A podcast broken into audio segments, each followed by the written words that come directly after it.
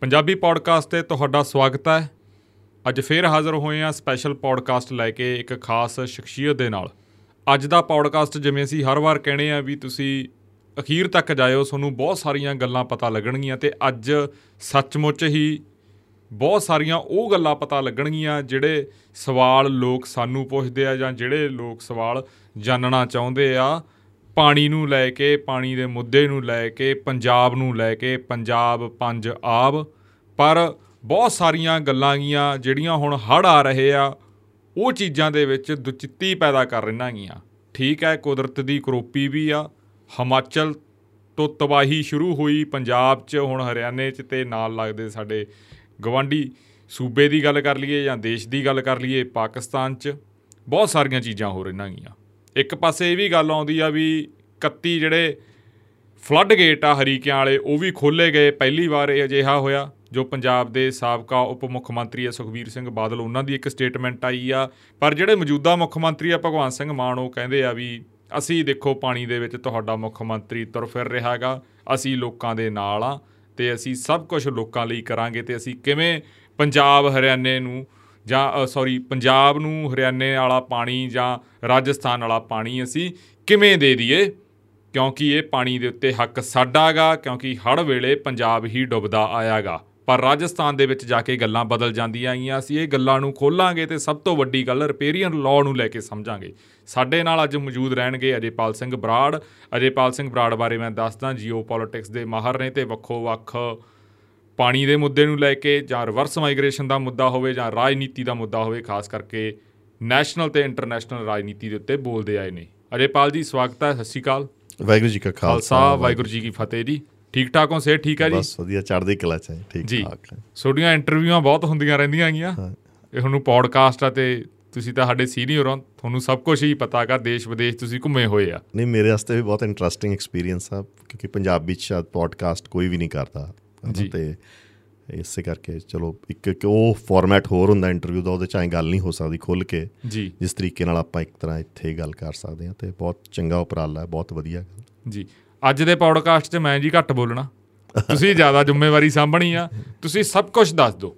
Riparian law ਤੋਂ ਲੈ ਕੇ ਕਿਉਂਕਿ ਬਹੁਤ ਸਾਰੇ ਸਾਡੇ ਦੇਸ਼ਾਂ ਵਿਦੇਸ਼ਾਂ 'ਚ ਬੈਠੇ ਭਰਾ ਸੁਣਦੇ ਨੇ ਇਹਨੂੰ ਬਹੁਤ ਚੰਗੀ ਤਰ੍ਹਾਂ ਤੇ ਉਹਨਾਂ ਨੂੰ ਸਾਰੀਆਂ ਗੱਲਾਂ ਕਲੀਅਰ ਹੋਣੀਆਂ ਚਾਹੀਦੀਆਂ ਤੇ ਹੌਲੀ-ਹੌਲੀ ਆਪਾਂ ਇਹ ਹੜਾਂ ਵਾਲੇ ਵਿਸ਼ੇ ਤੇ ਵੀ ਆਉਣਾਗਾ ਤੇ ਫਿਰ ਸਰਕਾਰ ਦੀ ਪਹਿਲਾਂ ਵਾਲੀਆਂ ਸਰਕਾਰਾਂ ਹੋਣ ਵਾਲੀ ਸਰਕਾਰ ਉਹ ਭੂਮਿਕਾ ਤੇ ਵੀ।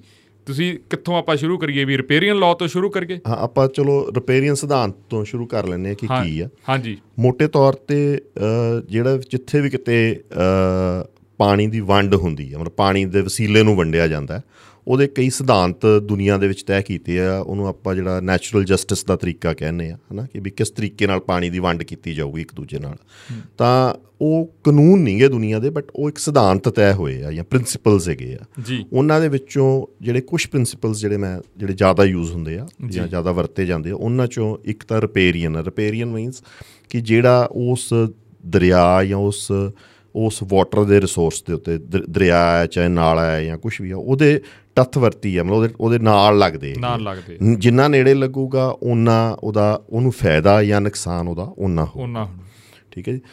ਉਦੋਂ ਬਾਅਦ ਦੂਜੀ ਗੱਲ ਦੂਜਾ ਤਰੀਕਾ ਜਿਹੜਾ ਆ ਜਾਂਦਾ ਉਹ ਬੇਸਨ ਦਾ ਤਰੀਕਾ ਆ ਜਾਂਦਾ ਕਿ ਕੋਈ ਵੀ ਜਿਹੜਾ ਸਿਸਟਮ ਆ ਪਾਣੀ ਦਾ ਹਨਾ ਜਿਵੇਂ ਯਮਨਾ ਗੰਗਾ ਦਾ ਇੱਕ ਬੇਸਨ ਆ ਹਨਾ ਉਸ ਬੇਸਨ ਦਾ ਭਾਵ ਹੈਗਾ ਕਿ ਵੀ ਬੇਸਨ ਜਿਵੇਂ ਆਪਾਂ ਟੱਬ ਟੱਬ ਨੂੰ ਆਪਾਂ ਬੇਸਨ ਕਹਿੰਦੇ ਤਾਂ ਧਰਤੀ ਐ ਟੱਬ ਵਾਂਗੂ ਹੁੰਦੀ ਆ ਆਸੇ-ਪਾਸੇ ਉੱਚੀ ਹੁੰਦੀ ਆ ਤੇ ਦਰਿਆ ਐ ਉਹਦੇ ਵਿੱਚੋਂ ਫਲੋ ਕਰਕੇ ਇਕੱਠੇ ਹੋ ਰਹੇ ਹੁੰਦੇ ਸਮੁੰਦਰ ਨੂੰ ਜਾ ਰਹੇ ਹੁੰਦੇ ਆ। ਜੀ। ਤਾਂ ਉਹ ਬੇਸਨ ਦਾ ਸਿਧਾਂਤ ਆ ਵੀ ਇਹ ਬੇਸਨ ਦੇ ਵਿੱਚ ਜਿੰਨਾ ਪਾਣੀ ਆ ਉਹ ਸਾਰਿਆਂ ਦਾ ਸਾਂਝ ਜੀ। ਠੀਕ ਹੈ ਰਿਪੇਰੀਅਨ ਤੇ ਬੇਸਨ ਚ ਮਾਈਨਰ ਜਿਹਾ ਡਿਫਰੈਂਸ ਹੈ ਕਿ ਰਿਪੇਰੀਅਨ ਚ ਜਿੰਨਾ ਨੇੜੇ ਆ ਦਰਿਆ ਦੇ ਜਾਂ ਪਾਣੀ ਦੇ ਨਾਲੇ ਦੇ ਉਹਨਾਂ ਉਹਦਾ ਹੱਕ ਜ਼ਿਆਦਾ ਹੈ ਜਿੰਨਾ ਦੂਰ ਆ ਉਹਨਾਂ ਦਾ ਹੱਕ ਘਟਦਾ ਜਾਂਦਾ ਹੈ। ਠੀਕ ਹੈ ਜੀ। ਬੇਸਨ ਦੇ ਵਿੱਚ ਇਹ ਗੱਲ ਨਹੀਂ ਕਿ ਬੇਸਨ 'ਚ ਆਪਾਂ ਇਹ ਕਹਿੰਦੇ ਵੀ ਅਸੀਂ ਪਾਣੀ ਕਿਤੇ ਵੀ ਲਿਜਾ ਸਕਦੇ ਹਾਂ। ਹਾਂ ਚੜਾਵਾਂਗੇ ਨਹੀਂ ਅਪਲਿਫਟ ਨਹੀਂ ਕਰਾਂਗੇ ਉੱਚਾ ਨਹੀਂ ਲਿਜਾਵਾਂਗੇ। ਮਤਲਬ ਬੇਸਨ 'ਚੋਂ ਬਾਹਰ ਨਹੀਂ ਕੱਢਾਂਗੇ ਉਸ 'ਚੋਂ ਠੀਕ ਹੈ ਦੂਸ ਤੀਸਰਾ ਤਰੀਕਾ ਜਿਹੜਾ ਹੈਗਾ ਉਹ ਇਜ਼ਰਾਈਲ ਨੇ ਇਜਾਦ ਕੀਤਾ ਜਿਹੜਾ ਕਿ ਜਾਰਡਨ ਇੱਕ ਦਰਿਆ ਵਗਦਾ ਉਹ ਅਰਬਾਂ ਦੇ ਉੱਥੋਂ ਵਗਦਾ ਸੀ ਜਾਰਡਨ ਦਰਿਆ ਦੇਸ਼ ਚੋਂ ਨਿਕਲਦਾ ਸੀ। ਤੇ ਮੌਜੂਦਾ ਇਜ਼ਰਾਈਲ ਦੇ ਕਿਨਾਰੇ ਦੇ ਵਿੱਚ ਦੀ ਹੁੰਦਾ ਹੁੰਦਾ ਹੁੰਦਾ ਉਹ ਹੇਠਾਂ ਸਮੁੰਦਰ 'ਚ ਪੈ ਜਾਂਦਾ। ਉੱਥੇ ਕੀ ਸੀ ਕਿ ਜਾਰਡਨ ਵਾਲੇ ਜਿਹੜੇ ਸੀ ਉਹ ਪਾਣੀ ਨੂੰ ਰੋਕਦੇ ਸੀ ਕਿਉਂਕਿ ਇਜ਼ਰਾਈਲੀ ਉੱਥੇ ਸੈਟਲਮੈਂਟਸ ਬਣਾ ਰਹੇ ਸੀ। ਉਹਨਾਂ ਨੇ ਬੜੇ ਤਰੀਕੇ ਲਾਏ ਜਿਵੇਂ ਉਹਦੇ ਚ ਨਮਕ ਵੀ ਸੱਟਣ ਦੀ ਕੋਸ਼ਿਸ਼ ਕੀਤੀ ਹੋਰ ਵੀ ਤਰੀਕੇ ਲਾਏ। ਤਾਂ ਉਹਨਾਂ ਦਾ ਉਹਦੇ ਕਰਕੇ ਲੜਾਈਆਂ ਹੁੰਦੀਆਂ ਸੀਗੀਆਂ। ਤਾਂ ਫਾਈਨਲੀ ਉਹਨਾਂ ਦਾ ਇੱਕ ਸੈਟਲਮੈਂਟ ਹੋਈ ਜਿਹਨੂੰ ਸਮੀਰ ਸਿਆਲਬਾ ਸੈਟਲਮੈਂਟ ਮੈਥਡ ਕਹਿੰਦੇ ਆ ਕਿ ਪਾਣੀ ਦੀ ਵਰਤੋਂ ਆਪਾਂ ਕਿਵੇਂ ਕਰਨੀ ਆ। ਉਹ ਸਪੈਸੀਫਿਕ ਟੂ ਜਾਰਡਨ ਦਰਿਆ ਹੈਗਾ ਕਿਉਂਕਿ ਜਾਰਡਨ ਦੋ ਦੇਸ਼ਾਂ ਦੇ ਵਿੱਚ ਦੀ ਲੰਘਦਾ ਸੀਗਾ। ਫਿਰ ਆ ਜਾਂਦਾ ਹੈ ਜਿਹੜਾ ਮਾਡਰਨ ਇਨਸਾਨ ਨੇ ਤਰੀਕਾ ਲੱਭਿਆ। ਉਹ ਆ ਕਿ ਇੱਕ ਹੈਲਸਿੰਕੀ ਮੈਥਡ ਅਪਣਾਇਆ। ਹੈਲਸਿੰਕੀ ਦੇ ਹੈਲਸਿੰਕੀ ਇੱਕ ਸ਼ਹਿਰ ਆ ਉੱਥੇ ਇਹ ਮੀਟਿੰਗ ਹੋਈ। ਕਾਨਫਰੰਸਸ ਹੋਈਆਂ ਕਿ ਵੀ ਪਾਣੀ ਬਹੁਤ ਵੱਡਾ ਮਸਲਾ ਹੈ ਵਰਲਡ ਦਾ ਦੁਨੀਆ ਦਾ। ਇਹਨੂੰ ਆਪਾਂ ਕਿਵੇਂ ਹੱਲ ਕਰਾਂਗੇ? ਥਾਂ ਥਾਂ ਤੇ ਮਸਲੇ ਬਣਦੇ ਜਾ ਰਹੇ ਆ। ਜੀ। ਤਾਂ ਉਹਨਾਂ ਨੇ ਇੱਕ ਤਰੀਕਾ ਅਪਣਾਇਆ ਉਹਨੂੰ ਹੈਲਸਿੰਕੀ ਨਾਰਮ ਕਹਿੰਦੇ ਆ। ਉਹਦੇ ਵਿੱਚ ਮੋٹے ਤੌਰ ਤੇ ਇਹ ਕਿਹਾ ਜਾਂਦਾ ਹੈ ਕਿ ਪਾਣੀ ਦੀ ਬਰਾਬਰ ਜੀ ਵੰਡ ਕਰ ਲਓ। ਇਹਦੇ ਰਿਸੋਰਸ ਨੂੰ ਖਰਾਬ ਨਾ ਕਰੋ ਮਤਲਬ ਜੇ ਪੋਲੂਸ਼ਨ ਨਾ ਕਰੋ। ਪੋਲੂਸ਼ਨ ਨਾ ਕਰੋ। ਠੀਕ ਹੈ ਨਾ? ਪ੍ਰਦੂਸ਼ਣ ਨਾ ਕਰੋ ਇਹਦੇ ਵਿੱਚ ਇਹਦੀ ਦੁਰਵਰਤੋਂ ਨਾ ਕਰੋ। ਹੈ ਇਹਦੇ ਮੇਨ ਕੋਰਸ ਨੂੰ ਡਿਸਟਰੋਏ ਨਾ ਕਰੋ। ਠੀਕ ਹੈ ਜੀ? ਤਾਂ ਇਹ ਹੈਲਸਿੰਕੀ ਨਾਰਮ ਆ। ਇਹ ਜਿਹੜੇ ਯੂਰਪ ਦੇ ਵਿੱਚ ਵੱਡੇ ਵੱਡੇ ਦਰਿਆ ਹੈ ਕਿ ਡਨਿਊਬ ਵਰਗੇ ਜਾਂ ਬ੍ਰਾਜ਼ੀਲ ਅਤੇ ਸਾਊਥ ਅਫਰੀਕਾ 'ਚ ਬੜੇ ਐਮਾਜ਼ਨ ਵਰਗੇ ਬੜੇ ਵੱਡੇ ਦਰਿਆ ਜਿਹੜੇ ਕਈ ਮੁਲਕਾਂ ਦੇ ਵਿੱਚੋਂ ਲੰਘਦੇ ਆ। ਉਹਨਾਂ ਦੇ ਉਹਨਾਂ ਦੇ ਵਿੱਚ ਵੰਡ ਕਿਵੇਂ ਹੋਣੀ ਹੈ ਭਾਰਤ ਦੇ ਵਿੱਚ ਵੀ ਬ੍ਰਹਮਪੁੱਤਰ ਆ ਜਿਹੜਾ ਹੈ ਨਾ ਪਹਿਲਾਂ ਉਹ ਚੀਨ ਦੇ ਵਿੱਚ ਚੱਲਦਾ ਚੀਨ ਚੋਂ ਭਾਰਤ ਚ ਆ ਜਾਂਦਾ। ਵਿੱਚੋਂ ਬੰਗਲਾਦੇਸ਼ ਚ ਵੀ ਸ਼ਾਇਦ ਥੋੜਾ ਬਹੁਤ ਟੱਚ ਕਰਦਾ ਤਾਂ ਉਹ ਕਈ ਦੇਸ਼ਾਂ ਦੇ ਉਹਨਾਂ ਨੂੰ ਉਹਨਾਂ ਦੇ ਉੱਤੇ ਇੰਜ ਆ ਇਨਸਾਨ ਨੇ ਮਤਲਬ ਹੱਲ ਲੱਭੇ ਆ ਕਿ ਆਪਾਂ ਵੰਡ ਨੂੰ ਕਿਵੇਂ ਮਤਲਬ ਪਾਣੀ ਦੇ ਵਸੀਲੇ ਨੂੰ ਵਰਤਾਂਗੇ ਕਿਵੇਂ। ਇੱਕ ਮੈਥਡ ਇਹ ਹੈਗਾ ਕਿ ਵੀ ਵੀ ਜਿਵੇਂ ਦੁਨੀਆ ਤੇ ਚੱਲਦਾ ਆਇਆ ਹੈ। ਨਾ ਕਿ ਵੀ ਆਪਾਂ ਦਰਿਆ ਦੇ ਨੇੜੇ ਸੀ ਪਰ ਆਪਾਂ ਅਗਲ- ਅਗਲੇ ਨੂੰ ਖਾਲ ਦਿੰਦੇ ਸੀਗੇ। ਤਾਂ ਭਾਈ ਉਹਨੂੰ ਤੁਸੀਂ ਪਿਛਲੇ 300 ਸਾਲ ਤੋਂ ਦੇ ਰਹੇ ਹੋ ਜਾਂ 200 ਸਾਲ ਤੋਂ ਦੇ ਰਹੇ ਹੋ ਪਾਣੀ ਤਾਂ ਭਾਈ ਇਹਨੂੰ ਚੱਲਦਾ ਰੱਖੋ ਹੁਣ ਨਾ ਮਾਰੋ ਇਹਨੂੰ। ਹੂੰ। ਸੋ ਇਹ ਕਈ ਮੈਥਡ ਇਹਦੇ ਇਲਾਵਾ ਵੀ ਬੜੇ ਤਰੀਕੇ ਹੈਗੇ ਆ। ਪਰ ਇਹ ਮੋٹے-ਮੋٹے ਮੈਂ ਤੁਹਾਨੂੰ ਗੱਲ ਕੀਤੀ ਜਿਸ ਤਰੀਕੇ ਨਾਲ ਜਿਹੜੇ ਇਨਸਾਨਾਂ ਨੇ ਢੰਗ ਤਰੀਕੇ ਇਨਸਾਨਾਂ ਨੇ ਢੰਗ ਦੀ ਪਰ ਪੰਜਾਬ ਇੱਕ ਨਾ ਅਜੋਕੀ ਹਾਲਾਤ 'ਚ ਹੈ ਜਿਹੜਾ ਹੁਣ ਚੜਦਾ ਪੰਜਾਬ ਕਹਿ ਲਓ ਠੀਕ ਹੈ ਕਿ ਇਹ ਸਾਰੇ ਜਿਹੜੇ ਮੈਥਡ ਆ ਇਹਨਾਂ ਦੀ ਲੋੜ ਨਹੀਂ ਪੰਜਾਬ ਨੂੰ। ਕਿਉਂਕਿ ਪੰਜਾਬ ਦਾ ਮਸਲਾ ਜਿਹੜਾ ਹੈ ਉਹ ਵੰਡ ਦਾ ਹੈ ਹੀ ਨਹੀਂ। ਹਾਂ। ਪਾਣੀ ਆਪਾਂ ਵੰਡਣਾ ਨਹੀਂ ਕਿਸੇ ਨਾਲ। ਹੂੰ। ਪੰਜਾਬ ਨਾਲ ਜਿਹੜਾ ਧੱਕਾ ਹੋ ਰਿਹਾ ਕਹਿ ਲੋ ਜਾਂ ਜਿਹੜਾ ਵੀ ਰੌਲਾ ਪੈ ਰਿਹਾ ਉਹ ਹੈ ਪੰਜਾਬ ਦੀ ਮਾਲਕੀ ਦਾ ਮਸਲਾ ਹੈ ਵੀ ਪੰਜਾਬ ਇਹਦਾ ਮਾਲਕ ਆ। ਠੀਕ ਹੈ? ਜਿਵੇਂ ਆਪਾਂ ਇਹ ਕਹਿ ਦਈਏ ਕਿ ਵੀ ਆਪਣੀ ਵੰਡ ਦੋ ਭਰਾਵਾਂ ਦੀ ਵੰਡ ਤਾਂ ਹੁੰਦੀ ਹੈ ਕਿ ਜੇ ਫਰਦ ਦੇ ਵਿੱਚ ਦੋਵਾਂ ਦਾ ਨਾਂ ਹੋਵੇ ਹਨਾ? ਹਾਂ ਸਹੀ ਹੈ। ਪਰ ਹੁਣ ਕੀ ਹੈ ਕਿਸੇ ਨੇ ਆ ਕੇ ਆਪਣੀ ਫਰਦ ਦੇ ਵਿੱਚ ਧੱਕੇ ਨਾਲ ਨਾਂ ਲਿਖਾ ਲਿਆ। ਆਪਣਾ ਮਸਲਾ ਇਹ ਹੈ ਕਿ ਆਪਾਂ ਉਹ ਲਾਲ ਪੈਨ ਮਰਵਾਉਣਾ ਉਸ ਦੇ ਉੱਤੇ। ਹਾਂ। ਆਪਾਂ ਕਟਵਾਉਣਾ ਹੈ ਉਹਦਾ ਕਿ ਵੀ ਤੁਹਾਡਾ ਹਿੱਸਾ ਨਹੀਂ ਇਹਦੇ ਵਿੱਚ ਤੁਹਾਡਾ ਕੋਈ ਵੰਡ ਨਹੀਂਗੀ ਤਾਂ ਇਹ ਆ ਕਿ ਵੀ ਇਹ ਜਿਹੜੇ ਜਿੰਨੇ ਵੀ ਮੈਥਡ ਚਾਹੇ ਰੈਪੇਰੀਅਨ ਸਿਧਾਂਤ ਲਗਾ ਲੈਣ ਉਹ ਕੱਲ ਨੂੰ ਚਾਹੇ ਉਹਦੇ ਵਿੱਚ ਬੇਸਨ ਦਾ ਸਿਧਾਂਤ ਲਾ ਲੈਣ। ਚਾਹੇ ਕੋਈ ਹੈਲਸਿੰਕੀ ਵਾਲਾ ਲਾ ਲੈਣ ਚਾਹੇ ਹੋਰ ਜਿਹੜੇ ਵੀ ਦੁਨੀਆ ਦੇ ਸਿਧਾਂਤ ਆ ਉਹ ਜੇ ਲਾਉਂਦੇ ਆ ਤਾਂ ਪੰਜਾਬ ਦਾ ਪਾਣੀ ਦੀ ਮਾਲਕੀ ਸਿਰਫ ਪੰਜਾਬ ਦੀ ਬਣਦੀ ਆ ਜੇ ਨਿਆਂ ਕਰਦੇ ਆ। ਸੋ ਮਸਲਾ ਇਸ ਟਾਈਮ ਜਿਹੜਾ ਹੈਗਾ ਉਹ ਆ ਕਿ ਵੀ ਇਹ ਪਾਣੀ ਦਾ ਜਿਹੜਾ ਮਾਲਕੀ ਆ ਉਹ ਕਿਹਦੀ ਆ? ਬਾਅਦ ਚ ਵੇਖੋ ਆਪਾਂ ਦਿੰਨੇ ਆ ਕਿਸੇ ਨੂੰ ਤੁਹਾਡੇ ਕੋਲ ਗੱਡੀ ਆ ਹਨਾ? ਕਾਰ ਆ ਤੁਸੀਂ ਸਪੋਜ਼ ਸਾਲ ਚ ਮਹੀਨੇ ਚ ਉਹਨੂੰ 10 ਦਿਨ ਵਰਤੇ ਹੋ। ਤੁਹਾਡੀ ਕਿਸੇ ਨਾਲ ਚੰਗੀ ਮਿੱਤਰਤਾ ਗਵਾਂਢ ਨਾਲ ਹੋ ਸਕਦਾ ਹੋ ਸਕਦਾ ਤੁਹਾਡੇ ਭਰਾ ਨਾਲ ਤੁਹਾਡਾ ਪਿਆਰ ਹੋਵੇ। ਉਹ ਕਹਿੰਦਾ ਭਾਈ ਤੇਰੀ ਜੀਪ ਜਾਂ ਕਾਰ ਮੈਨੂੰ ਚਾਹੀਦੀ ਹੈ 4 ਦਿਨ। ਤਾਂ ਤੁਸੀਂ ਦੇ ਦੋ ਉਹ ਅੱਡ ਗੱਲ ਆ ਪਰ ਉਹਦੀ ਮਾਲਕੀ ਦਾ ਹੱਕ ਨਹੀਂ ਉਹ ਰਜਿਸਟ੍ਰੇਸ਼ਨ ਦੇ ਉੱਤੇ ਤਾਂ ਨਹੀਂ ਨਾ ਉਹਦਾ ਦਾਵਾ ਬਣਾ ਸਕਦਾ ਉਹ। ਠੀਕ ਹੈ ਇਹ ਮਸਲਾ ਹੈ। ਜਾਂ ਜਿਵੇਂ ਆਪਾਂ ਕਹਿ ਦਈਏ ਵੀ ਪਹਿਲਾਂ ਵੀ ਰਾਜੇ ਮਹਾਰਾਜੇ ਆਪਦੇ ਗਵੰਡੀ ਸੂਬਿਆਂ ਦੀ ਮਦਦ ਕਰਦੇ ਹੁੰਦੇ ਚਾਹੇ ਉਹ ਜੰਗਾਂ ਦੇ ਵਿੱਚ ਲੜੋ ਜਾਂ। ਕਿਸੇ ਵੀ ਤਰੀਕੇ ਤੌਰ ਤਰੀਕੇ ਨਾਲ। ਬਿਲਕੁਲ। ਹੋਰ ਚੀਜ਼ਾਂ ਵਸੀਲਿਆਂ ਤੋਂ ਇਲਾਵਾ ਬੜੀਆਂ ਚੀਜ਼ਾਂ ਦੀ ਆਪਾਂ ਇੱਕ ਦੂਜੇ ਨਾਲ ਮਦਦ ਕਰਦੇ ਆ। ਸੜਕਾਂ ਟੱਪਦੀਆਂ ਦੇਸ਼ਾਂ ਦੇ ਵੀ ਵਿੱਚ। ਜਿਹੜਾ ਉਹ ਇੱਕ ਨਵਾਂ ਸ਼ਬਦ ਆਉਂਦਾ। ਜਦੋਂ ਕਿਸੇ ਦੇਸ਼ ਦਾ ਪ੍ਰਧਾਨ ਮੰਤਰੀ ਆਪਣੇ ਆਉਂਦਾ ਜਾਂ ਆਪਣੇ ਵਾਲਾ ਜਾਂਦਾ ਉਹਦਾ ਇੱਕ ਨਵਾਂ ਸ਼ਬਦ ਵੀ ਟ੍ਰੀਟੀ ਹੋਗੀ ਹਾਂ ਵੀ ਉਹ ਵੀ ਉਹ ਸੰਧੀ ਹੋਗੀ ਹਾਂ ਵੀ ਉਹ ਇਹੀ ਆ ਨਾ। ਇਹੀ ਆ ਵੀ ਤੁਸੀਂ ਸਾਨੂੰ ਅਸੀਂ ਫਲਾਨੀ ਚੀਜ਼ ਕਰ ਰਹੇ ਆ। ਤੁਸੀਂ ਫਲਾਨੀ ਤੁਸੀਂ ਉਹਨਾਂ ਅੰਗਰੇਜ਼ੀ ਰਾਜ ਵੇਲੇ ਵੇਖੋ ਜਦੋਂ ਖਾਲਸਾ ਰਾਜ ਵੇਲੇ ਵੇਖੋ ਬਹੁਤ ਕੁਝ ਤਿੱਬਤ ਚੋਂ ਜਾਂ ਚੀਨ ਚੋਂ ਬਣ ਕੇ ਉਹ ਖਾਲਸਾ ਰਾਜ ਦੇ ਵਿੱਚ ਦੀ ਹੁੰਦਾ ਹੋਇਆ ਸੈਂਟਰਲ ਏਸ਼ੀਆ ਨੂੰ ਜਾਂਦਾ ਸੀ। ਹਾਂ। ਠੀਕ ਹੈ ਜੀ? ਉਧਰੋਂ ਘੋੜੇ ਆਉਂਦੇ ਸੀਗੇ ਹੋਰ ਬੜਾ ਸਮਾਨ ਆਉਂਦਾ ਸੀ ਤੇ ਇਧਰ ਨੂੰ ਜਾਂਦਾ ਸੀ। ਹੁਣ ਜਿਹੜੀ ਉਹ ਸੜਕ ਤੇ ਆਉਂਦਾ ਜਾਂਦਾ ਸੀ ਉਹਦੇ ਤੇ ਉਹ ਆਪਾਂ ਫ੍ਰੀ ਵੀ ਜਾਣ ਦੇ ਸਕਦੇ ਕਹਿੰਦੇ ਵੀ ਚੱਲ ਵੀ ਜਾਂਦਾ ਪਿਆ ਸਮਾਨ ਜਾਣ ਦੋ। ਜਾਣ ਦੋ। ਦੂਜਾ ਆਪਾਂ ਉਹਦੇ ਤੇ ਕੋਈ ਟੋਲ ਵੀ ਲਾ ਸਕਦੇ ਹਾਂ ਕਿ ਵੀ ਹਾਂ ਮਸੂਲ ਲੱਗਦਾ ਹੁੰਦਾ ਸੀਗਾ ਠੀਕ ਹੈ ਤੇ ਪਰ ਇਹਦਾ ਇਹ ਮਤਲਬ ਤਾਂ ਨਹੀਂ ਬਣ ਗਿਆ ਵੀ ਸੜਕ ਦੇ ਉੱਤੇ ਹੀ ਉਹ ਦੋਨਾਂ ਬਾਹਰ ਵਾਲੇ ਰਾਜਿਆਂ ਦਾ ਹੱਕ ਹੋ ਗਿਆ ਹਨਾ। ਇਹ ਹੁਣ ਸੜਕ ਦੇ ਉੱਤੇ ਹੱਕ ਬਣਾਉਣ ਵਾਲੀ ਗੱਲ ਕਰਦੇ ਆ ਸਾਡੇ ਨਾਲ। ਹੂੰ। ਇਸੇ ਤਰ੍ਹਾਂ ਜਦੋਂ ਆਪਣਾ ਖਾਲਸਾ ਰਾਜ ਸੀ ਉਦੋਂ ਦਰਿਆ ਵਗਦਾ ਹੁੰਦਾ ਸੀ ਦਰਿਆਗਾਂ ਸਿੰਧ ਦੇ ਵਿੱਚ ਸਿੰਧ ਦਰਿਆਗਾਂ ਸਿੰਧ ਦੇ ਵਿੱਚ ਦੀ ਨਿਕਲ ਜਾਂਦਾ ਸੀ ਤਾਂ ਸਿੱਖ ਰਾਜ ਨੇ ਉੱਥੇ ਇੱਕ ਲਾਹੌਰੀ ਜਿਹੜਾ ਬੰਦਰਗਾਹ ਬਣਾਈ ਹੋਈ ਸੀਗੀ। ਜਿਹੜਾ ਮਾਲ ਇਧਰੋਂ ਜਾਂਦਾ ਸੀ ਆਪਾਂ ਐਕਸਪੋਰਟ ਕਰਦੇ ਸੀਗਾ ਰਾਜ ਚ ਐਕਸਪੋਰਟ ਹੁੰਦਾ ਸੀ ਉਹ ਲਾਹੌਰੀ ਬੰਦਰਗਾਹ ਚ ਹੁੰਦਾ ਸੀਗਾ। ਉਹ ਠੀਕ ਆ ਸਿੰਧ ਦੇ ਵਜ਼ੀਰਾਂ ਨੇ ਜਾਂ ਸਿੰਧ ਦੇ ਅਮੀਰਾਂ ਨੇ ਤੁਹਾਨੂੰ ਇੱਕ ਫ੍ਰੀ ਪੋਰਟ ਦਿੱਤਾ ਵੈਸੇ ਜਿਵੇਂ ਅੱਜ ਕੱਲ ਚੀਨ ਨੂੰ ਗਵਾਦਰ ਦਾ ਪੋਰਟ ਪਾਕਿਸਤਾਨ ਦੇ ਰਿਹਾ ਆਲਮੋਸਟ ਉਹਨਾਂ ਲਾਈਨਸ ਦੇ ਉੱਤੇ। ਤਾਂ ਉਹ ਪਰ ਇਹ ਨਹੀਂ ਆਪਾਂ ਕਹਿ ਸਕਦੇ ਵੀ ਕਿ ਉਹ ਖਾਲਸਾ ਰਾਜ ਦਾ ਹਿੱਸਾ ਸੀ ਪਰ ਆਪਣੇ ਨਾਲ ਹੁਣ ਕੀ ਹੋ ਰਿਹਾ ਜਿਵੇਂ ਪਾਣੀ ਐਕਚੁਅਲੀ ਮਾਲਕੀ ਆਪਣੀ ਹੈ ਪਰ ਮਾਲਕੀ ਉਹ ਹਿੱਸਾ ਵੰਡਾਉਂਦੇ ਆ ਕੋਈ ਨਾ ਕੋਈ ਬਹਾਨਾ ਲਾ ਕੇ ਆਹ ਤਰੀਕਾ ਉਹ ਤਰੀਕਾ। ਇਹ ਪ੍ਰੋਬਲਮ ਹੁਣ ਮੈਂ ਇੱਕ ਗੱਲ ਹੋਰ ਆਉਂਗਾ ਜਿਹੜੀ ਮੈਨੂੰ ਵੀ ਪਰੇਸ਼ਾਨ ਕਰਦੀ ਰਹਿੰਦੀ ਹੈ ਤੇ ਬਹੁਤ ਸਾਰੇ ਲੋਕਾਂ ਨੂੰ ਹੋਰ ਤੇ ਆਉਣ ਵਾਲੀਆਂ ਨੌਜਵਾਨ ਪੀੜ੍ਹੀਆਂ ਨੂੰ ਵੀ ਇਹ ਪਰੇਸ਼ਾਨ ਕਰੂਗੀ।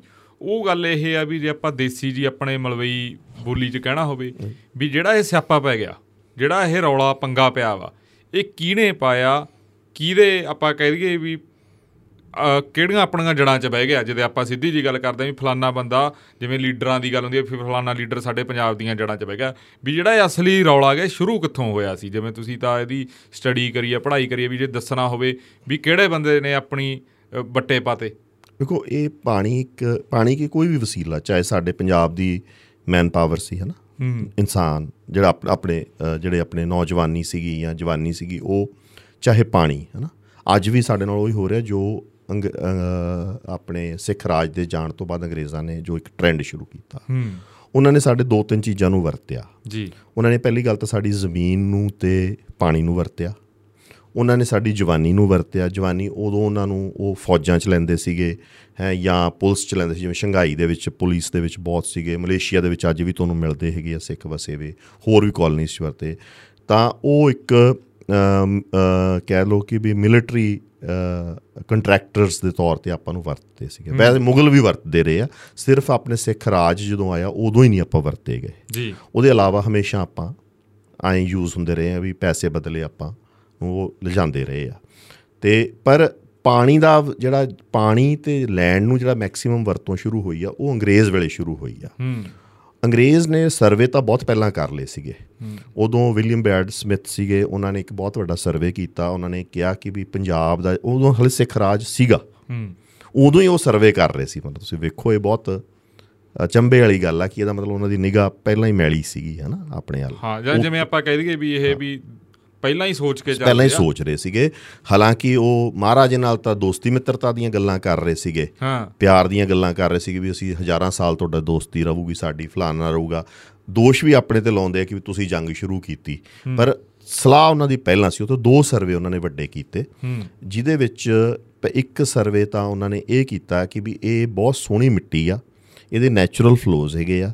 ਤੇ ਇਹਨਾਂ ਦੀ ਜੇ ਦਰਿਆਵਾਂ ਨੂੰ ਇੰਟਰਕਨੈਕਟ ਕਰਕੇ ਤੇ ਜ਼ਮੀਨ ਨੂੰ ਹੋਰ ਜ਼ਰਖੇਜ਼ ਕੀਤਾ ਮਤਲਬ ਜ਼ਰ ਇੱਥੇ ਇਰੀਗੇਸ਼ਨ ਦੇ ਕੇ ਤੂੰ ਹੋਰ ਪੈਦਾਵਾਰ ਕੀਤੀ ਜਾ ਸਕਦੀ ਆ। ਦੂਜਾ ਜਿਹੜਾ ਉਹਨਾਂ ਨੇ ਕੀਤਾ ਸਰਵੇ ਉਹ ਇਹ ਕੀਤਾ ਕਿ ਬਈ ਪਹਿਲਾਂ ਪੋਟਿੰਗਰ ਸੀਗੇ 1811 ਚ ਉਹਨਾਂ ਨੇ ਕੀਤਾ। ਉਦੋਂ ਬਾਅਦ ਅਲੈਗਜ਼ੈਂਡਰ ਬਰਨਸ ਆਏ ਉਹਨਾਂ ਨੇ ਸਰਵੇ ਕੀਤਾ ਕਿ ਜਿਹੜੇ ਸਾਡੇ ਦਰਿਆ ਹੈ ਹੂੰ। ਸਪੈਸ਼ਲੀ ਸਤਲੁਜ ਦਰਿਆ ਤੇ ਕੁਝ ਜਿਹੜੇ ਸਿੰਧ ਦਰਿਆ ਹੈ, ਇਹ ਜਿਹੜੇ ਹੈਗੇ ਆ ਇਹਨਾਂ ਦੇ ਉੱਤੇ ਅਸੀਂ ਸਮੁੰਦਰੀ ਬੇੜੇ ਚਲਾ ਸਕਦੇ ਆ ਉਸ ਟਾਈਮ ਇਹਦੇ ਤੇ ਸ਼ਿਪਸ ਚੱਲਦੀਆਂ ਸੀਗੀਆਂ ਜਿਹੜੀਆਂ ਤਕਰੀਬਨ 300 ਟਨ 100 ਤੋਂ 300 ਟਨ ਤੱਕ ਦਾ ਕਾਰਗੋ ਲੈ ਜਾਂਦੀਆਂ ਸੀ। ਮਤਲਬ ਜੇ ਅੱਜ ਸਮੁੰਦਰੀ ਬੇੜਾ ਇੱਥੋਂ ਚੱਲੂਗਾ ਸਮਝੋ ਬਈ ਲੁਧਿਆਣੇ ਤੋਂ ਤੁਸੀਂ ਮਾਲ ਦੁਬਈ ਭੇਜਣਾ ਹੈ। ਠੀਕ ਹੈ ਜੇ ਆਪਾਂ ਲੁਧਿਆਣੇ ਤੇ ਪ੍ਰੋਡਿਊਸ ਕੀਤਾ ਆਪਾਂ ਉਹਨੂੰ ਉੱਥੇ ਬੇੜ ਸਤਲੁਜ ਵਾਲੇ ਬੇੜੇ ਤੇ ਪਾਇਆ। ਤੇ ਉਸ ਕਰਾਚੀ ਦੇ ਪੋਰਟ ਤੱਕ ਇੱਥੇ ਪਹੁੰਚ ਗਿਆ ਜੀ ਕਰਾਚੀ ਤੋਂ ਅੱਗੇ ਉਹੀ ਬੇੜਾ ਤੁਹਾਡਾ ਉਹਨੂੰ ਦੁਬਈ ਜਾਂ ਨੀਅਰ ਬਾਈ ਪੋਰਟਸ ਤੇ ਲੱਗੂਗਾ 100 200 300 ਟਨ ਤੱਕ ਦੇ ਜਹਾਜ਼ ਉਹਨਾਂ ਨੇ ਫਲੈਟ ਬਾਟਮ ਕਹਿੰਦੇ ਸੀਗੇ ਜਿਹੜੀਆਂ ਹੁੰਦੀਆਂ ਫਲੈਟ ਬਾਟਮ ਜਿਹੜੀਆਂ ਸ਼ਿਪਸ ਹੁੰਦੀਆਂ ਜਿਹੜੀਆਂ ਜਿਨ੍ਹਾਂ ਦੀ ਹੇਠੋਂ ਤਲਾ ਐ ਜਹਾਜ਼ ਤੁਸੀਂ ਵੇਖੋਗੇ ਕਈ ਨੀਵਾ ਐ ਤਿੱਖਾ ਹੇਠਾਂ ਨੂੰ ਜਾਂਦੇ ਆ। ਕਈ ਐ ਉਹ ਫਲੈਟ ਹੁੰਦਾਗਾ ਸਿੱਧਾ। ਇੱਕ ਫਲੈਟ ਵਾਲੀਆਂ ਕਿਸ਼ਤੀਆਂ ਹੁੰਦੀਆਂ। ਉਹਨਾਂ ਤੇ ਐ ਸਮਾਨ ਭੇਜਿਆ ਜਾ ਸਕਦਾ ਹੁੰਦਾ ਇੰਟਰਸਟ ਤਾਂ। ਉਹਦੇ ਨਾਲ ਕਾਸਟ ਬਹੁਤ ਘਟ ਜਾਂਦੀ ਆ। ਮਤਲਬ ਇਹ ਵੰਡ ਦਾ ਇਹ ਵੀ ਆਪਾਂ ਨੂੰ ਨੁਕਸਾਨ ਹੋਇਆ ਬਹੁਤ ਜ਼ਿਆਦਾ ਕਿ ਅੱਜ ਸਾਨੂੰ ਬਹੁਤ ਵੱਡੀ ਕੀਮਤ ਦੇਣੀ ਪੈਂਦੀ ਆ ਆਪਦੀ ਐਕਸਪੋਰਟ ਕਰਨ ਵਾਸਤੇ। ਜੇ ਅਸੀਂ ਕੁਝ ਪ੍ਰੋਡਿਊਸ ਕਰਾਂਗੇ ਤਾਂ ਅਸੀਂ ਇਹ ਸ਼ਹਿਰਾਂ ਕਿਉਂਕਿ ਗੁਰੂਆਂ ਨੇ ਵੀ ਕੀ ਕੀਤਾ ਸੀ ਨਾ ਗੁਰੂ ਸਾਹਿਬ ਨੇ ਵੀ ਗੋਇੰਦਵਾਲ ਜਿਹੜਾ ਹੈ ਉਹ ਦਰਿਆ ਦੇ ਕਿਨਾਰੇ ਵਸਾਇਆ। ਪਾਣੀ ਦੀ ਵੀ ਇੱਕ ਤਾਂ ਉਹਦੇ ਨਾਲ ਲੋੜ ਪੈਂਦੀ ਆ। ਇੱਕ ਉਹਦੇ ਨਾਲ ਤੁਸੀਂ ਟ੍ਰੇਡ ਕਰ ਸਕਦੇ ਹੋ ਬਹੁਤ ਸੌਖਾ। ਠੀਕ ਹੈ? ਸ਼ਹਿਰ ਵੀ ਵਸੇ ਆਈ ਸੀ ਕਿ ਪ੍ਰੋਟੋਟਾਈਪ ਇੰਡਸਟਰੀ ਡਿਵੈਲਪ ਹੋਣੀ ਸ਼ੁਰੂ ਹੋ ਗਈ ਸੀ ਪੰਜਾਬ 'ਚ। ਜਿਹੜੀ ਛੋਟੀ ਇੰਡਸਟਰੀ ਹੈ ਬਹੁਤ ਸੀਗੀ। ਕੱਲਾ ਸੀ ਐਗਰੀਕਲਚਰ ਤੇ ਬੇਸਡ ਸੀ ਇੰਟਰ ਟ੍ਰੇਡ ਬਹੁਤ ਸੀ ਸੈਂਟਰਲ ਏਸ਼ੀਆ 'ਚੋਂ ਤੇ ਸਿੰਧ ਦਰਿਆ 'ਚੋਂ ਹੁੰਦਾ ਸਾਡਾ। ਘੋੜਿਆਂ ਦਾ ਟ੍ਰੇਡ ਸੈਂਟਰਲ ਏਸ਼ੀਆ ਚ ਹੁੰਦਾ ਸੀ ਸਿੰਧ ਦਰਿਆ ਰਾਹੀਂ ਸਾਡਾ ਸਮਾਨ ਐਕਸਪੋਰਟ ਹੁੰਦਾ ਸੀ ਅਰਬ ਦੇਸ਼ਾਂ ਤੱਕ ਜਾਂਦਾ ਸੀ ਨੀਲ ਬਹੁਤ ਜਾਂਦਾ ਸੀਗਾ। ਤੇ ਇਹ ਚੀਜ਼ਾਂ ਜਿਹੜੀਆਂ ਸੀਗੀਆਂ ਇਹ ਬੰਦ ਹੋ ਗਈਆਂ ਮਤਲਬ ਹਨਾ? ਅੰਗਰੇਜ਼ ਨੇ ਪਰ ਇਹ ਪਟਿੰਗਰ ਨੇ 1811 ਦੇ ਵਿੱਚ ਸਰਵੇ ਕਰਕੇ ਦੱਸਤਾ ਸੀ। ਤੇ ਉਹਨਾਂ ਨੇ ਇਹ ਵੀ ਦੱਸਤਾ ਸੀਗਾ ਕਿ ਸਾਨੂੰ ਕਿਸ ਤਰੀਕੇ ਨਾਲ ਅਸੀਂ ਦੂਜੇ ਬੇੜੇ ਵੀ ਭੇਜ ਸਕਦੇ ਹਾਂ ਵੱਡੇ ਸਮੁੰਦਰੀ ਬੇੜੇ ਵੀ ਜੇ ਚਾਹੀਏ ਕੱਲ ਨੂੰ। ਠੀਕ ਹੈ ਸੋ ਇਹ ਇਹ ਕੰਮ ਸ਼ੁਰੂ ਹੋ ਗਿਆ ਸੀ ਤਾਂ ਸਮਝ ਲਓ ਉਦੋਂ ਵਸੀਲਿਆਂ ਦੀ ਆਪਣੀ ਉਹਨਾਂ ਨੇ ਨਿਗਾਹ ਰੱਖ ਲਈ ਆਪਣੀ ਕਿ ਆਪਾਂ ਕਰਨਾ ਕੀ ਹੈ ਇੱਥੇ। ਤੇ ਫਿਰ ਸਿੱਖ ਰਾਜ ਖਤਮ ਹੁੰਦਾ ਜਦੋਂ ਜੀ। ਤਾਂ 1848 ਚ ਹੀ ਪਹਿਲਾ ਸਮਝੋ 1849 ਦੇ ਵਿੱਚ ਪਹਿਲਾ ਸਿਸਟਮ ਡਰਾ ਕਰਨਾ ਸ਼ੁਰੂ ਕਰਤਾ ਸੀ ਉਹਨਾਂ ਨੇ। ਉਹਦੇ ਵਿੱਚ ਉਹਨਾਂ ਨੇ ਜੋ ਪਹਿਲੀ ਉਹਨਾਂ ਨੇ ਜੋ ਡਰਾਇੰਗਸ ਬਣਾਈਆਂ ਉਹਦੇ ਵਿੱਚ ਉਹਨਾਂ ਨੇ ਇਹ ਕਿਹਾ ਕਿ ਵੀ ਜੇ ਅ, 80 ਲੱਖ ਏਕੜ ਨੂੰ ਆਪਾਂ ਪਾਣੀ ਦੇਵਾਂਗੇ ਤੇ ਖਰਚਾ ਸਾਡਾ ਇਹਦੇ ਤੇ ਆਊਗਾ 5.5 ਜਾਂ 6 ਲੱਖ ਪਾਉਂਡ ਉਹਨਾਂ ਦਿਨਾਂ 'ਚ। ਉਦੋਂ? ਹਾਂਜੀ। 1849 ਚ? ਹਾਂ 1849 ਹਾਂ। ਠੀਕ ਹੈ ਜੀ? ਪਰ ਉਹ ਪਲਾਨ ਪਈ ਰਹੀ। ਪਰ ਉਹ ਪਲਾਨ ਫਿਰ ਲਾਗੂ ਜਦੋਂ ਸ਼ੁਰੂ ਹੋਈ ਆ ਉਹ ਹੋਈ ਆ 1862 ਦੇ ਵਿੱਚ ਅਮਰੀਕਾ ਦੇ ਵਿੱਚ ਸਿਵਲ ਵਾਰ ਸ਼ੁਰੂ ਹੋ ਗਈ ਖਾਨਾ ਜੰਗੀ ਸ਼ੁਰੂ ਹੋ ਗਈ। ਉਹਦੇ ਨਾਲ ਜਿਹੜਾ ਮਾਲ ਅਮਰੀਕਾ ਤੋਂ ਜਿਹੜੀ ਕਾਟਨ ਆਉਂਦੀ ਸੀ ਜਾਂ ਕਪਾਹ ਆਉਂਦੀ ਸੀਗੀ ਇੰਗਲੈਂਡ ਦੀ ਸਪਿਨਿੰਗ ਮਿਲ ਨੂੰ ਚਲਾਉਂਦੀ ਸੀ ਟੈਕਸਟਾਈਲ ਇੰਡਸਟਰੀ ਨੂੰ ਚਲਾਉਂਦੀ ਸੀ ਜਿਹੜਾ ਉਹਨਾਂ ਦਾ ਬਹੁਤ ਵੱਡਾ ਇੱਕ ਵਪਾਰ ਸੀਗਾ। ਉਹ ਬੰਦ ਹੋ ਗਈ ਹੋਣੀ। ਉਹ ਬੰਦ ਹੋ ਗਈ ਜਦੋਂ ਹੋਣੀ ਤਾਂ ਉਹਨਾਂ ਦਾ ਪਹਿਲਾਂ ਹੀ ਨਿਗਾਹ ਜਿਹੜੀ ਪਈ ਉਹ ਪਈ ਇਸ ਪੰਜਾਬ ਤੇ। ਹੂੰ। ਕਿ ਵੀ ਆਪਾਂ ਇਹੀ ਕਾਟਨ ਇੱਥੋਂ ਪ੍ਰੋਡਿਊਸ ਕਰੀਏ। ਤਾਂ ਪਹਿਲੀ ਵਾਰ ਉਹਨਾਂ ਨੇ ਉਦੋਂ ਐਕਸਪਲੋਇਟ ਆਪਾਂ ਨੂੰ ਕਰਨਾ ਸ਼ੁਰੂ ਕੀਤਾ ਕਿ ਵੀ ਪਾਣੀ ਨੂੰ ਕਿਵੇਂ ਆਪਾਂ ਐਕਸਪਲੋਇਟ ਕਰਨਾ। ਤਾਂ ਉਹਦੇ ਵਾਸਤੇ ਉਹਨਾਂ ਨੇ ਲਾਜ਼ ਲਿਆਉਣੇ ਸ਼ੁਰੂ ਕੀਤੇ ਕਾਨੂੰਨ ਲਿਆਂਦੇ। ਉਦੋਂ ਪਹਿਲਾਂ ਜਿਹੜਾ ਉਦੋਂ ਪਹਿਲਾਂ ਕੋਈ ਕਾਨੂੰਨ ਨਹੀਂ ਸੀ ਐਸਾ ਕਿ ਵੀ ਪਾਣੀ ਕਿਹਦਾ ਹੈ। ਠੀਕ ਹੈ ਨਾ ਜਿਵੇਂ ਆਪ ਕਹਿੰਦੇ ਵੀ ਜਿਹੜਾ ਕਿਨਾਰੇ ਤੇ ਜਹਾਜ਼ ਹੈਗਾ ਸਮੁੰਦਰ ਦੇ ਦਰਿਆ ਦੇ ਉਹ ਪਾਣੀ ਉਹਦਾ ਸੀਗਾ। ਤੇ ਉਦੋਂ ਪਹਿਲਾਂ ਜੀ ਫਿਰ ਆਪਣੇ ਇਹ ਵੀ ਕਪਾਹ ਖੂਹ ਵੀ ਨਹੀਂ ਹੁੰਦੀ ਸੀ ਜਾਂ ਨਹੀਂ ਹੁੰਦੀ ਸੀਗੀ। ਪਰ ਇੰਨੀ ਨਹੀਂ ਜ਼ਿਆਦਾ ਹੁੰਦੀ ਸੀ ਉਹ ਖੇਤੀ ਦਾ ਆਪਾਂ ਭੇਜ ਸਕੀਏ ਬਾਹਰ ਖੇਤੀ ਦਾ। ਤਰੀਕਾ ਮੋਟਾ ਜਿਹਾ ਦੱਸਦਾ ਜੀ ਕੀ ਸੀਗਾ। ਖੇਤੀ ਦਾ ਤਰੀਕਾ ਨਾ ਉਹਨੂੰ ਸਲਾਬਾ ਕਹਿੰਦੇ ਸੀਗੇ। ਸਲਾਬਾ ਕੀ ਕਰ ਹੁੰਦਾ ਸੀਗਾ ਕਿ ਡੈਮ ਨਹੀਂ ਹੁੰਦੇ ਸੀ ਤਾਂ ਜਦੋਂ ਪਾਣੀ ਆਇਆ ਜਿਵੇਂ ਹੁਣ ਹੜ੍ਹ ਆਏ ਆ ਹਾਂ। ਤਾਂ ਉਹਨੇ ਫੈਲ ਜਾਣਾ ਪਾਣੀ ਨੇ। ਹੁਣ ਜਿਵੇਂ ਤੁਸੀਂ ਰੋਪੜ ਤੋਂ ਪਾਣੀ ਜਿਵੇਂ ਸਤਲੁਜ ਆਇਆ ਤਾਂ ਸ਼ਰਿਆਂ ਚ ਐ ਵੰਡਿਆ ਜਾਂਦਾ ਸੀਗਾ ਪਾਣੀ ਦਰਿਆ ਖਿੱਲਰ ਜਾਂਦਾ ਸੀਗਾ। ਤਾਂ ਸਮਝ ਲਓ ਰੋਪੜ ਤੋਂ ਲੈ ਕੇ ਕਰਾਲੀ ਤੱਕ ਇੱਕ ਵੱਡਾ ਦਰਿਆ ਹੀ ਬਣ ਜਾਂਦਾ ਸੀ ਉਹ ਫੈਲ ਜਾਂਦਾ ਸੀ ਐ। ਜਦੋਂ ਜ਼ਿਮੀਦਾਰ ਸਿਆਣੇ ਹੁੰਦੇ ਸੀਗੇ ਉਹ ਕੀ ਕਰਦੇ ਜਦੋਂ ਪਾਣੀ ਘਟ ਜਾਂਦਾ ਸੀਗਾ ਤਾਂ ਉਹ ਧਰਤੀ ਦਾ ਗਾਰ ਆਉਣ ਨਾਲ ਜ਼ਰਖੇਜ਼ ਹੋ ਜਾਂਦੀ ਸੀ ਦੂਜੀ ਗੱਲ ਉਹ ਸਲਾਬੇ ਨੂੰ ਸਾਂਭ ਲੈਂਦੇ ਸੀਗੇ। ਉਹਨੂੰ ਸਲਾਬਾ ਹੀ ਕਹਿੰਦੇ ਹੁੰਦੇ ਸੀ। ਖੇਤੀ ਦੀ ਜਿਹੜੀ ਫਰਦ ਹੁੰਦੀ ਸੀ ਉਹਦੇ ਵਿੱਚ ਸਲਾਬਾ ਤੇ ਦੂਜਾ ਅੱਡ ਅੱਡ ਤਰ੍ਹਾਂ ਦੀ ਖੇਤੀ ਬਰਾਨੀ ਖੇਤੀ ਹੋ ਗਈ ਇੱਕ ਸਲਾਬੇ ਵਾਲੀ ਹੋ ਗਈ ਸਲਾਬੇ ਦੇ ਵਿੱਚ ਫਸਲ ਬੀਜ ਦਿੱਤੀ ਜਾਂਦੀ ਸੀ ਪਾਕਿਸਤਾਨ ਚ ਹਜੇ ਵੀ ਸਲਾਬਾ ਹੀ ਕਹਿੰਦੇ ਆ। ਹਾਂਜੀ। ਉਹ ਐਕਚੁਅਲੀ ਕੀ ਹੈ ਕਿ ਜ਼ਿਆਦਾ ਤੁਸੀਂ ਹੁਣ ਵੀ ਦੇਖੋਗੇ ਪੰਜਾਬ 'ਚ ਵੀ ਤਾਂ ਦਰਿਆਵਾਂ ਦੇ ਕੰਢੇ ਤੁਹਾਨੂੰ ਪਿੰਡਾਂ ਦੇ ਨਾਂ ਮੁਸਲਮਾਨਾਂ ਦੇ ਮਿਲਣਗੇ। ਹੂੰ। ਕਿਉਂਕਿ ਰਿਸੋਰਸ ਦੇ ਉੱਤੇ ਤਾਕਤਵਰ ਤੇ ਰਕਾਵਜ ਹੋ ਜਾਂਦੀ ਹੁੰਦੀ ਹੈ ਹੂੰ। ਠੀਕ ਹੈ ਨਾ? ਮਤਲਬ ਆਪਾਂ ਧੱਕੇ ਗਏ ਬਰਾਨੀ ਇਲਾਕੇ 'ਚ ਜਾਂ ਪਹਾੜਾਂ 'ਚ। ਹਾਂ। ਤੁਹਾਨੂੰ ਉੱਥੇ ਉਹ ਮਿਲਣਗੇ ਤੇ ਜਿਹੜੇ ਉਦੋਂ ਦੇ ਹਾਂ ਹੁਣ ਹੁਣ ਵੀ ਤੁਸੀਂ ਵੇਖੋਗੇ ਜੇ ਤੁਸੀਂ ਸਤਲੁਜ ਦੇ ਨਾਲ ਨਾਲ ਵੀ ਚੱਲੋਗੇ ਤਾਂ ਜਿੱਥੇ ਜਿੱਥੇ ਸਲਾਬੇ ਦੀ ਮਾਰ ਆ ਉੱਥੇ ਪਿੰਡਾਂ ਦੇ ਨਾਲ ਜ਼ਿਆਦਾਤਰ ਤੁਹਾਨੂੰ ਅ, ਮੁਸਲਮਾਨਾਂ ਦੇ ਮਿਲਣਗੇ ਕੋਟੀ ਸੇ ਖਾਨ ਨਕੋਦਰ ਹੇਠਾਂ ਵੀ। ਫਿਰੋਜ਼ਪੁਰ ਫਿਰ ਉਹਦੇ ਨਾਲ ਨਾਲ ਵੀ ਵੇਖੋਗੇ ਤਾਂ ਉਹ ਉਹਨਾਂ ਨੇ ਡੋਮੀਨੇਟ ਕੀਤਾ। ਮਤਲਬ ਇਹ ਇੱਕ ਅੱਡ ਇੰਟਰਸਟਿੰਗ ਫੇਜ਼ ਆ ਕਿ ਜਦੋਂ ਮਤਲਬ ਆਪਣੇ ਲੋਕ ਵਾਧੇ ਹੁੰਦੇ ਸੀ ਇੱਧਰ ਨੂੰ ਤਾਂ ਜਿਹੜੇ ਸਤਲੁਜ ਦੇ ਨਾਲ ਉੱਤੇ ਤਾਂ ਲੁਧਿਆਣੇ ਤੋਂ ਲੈ ਕੇ ਤੇ ਤਕਰੀਬਨ ਕੋਟ ਈਸੇ ਖਾਂ ਤੋਂ ਥੋੜਾ ਥੱਲੇ ਤੱਕ ਮੰਝ ਰਾਜਪੂਤ ਜਿਹੜੇ ਮੁਸਲਮਾਨ ਬਣੇ ਹੋਏ ਸੀ ਜਿਨ੍ਹਾਂ ਚੋਂ ਆ ਹੈਗੇ ਆ ਰਾਏਕੋਟ ਵਾਲੇ ਹੈਗੇ ਆ ਇਹਨਾਂ ਦਾ ਕਬਜ਼ਾ ਸੀਗਾ। ਤੇ ਉਦੋਂ ਗਾਂ ਵੱਟੂ ਮੁਸਲਮਾਨ ਆ ਜਾਂਦੇ ਸੀ ਜਿਹੜੇ ਫਾਜ਼ਿਲਕਾ ਤੋਂ ਹੇਠਾਂ ਨੂੰ ਜਾਂਦੇ ਹੁੰਦੇ ਸੀ।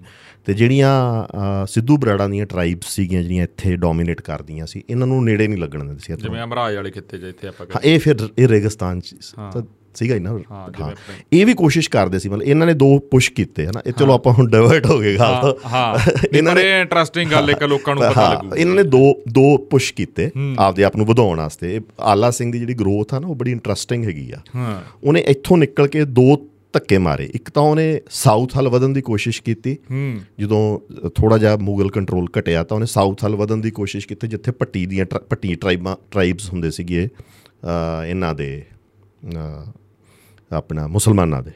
ਉਹਨੇ ਥੱਲੇ ਨੂੰ ਅਬੋਰ ਤੱਕ ਕੋਸ਼ਿਸ਼ ਕੀਤੀ। ਅਬੋਰ ਤੋਂ ਗਾ ਮਤਲਬ ਮਲੋਟ ਅਬੋਰ ਤੱਕ ਉਹ ਵੱਧ ਸਕੇ ਕਿ ਗਾਂ ਟਿੱਬੇ ਵੱਧ- ਵਧਣੇ ਸ਼ੁਰੂ ਹੋ ਗਏ। ਉੱਥੋਂ ਤੱਕ ਨਹੀਂ ਵਧਿਆ ਫਿਰ ਉਹ ਹਨਾ? ਦੂਜਾ ਉਹਨੇ ਕੋਸ਼ਿਸ਼ ਕੀਤੀ ਕਿ ਵੀ ਮੈਂ ਪਟਿਆਲੇ ਤੱਕ ਤਾਂ ਵਜੇ ਬਿਕੋਜ਼ ਉਹਦੇ ਨਾਲ ਕੀ ਸੀ ਤੁਸੀਂ ਲਾਈਨ ਆਫ ਟ੍ਰੇਡ ਦੇ ਉੱਤੇ ਹਮਲਾ ਕਰ ਸਕਦੇ ਹੋ। ਉੱਥੋਂ ਤੁਸੀਂ ਟੋਲ ਟੈਕਸ ਲੈ ਸਕਦੇ ਹੋ। ਤਾਂ ਰਿਸੋਰਸ ਦੀ ਤਾਂ ਵਸੀਲੇ ਦੀ ਤਾਂ ਲੋੜ ਹੁੰਦੀ ਹੈ ਨਾ ਕਿਸੇ ਰਾਜ ਵਾਸਤੇ। ਤਾਂ ਤਕਰੀਬਨ 7-800 ਪਿੰਡ ਇਸ ਸਟ੍ਰੈਚ 'ਚੋਂ ਵਧਾ ਗਏ। ਤਾਂ ਹੀ ਵੇਖੋ ਪਟਿਆਲੇ ਜਾਣ ਤੋਂ ਬਾਅਦ ਉਹ ਪ੍ਰੋਗਰੈਸ ਵਧੀ ਉਹਨਾਂ ਦੀ। ਕਿਉਂਕਿ ਉਹ ਦਿੱਲੀ ਲਾਹੌਰ ਐਕਸੈਸ ਦੇ ਉੱਤੇ ਆ ਗਏ ਜਿੱਥੇ ਉਹ ਟ੍ਰੇਡ ਦੇ ਉੱਤੇ ਕਾਬਜ ਹੋ ਗਏ। ਹੂੰ। ਠੀਕ ਹੈ ਉੱਥੋਂ ਉਹਨਾਂ ਨੂੰ ਮਸੂਲ ਮਿਲਣ ਲੱਗ ਗਿਆ ਹਨਾ? ਪਾਵਰਫੁਲ ਹੋ ਗਏ। ਨਿਕਲੇ ਇੱਥੋਂ ਸੀ ਪਰ ਉਦੋਂ ਪਹਿਲਾਂ ਇੱਥੋਂ ਵਧਣਾ ਬੜਾ ਮੁਸ਼ਕਲ ਸੀਗਾ ਕਿ ਉਧਰੋਂ ਮੁਸਲਮਾਨ ਪ੍ਰੈਸ਼ਰ ਪਾਉਂਦੇ ਸੀ ਉਧਰੋਂ ਧਰਤੀ ਐ ਜੀ ਸੀ ਜਿਹਦੇ ਚ ਤੁਸੀਂ ਹਿਸਾਰ ਤੇ ਹਾਂਸੀ ਤੇ ਇਧਰ ਵਧ ਨਹੀਂ ਸਕਦੇ ਸੀ ਹੂੰ। ਤੇ ਵੈਸੇ ਮੁਗਲਾਂ ਦੀ ਤੇ ਬਾਅਦ ਚ ਅੰਗਰੇਜ਼ਾਂ ਦੀ ਵੀ ਇਹ ਇੱਕ ਜਾਂ ਹੁਣ ਵੀ ਭਾਰਤ ਵੀ ਇਹ ਇੱਕ ਪਾਲਿਸੀ ਰਹੀ ਆ ਕਿ ਤੁਸੀਂ ਉਹ ਇਲਾਕਾ ਆਬਾਦ ਕਰੋ ਜਿਹਦੇ ਵਿੱਚ ਆਪਣਾ ਪਹਿਲਾਂ ਖੇਤੀ ਨਹੀਂ ਹੁੰਦੀ ਜਦੋਂ ਤੁਸੀਂ ਉਹਨੂੰ ਆਬਾਦ ਕਰੋਗੇ ਤਾਂ ਹੋਰ ਬਣੂਗੀ। ਇਸੇ ਤਹਿਤ ਹੀ ਆ ਕਨਾਲਸ ਨਿਕਲੀ ਚਲੋ ਆਪਾਂ ਵਾਪਸ ਆਪਣੀ ਗੱਲ ਜੇ ਤੇ ਆਪਾਂ ਉੱਥੇ ਹੀ ਆਈਏ ਵੀ ਜਦੋਂ ਉਹਨਾਂ ਨੇ ਅੰਗਰੇਜ਼ਾਂ ਨੇ ਸੋਚ ਲਿਆ ਵੀ ਇੱਥੇ ਆਪਾਂ ਡਿਵੈਲਪ ਕਰ ਡਿਵੈਲਪ ਕਰਨਾਗਾ ਵੀ ਕਪਾਹ ਵਾਲੀ ਖੇਤੀ। ਹਾਂਜੀ। ਤਾਂ ਪਹਿਲੀ ਜਿਹੜੀ ਉਹਨਾਂ ਨੇ ਡਿਵੈਲਪਮੈਂਟ ਕੀਤੀ ਉਹਨਾਂ ਦਿਨਾਂ ਚ ਉਦੋਂ ਅਕਾਲ ਵੀ ਬਹੁਤ ਪੈ ਰਹੇ ਸੀਗੇ। ਤਾਂ ਉਹਨਾਂ ਨੇ ਕਿਹਾ ਵੀ ਆਪਾਂ ਗ੍ਰੇਨ ਸਰਪਲਸ ਵੀ ਕਰਨਾ ਇਹਨੂੰ। ਪੰਜਾਬ ਉਦੋਂ ਪਹਿਲਾਂ ਗ੍ਰੇਨ ਸਰਪਲਸ ਇੰਨਾ ਨਹੀਂ ਸੀਗਾ। ਇੱਥੋਂ ਤੱਕ ਕਿ ਅਦੀਨਾ ਬੇਗ ਵੇਲੇ ਤਾਂ ਜਿਹੜਾ ਵੱਡਾ ਕਾਰਨ ਪੰਜਾਬ ਦੇ ਵਿੱਚ ਰਿਵੋਲਟ ਉੱਠਣ ਦਾ ਇਹ ਸੀਗਾ ਕਿ ਅਦੀਨਾ ਬੇਗ ਨੇ ਯੂਪੀ ਤੋਂ ਕਣਕ ਆਉਣ ਨਹੀਂ ਰੋਕਤੀ ਤੇ ਇੱਥੇ ਲੋਕਾਂ ਤੇ ਅਕਾਲ ਪਿਆ ਹੋਇਆ ਸੀਗਾ ਤੇ ਉਹਦੇ ਨਾਲ ਹੋਰ ਵੀ ਵੱਡਾ ਜੋਸ਼ ਨਾਲ ਖਾਲਸਾ ਦਲ ਖਾਲਸਾ ਉੱਠ ਖੜਾ ਤੇ ਪਰ ਜਿਹੜਾ ਰੋਟੀ ਬਹੁਤ ਵੱਡਾ ਮਸਲਾ ਸੀ ਲੋਕਾਂ ਦੀ ਮਤਲਬ ਹੁਣ ਤਾਂ ਆਪਾਂ ਇਹਨੂੰ ਮਜ਼ਾਕ ਬਣਾਇਆ ਫੂਡ ਸਿਕਿਉਰਿਟੀ ਬਹੁਤ ਵੱਡਾ ਇਸ਼ੂ ਸੀਗਾ ਜੋ ਪੰਜਾਬ ਦੀ। ਹਾਲਾਂਕਿ ਅੱਜ ਹੈਗਾ ਪਰ ਆਪਾਂ ਉਵੇਂ ਆਪਾਂ ਚਿੰਤਤ ਨਹੀਂ ਆਪਾਂ ਚਿੰਤਤ ਨਹੀਂ ਚਿੰਤਤ ਨਹੀਂ। ਮਤਲਬ ਆਪਾਂ ਤਾਂ ਬਿਲਕੁਲ ਹੀ ਚਿੰਤਤ ਨਹੀਂ ਪਰ ਹਿੰਦੁਸਤਾਨ ਵੀ ਭੁੱਖ ਸੁੱਤਾ ਪਿਆ ਪੰਜਾਬ ਕਰਕੇ ਆ। ਹਾਂ। ਠੀਕ ਹੈ ਤੇ ਉਹ ਉਦੋਂ ਬਾਅਦ ਪਹਿਲੀਆਂ ਜਿਹੜੀਆਂ ਨਹਿਰਾਂ ਨਿਕਲੀਆਂ ਉਹ ਸੀਗਾ ਸਰਹੰਦ ਕਨਾਲ ਸਿਸਟਮ ਜਿਹਨੂੰ ਆਪਾਂ ਦਰਾਹੇ ਕੋਲੇ ਤੁਸੀਂ ਵੇਖਿਆ ਹੋਣਾ ਬਹੁਤ ਵੱਡੀ ਨਹਿਰ ਜਾਂਦੀ ਆ। ਉਹ ਕਨਾਲ ਸਿਸਟਮ ਸਭ ਤੋਂ ਪਹਿਲਾਂ ਡਿਵਾਈਸ ਹੋਇਆ 1872 ਦੇ ਵਿੱਚ ਉਹ ਅੰਗਰੇਜ਼ਾਂ ਨੇ ਕੱਢਣਾ ਸ਼ੁਰੂ ਅੱਛਾ ਇਹ 1872 ਦੇ ਵਿੱਚ? ਹਾਂਜੀ ਜਿਹਨੂੰ ਆਪਾਂ ਦਰਾਹੇ ਵਾਲੀ ਨਹਿਰ ਦਰਾਹੇ ਵਾਲੀ ਨਹਿਰ ਕਹਿੰਦੇ ਇਹਦੇ ਨਾਲ ਤਕਰੀਬਨ ਆ ਸਾਰਾ ਮਾਲਵਾ ਜਿੱਥੇ ਆਪਾਂ ਬੈਠੇ ਆ ਜਾਂ ਹੋਰ ਇਲਾਕੇ ਆ ਹਾਂ। ਅਬੋਰ ਫਾਜ਼ਿਲਕਾ ਤੱਕ ਇਹ ਨਹਿਰਾਂ ਨੇ ਸਪਲਾਈ ਕੀਤੀ ਬਠਿੰਡਾ ਤੇ ਇਹ ਨਹਿਰਾਂ ਨੇ ਸਪਲਾਈ ਸ਼ੁਰੂ ਕੀਤੀ। ਲੁਧਿਆਣੇ ਦਾ ਇਲਾਕਾ ਸਦਵਾ ਬੇਟ ਦਾ ਇਲਾਕਾ ਇਸ ਨਹਿਰਾਂ ਤੋਂ ਸਪਲਾਈ ਹੋਇਆ। ਤੁਸੀਂ ਵੇਖੋ ਨਾ ਅੱਗੇ ਜਾ ਕੇ ਉਹ ਪਾਟ ਜਾਂਦੀਆਂ ਤਿੰਨ ਨਹਿਰਾਂ ਆ ਜਾਂਦੀਆਂ ਫਿਰ ਫਰਦਰ ਪਾਟਦੀਆਂ ਜਾਂਦੀਆਂ। ਜੀ। ਤਾਂ ਉਹ ਉਹ ਉਹ ਨਹਿ- ਉਹ ਉਹ- ਉਹਨਾਂ ਨੇ ਉਹ ਉਹ ਨਹਿਰ ਦਾ ਸਿਸਟਮ ਬਣਾਇਆ। ਉਹ ਸਿਸਟਮ ਬਣਦੇ ਬਣਦੇ 1883 ਤੱਕ ਉਹ ਸਿਸਟਮ ਬਣਿਆ। ਉਹਦਾ ਇੰਪੈਕਟ ਜੋ ਵਰਲਡ ਦੇ ਉੱਤੇ ਹੋਇਆ ਉਹਨਾਂ ਦਿਨਾਂ 'ਚ। ਸ਼ਿਕਾਗੋ ਇੱਕ ਮੰਡੀ ਹੈਗੀ ਹੈ ਜੀ ਜਿੱਥੇ ਕਣਕ ਦਾ ਭਾਅ ਤੈਅ ਹੁੰਦਾ ਵਰਲਡ ਦਾ। ਹੂੰ। ਸਭ ਤੋਂ ਜ਼ਿਆਦਾ। ਠੀਕ ਹੈ ਜੀ? ਤਾਂ ਉਹ ਸ਼ਿਕਾਗੋ ਦੀ ਮੰਡੀ 'ਚ ਜਿਹੜਾ ਭਾਅ ਤੈਅ ਹੁੰਦਾ ਉਸ ਭਾਅ ਦੇ ਵਿੱਚ ਉਸ ਸਾਲ 10% ਡ੍ਰੌਪ ਆ ਗਈ ਕਿ ਵੀ ਪੰਜਾਬ ਦੇ ਵਿੱਚ ਕਣਕ ਦੀ ਪੈਦਾਵਾਰ ਇੰਨੀ ਵੱਧ ਜਾਣੀ ਹੈ ਕਿ ਨਵਾਂ ਕਨਾਲ ਸਿਸਟਮ ਬਣ ਗਿਆ ਉੱਥੇ। ਹੂੰ। ਮਤਲਬ ਆਪਾਂ ਇੰਨਾ ਵੱਡਾ ਇੰਪੈਕਟ ਉਦੋਂ ਵੀ ਪਾਉਂਦੇ ਸੀ। ਤੇ 1872 1872 ਚ ਜਦੋਂ ਬਣਨੀ ਸ਼ੁਰੂ ਹੋਈ 1883 ਚ ਉਹ ਪੂਰੀ ਹੋ ਗਈ। ਹੂੰ। ਠੀਕ ਹੈ ਨਾ?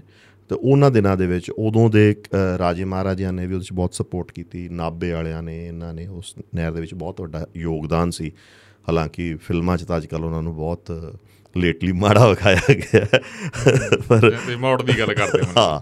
ਹਾਂ ਪਰ ਉਹ ਉਸ ਟਾਈਮ ਉਹ ਇਲਾਕਾ ਵਿਖਾਇਆ ਹੀ ਗਿਆ ਵੇਖੋ ਕਿੰਜ ਅਸੀਂ ਉਹਨਾਂ ਨੇ ਜ਼ਰਖੇਜ਼ ਕਰ ਚੁੱਤੇ ਫੰਡਸ ਵੀ ਬਹੁਤ ਦਿੱਤੇ ਕਿ ਸਾਡੇ ਇਲਾਕੇ 'ਚ ਇਹ ਗਰੀਬੀ ਖਤਮ ਹੋ ਜੇ ਜਾਂ ਕਿਵੇਂ ਨਾ ਕਿਵੇਂ ਆ ਜੇ ਤੇ ਉਹ ਉਹ ਉਹਨਾਂ ਦਾ ਦੇਣ ਸੀਗੀ ਉਦੋਂ ਬਹੁਤ ਜ਼ਿਆਦਾ ਤੇ ਉਦੋਂ ਇਹ ਪਹਿਲਾਂ ਸ਼ੁਰੂ ਹੋਇਆ। ਫਿਰ ਉਹਨਾਂ ਨੇ ਜਦੋਂ ਇਹਨਾਂ ਨੂੰ ਇੱਥੇ ਰਿਜ਼ਲਟ ਮਿਲਣ ਲੱਗ ਗਿਆ ਤਾਂ ਉਹਨਾਂ ਨੇ ਫਿਰ ਬਾਕੀ ਕਨਾਲ ਕਾਲਨੀ ਜਿਵੇਂ ਲਾਇਲਪੁਰ ਵਾਲੀ ਮੌਂਟਗੋਮਰੀ ਵਾਲੀ ਪਾਕਿਸਤਾਨ ਜਿਹਨੂੰ ਅੱਜ ਕਹਿੰਦੇ ਆ ਆਪਾਂ ਉਸ ਤੇ ਲਹਿੰਦੇ ਪੰਜਾਬ 'ਚ ਉਹਨਾਂ ਨੇ ਕਲੋਨੀਆਂ ਵਸਾਉਣੀਆਂ ਸ਼ੁਰੂ ਕੀਤੀਆਂ। ਕਲੋਨੀਆਂ ਦੇ ਵਿੱਚ ਉਹਨਾਂ ਨੂੰ ਇੰਨਾ ਫਾਇਦਾ ਹੋਇਆ ਕਿ ਉਹਨਾਂ ਨੇ 6 ਲੱਖ ਪਾਉਂਡ 6 ਮਿਲੀਅਨ ਕਿ ਜਾਂ 6 ਲੱਖ ਪਾਉਂਡ ਐਂ ਲਾਇਆ ਸੀਗਾ ਪਹਿਲਾਂ 'ਚ। ਜੋ ਐਸਟੀਮੇਟ ਲਾਇਆ ਸੀ ਉਹ ਤੇ ਇਹ ਸੀਗਾ ਕਿ ਉਹ ਕਹਿੰਦੇ ਸੀ ਵੀ ਜੋ ਸਾਡੀਆਂ ਕਨਾਲ ਕਾਲਨੀਜ਼ ਖਤਮ ਹੋ ਜਾਣਗੀਆਂ ਤਾਂ ਸਾਨੂੰ ਉਦੋਂ ਇਹਦੇ ਵਿੱਚੋਂ 35% ਸਾਲਾਨਾ ਰਿਟਰਨ ਆਊਗੀ। 35% ਰਿਟਰਨ ਵੀ ਬਹੁਤ ਹੁੰਦੀ ਹੈ ਕਿਸੇ ਵਪਾਰ 'ਚ ਆ ਜੇ। ਹੂੰ। ਮਤਲਬ ਹੈ ਨਾ ਕਿ ਵੀ ਸਾਨੂੰ 2 ਮਿਲੀਅਨ ਪਾਉਂਡਸ ਦੀ ਰਿਟਰਨਸ ਆਉਣੀਆਂ ਸ਼ੁਰੂ ਹੋ ਜਾਣਗੀਆਂ। ਪਰ ਹੋਇਆ ਕੀ ਕਿ ਪਹਿਲੇ ਸਾਲ 'ਚ ਹੀ ਉਹਨਾਂ ਨੂੰ ਜਿਹੜਾ ਉੱਥੋਂ ਰੈਵਨਿਊ ਕਲੈਕਟ ਹੋਇਆ ਉਹ 35 ਲੱਖ ਪਾਉਂਡ ਸੀ। ਹੂੰ। ਕਿੰਨੇ ਟਾਈਮਸ ਉਹਦੇ ਹਨਾ? ਉਹਨਾਂ ਦੀ ਲਾਗਤ ਵੀ ਆ ਗਈ। ਫਿਰ ਉਹ ਲੱਗ ਪਏ ਫਟਾਫਟ ਬਣਾਉਣ ਉਹਨਾਂ ਨੂੰ ਸਮਝ ਆ ਗਈ ਫਿਰ ਸਮਝ ਆ ਗਈ। ਕਿ ਵੀ ਇਸ ਪਾਸੇ ਸਾਨੂੰ ਫਾਇਦਾ ਹੈ ਕਿ ਪੰਜਾਬ ਦਾ ਜਿਹੜਾ ਕਿਸਾਨ ਆ ਇਹ ਕੰਮ ਖਿੱਚ ਸਕਦਾ ਹੈ। ਤਾਂ ਦੁਆਬੇ ਚੋਂ ਮਾਝੇ ਚੋਂ ਬਹੁਤ ਕਿਸਾਨੀ ਉਹਨਾਂ ਨੇ ਲਿਜਾ ਲਿਜਾ ਕੇ ਵਸਾਉਣੀ ਸ਼ੁਰੂ ਕੀਤੀ। ਸੋ ਪਹਿਲੀ ਸਾਡੀ ਪਾਣੀ ਦਾ ਐ ਸ਼ੁਰੂ ਹੋਇਆ। ਪਰ ਲੁੱਟ ਕਿੱਥੋਂ ਸ਼ੁਰੂ ਹੋਈ ਇਹ ਆਪਾਂ ਹੁਣ ਇੱਥੇ ਆਉਂਦੇ ਹਾਂ। ਇਹ ਅੰਗਰੇਜ਼ ਨੇ ਜਦੋਂ ਇਹ ਕਰਤਾ ਤਾਂ ਇਹਨੂੰ ਵੇਖ ਕੇ ਜਿਹੜਾ ਹੁਣ ਪ੍ਰੈਜ਼ੈਂਟ ਗੰਗਾਨਗਰ ਹੈਗਾ ਹੈ, ਹਨੂਮਾਨਗੜ੍ਹ ਇੱਥੇ ਮਹਾਰਾਜਾ ਬੀਕਾਨੇਰ ਦਾ ਰਾਜ ਹੁੰਦਾ ਹੂੰ ਇਹਨੂੰ ਬੀਕਾਨੇਰ ਸਟੇਟ ਕਹਿੰਦੇ ਸੀਗੇ।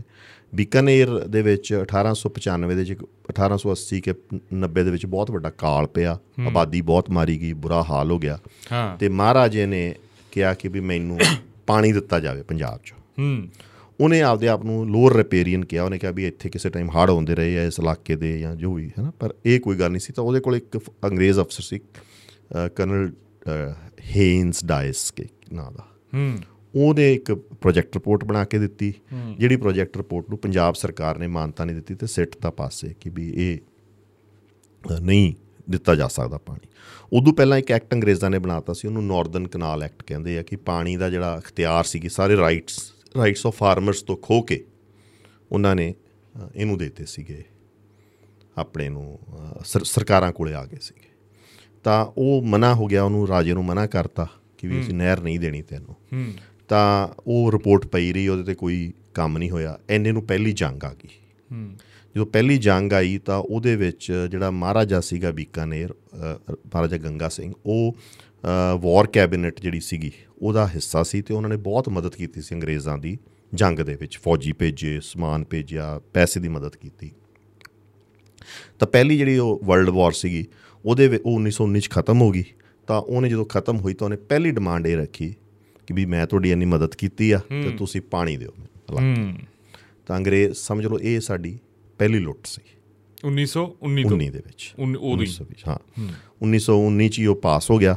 ਪਰ ਉਹਨੂੰ ਬੜੇ ਟੇਢੇ ਢੰਗ ਨਾਲ ਪਾਸ ਕੀਤਾ ਗਿਆ। ਉਹਦੇ ਚ ਇਤਰਾਜ਼ ਦੋਸਤ ਨੇ ਉਠਾਇਆ ਸੀ ਪੰਜਾਬ ਨੇ ਇਤਰਾਜ਼ ਉਠਾਇਆ ਸੀ ਤੇ ਉਦੋਂ ਬਾਅਦ ਇਹੀ ਦਰਿਆਗਾ ਬਹੌਲਪੁਰ ਸਟੇਟ ਬਹੌਲਪੁਰ ਉਦੋਂ ਰਾਜ ਹੁੰਦਾ ਸੀਗਾ।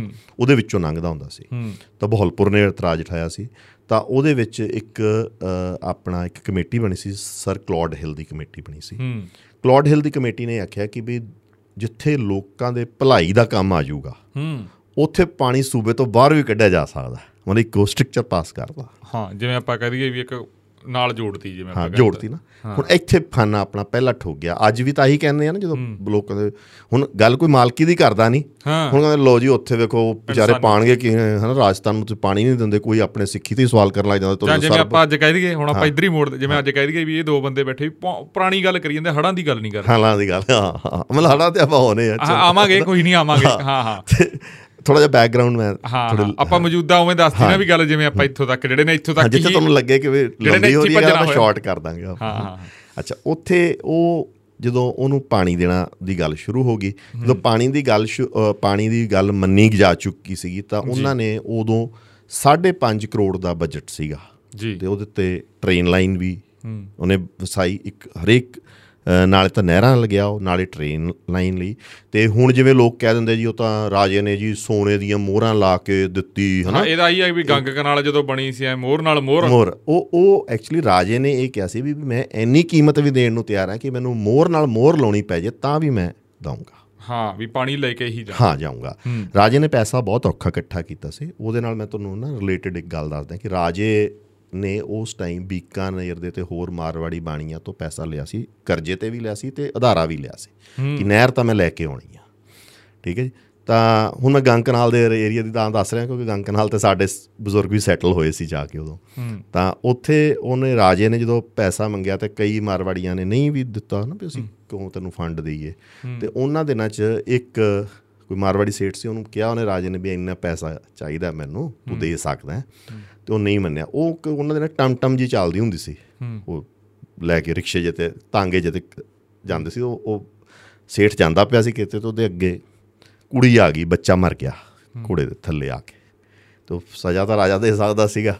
ਤੇ ਉਹ ਪੈਰੀਂ ਪੈ ਗਿਆ ਰਾਜੇ ਦੇ। ਉਹ ਕਹਿੰਦਾ ਵੀ ਹੁਣ ਤੂੰ ਜਿੰਨਾ ਮੈਂ ਤੈਨੂੰ ਮੰਗਦਾ ਸੀ ਉਹਦੇ ਨਾਲ 5 ਜਾਂ 10 ਗੁਣਾ ਮੈਂ ਵੱਧ ਲਊਂਗਾ ਤਾਂ ਜਾਨ ਛੁੱਟਣੀ ਆ ਤੇਰੀ। ਠੀਕ ਹੈ ਨਹੀਂ ਤਾਂ ਸਜ਼ਾ ਲੈ ਤੂੰ। ਤੂੰ ਪੈਸੇ ਮੰਗਦਾ ਸੀ ਦਿੰਦਾ। ਸੋ ਐ ਰਾਜੇ ਨੇ ਬਹੁਤ ਔਖਾ ਪੈਸਾ ਇਕੱਠਾ ਕਰਕੇ ਉੱਥੇ ਲੈ ਗਿਆ।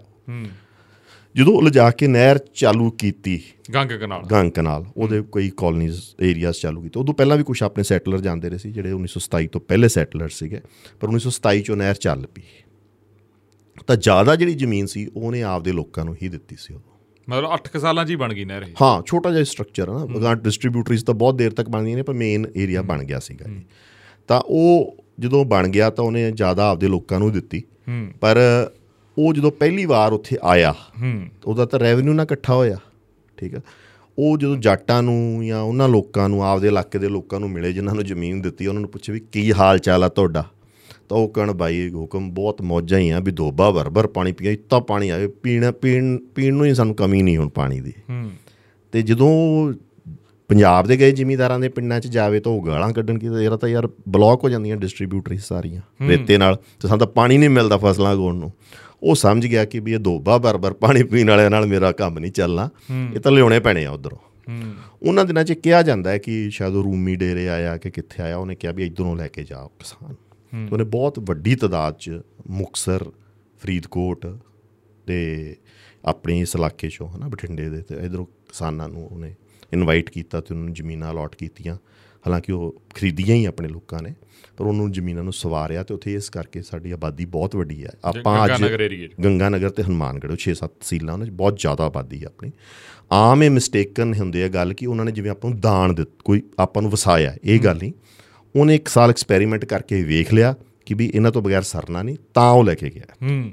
ਤੇ ਉਹ ਸ਼ਾਇਦ ਮੈਨੂੰ ਹੁਣ ਨਾਂ ਭੁੱਲਦਾ ਕਿਹੜੇ ਡੇਰੇ ਦਾ ਜਿਨ੍ਹਾਂ ਨੇ ਉਹਨੂੰ ਕਿਹਾ ਸੀ ਵੀ ਜੇ ਇੱਥੋਂ ਕਿਸਾਨ ਲੈ ਜਾਏਗਾ ਤਾਂ ਹੀ ਤੇਰੀ ਗਤੀ ਹੋਣੀ ਹੂੰ। ਤਾਂ ਉਹ ਉਹ ਗਤੀ ਸਮਝ ਲਓ ਉਸ ਇਲਾਕੇ ਦੀ ਹੋ ਗਈ। ਅੱਜ ਉਹ ਬਹੁਤ ਗੁੱਡ ਮਤਲਬ ਵੀਟ ਪ੍ਰੋਡਿਊਸਿੰਗ ਹੈ ਚੰਗਾ ਪ੍ਰੋਡਿਊਸਿੰਗ ਏਰੀਆ ਸਾਡੇ ਬਜ਼ੁਰਗ ਵੀ ਉੱਥੇ ਗਏ ਸੀਗੇ।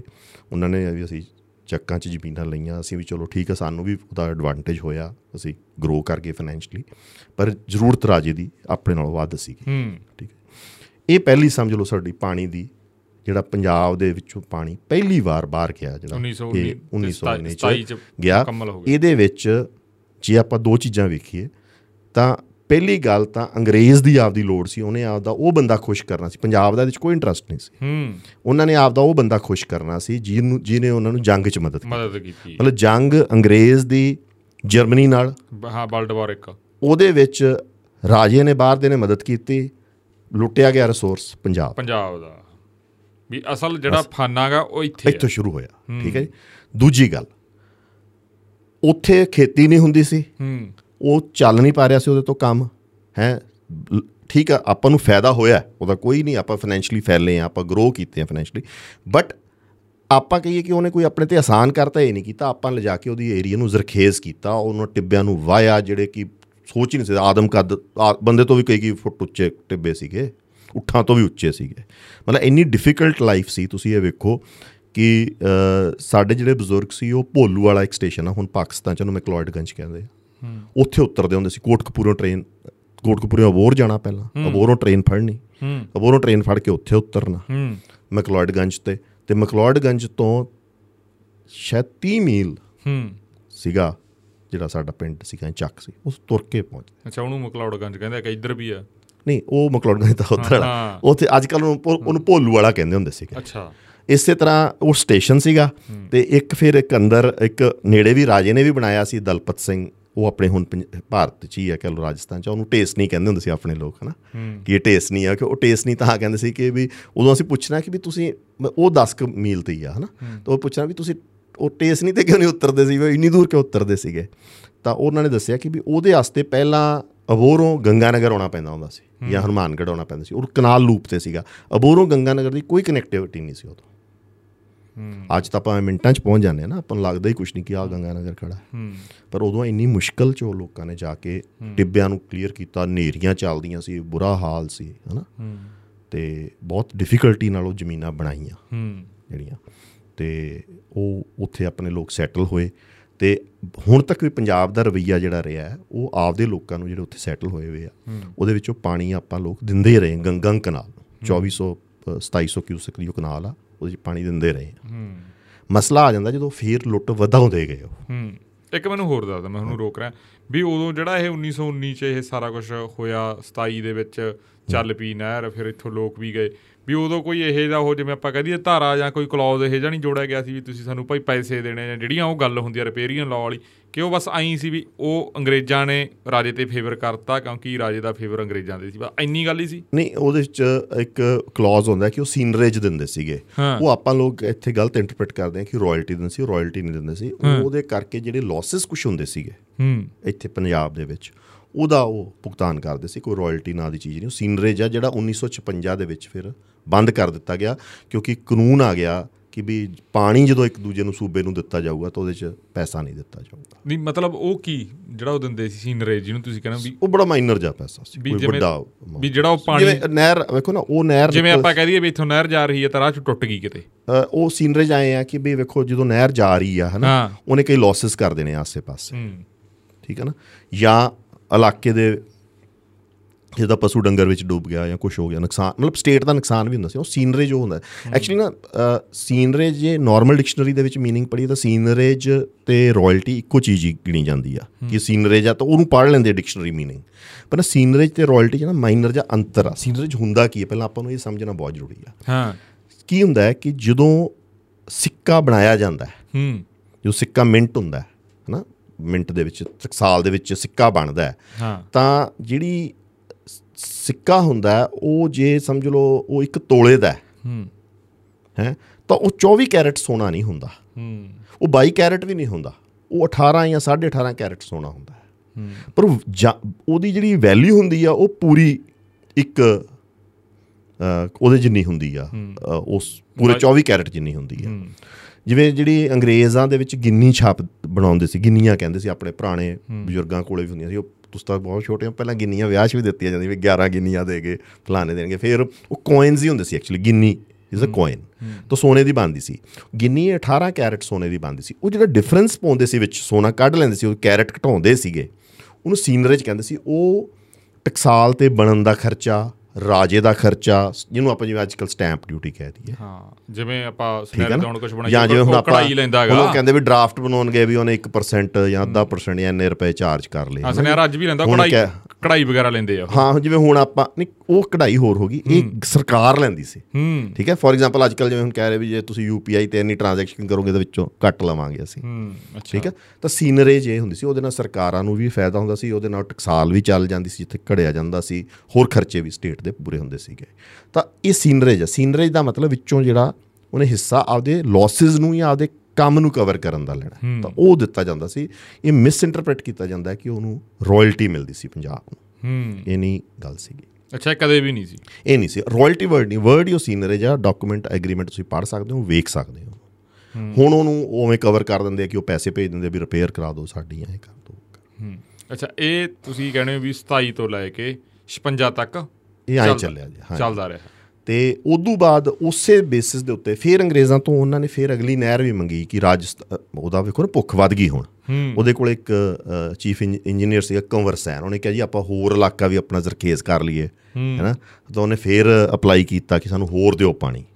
ਫਿਰ ਉਦੋਂ ਇੱਕ ਐਂਡਰਸਨ ਕਮੇਟੀ ਇੰਡਸ ਕਮੇਟੀ ਬਣੀ ਜਿਹਦਾ ਐਂਡਰਸਨ ਕਮੇਟੀ ਕਹਿੰਦੇ ਆ। ਐਂਡਰਸਨ ਕਮੇਟੀ ਨੇ ਕਿਹਾ ਕਿ ਨਹੀਂ ਪਾਣੀ ਉਨਾ ਹੀ ਦੇਣਾ ਜਿਹਦੀ ਬਹੁਤ ਜ਼ਿਆਦਾ ਜ਼ਰੂਰਤ ਆ। ਇਹ ਨਹੀਂ ਕਿ ਸਾਰਾ ਚੱਕ ਕੇ ਪਾਣੀ ਤੁਸੀਂ ਡੈਜ਼ਰਟ ਨੂੰ ਗ੍ਰੀਨ ਕਰਨ ਲੱਗ ਜਾਓਗੇ। ਸੋ ਅੰਗਰੇਜ਼ ਇੰਨਾ ਸਿਆਣਾ ਸੀਗਾ ਕਿ ਉਹਨੇ ਉਹ ਰੋਕ ਲਾਤੀ। ਹੂੰ। ਪਰ ਇਹ ਸਾਰਾ ਕੁਝ 1947 ਤੋਂ ਬਾਅਦ ਬਦਲ ਗਿਆ। ਹੂੰ। ਉਦੋਂ ਬਾਅਦ ਨਵੀਂ ਸੋਚ ਬਣ ਗਈ ਇੱਥੇ। ਉਦੋਂ ਬਾਅਦ ਜੋ ਭਾਖੜਾ ਦੇ ਰੁਆਹੇ ਰਾਹੀਂ ਵੀ ਪਾਣੀ ਜਾਣ ਲੱਗ ਗਿਆ ਗੰਗ ਨਾਲ ਤਾਂ ਜਾ ਹੀ ਰਿਹਾ ਸੀ। ਇੱਕ ਨਵੀਂ ਪਲਾਨ ਬਣ ਗਈ ਕਿ ਰਾਜਸਥਾਨ ਕਨਾਲ ਥਾਈ ਵੀ ਰਾਜਸਥਾਨ ਨੂੰ ਪਾਣੀ ਦਿੱਤਾ। ਤਾਂ ਇੱਥੋਂ ਲੁੱਟ ਸ਼ੁਰੂ ਹੋਈ ਜਿੱਥੋਂ ਮੈਂ ਸ਼ੁਰੂ ਕੀਤੀ। ਲੰਬੀ ਬਹੁਤ ਹੋ ਗਈ ਆਪਣੀ ਗੱਲ ਸ਼ਾਇਦ। ਹੁਣ ਇੱਥੇ ਆਊਗਾ ਉਹੀ ਪੇਜ ਜਿਹੜਾ ਆਪਾਂ ਕਹਦੇ 47 ਤੋਂ ਬਾਅਦ ਜਿਹਨੂੰ ਅਸੀਂ ਕਹਿੰਦੇ ਆ ਵੀ ਆਜ਼ਾਦੀ ਹੋ ਗਈ ਹਾਲਾਂਕਿ ਆਪਣਾ ਤਾਂ ਆਜ਼ਾਦੀ ਸ਼ਬਦ ਤਾਂ ਚਲੋ ਗੱਲ ਆਪਣਾ ਤਾਂ ਤਾਂ ਆਜ਼ਾਦੀ ਟ੍ਰਾਂਸਫਰ ਆਫ। ਪਾਵਰ ਹੀ ਕਹਿ ਸਕਦੇ ਆਪਣਾ ਤਾਂ ਜਾੜਾ ਹੀ ਹੋਇਆ। ਹਾਂ ਆਪਣਾ ਤਾਂ ਜਾੜਾ ਹੀ ਹੋਇਆਗਾ। ਵੀ ਹਾਂ ਜਿਹੜੀ ਉਹ ਕਹੇ ਟਰਾਂਸਫਰ ਪਾਵਰ ਹੋ ਗਈ ਜਾਂ ਆਪਾਂ ਕਹਿ ਦਈਏ ਵੀ ਜਿਵੇਂ ਉਹ ਇੱਕ ਸ਼ਬਦ ਕਿਹਾ ਜਾਂਦਾ ਵੀ ਆਪਣੇ ਆਪਣੇ ਵਾਲੇ ਅੰਗਰੇਜ਼ਾਂ ਦੇ ਹੱਥ ਚ ਆ ਗਿਆ ਕੰਮ।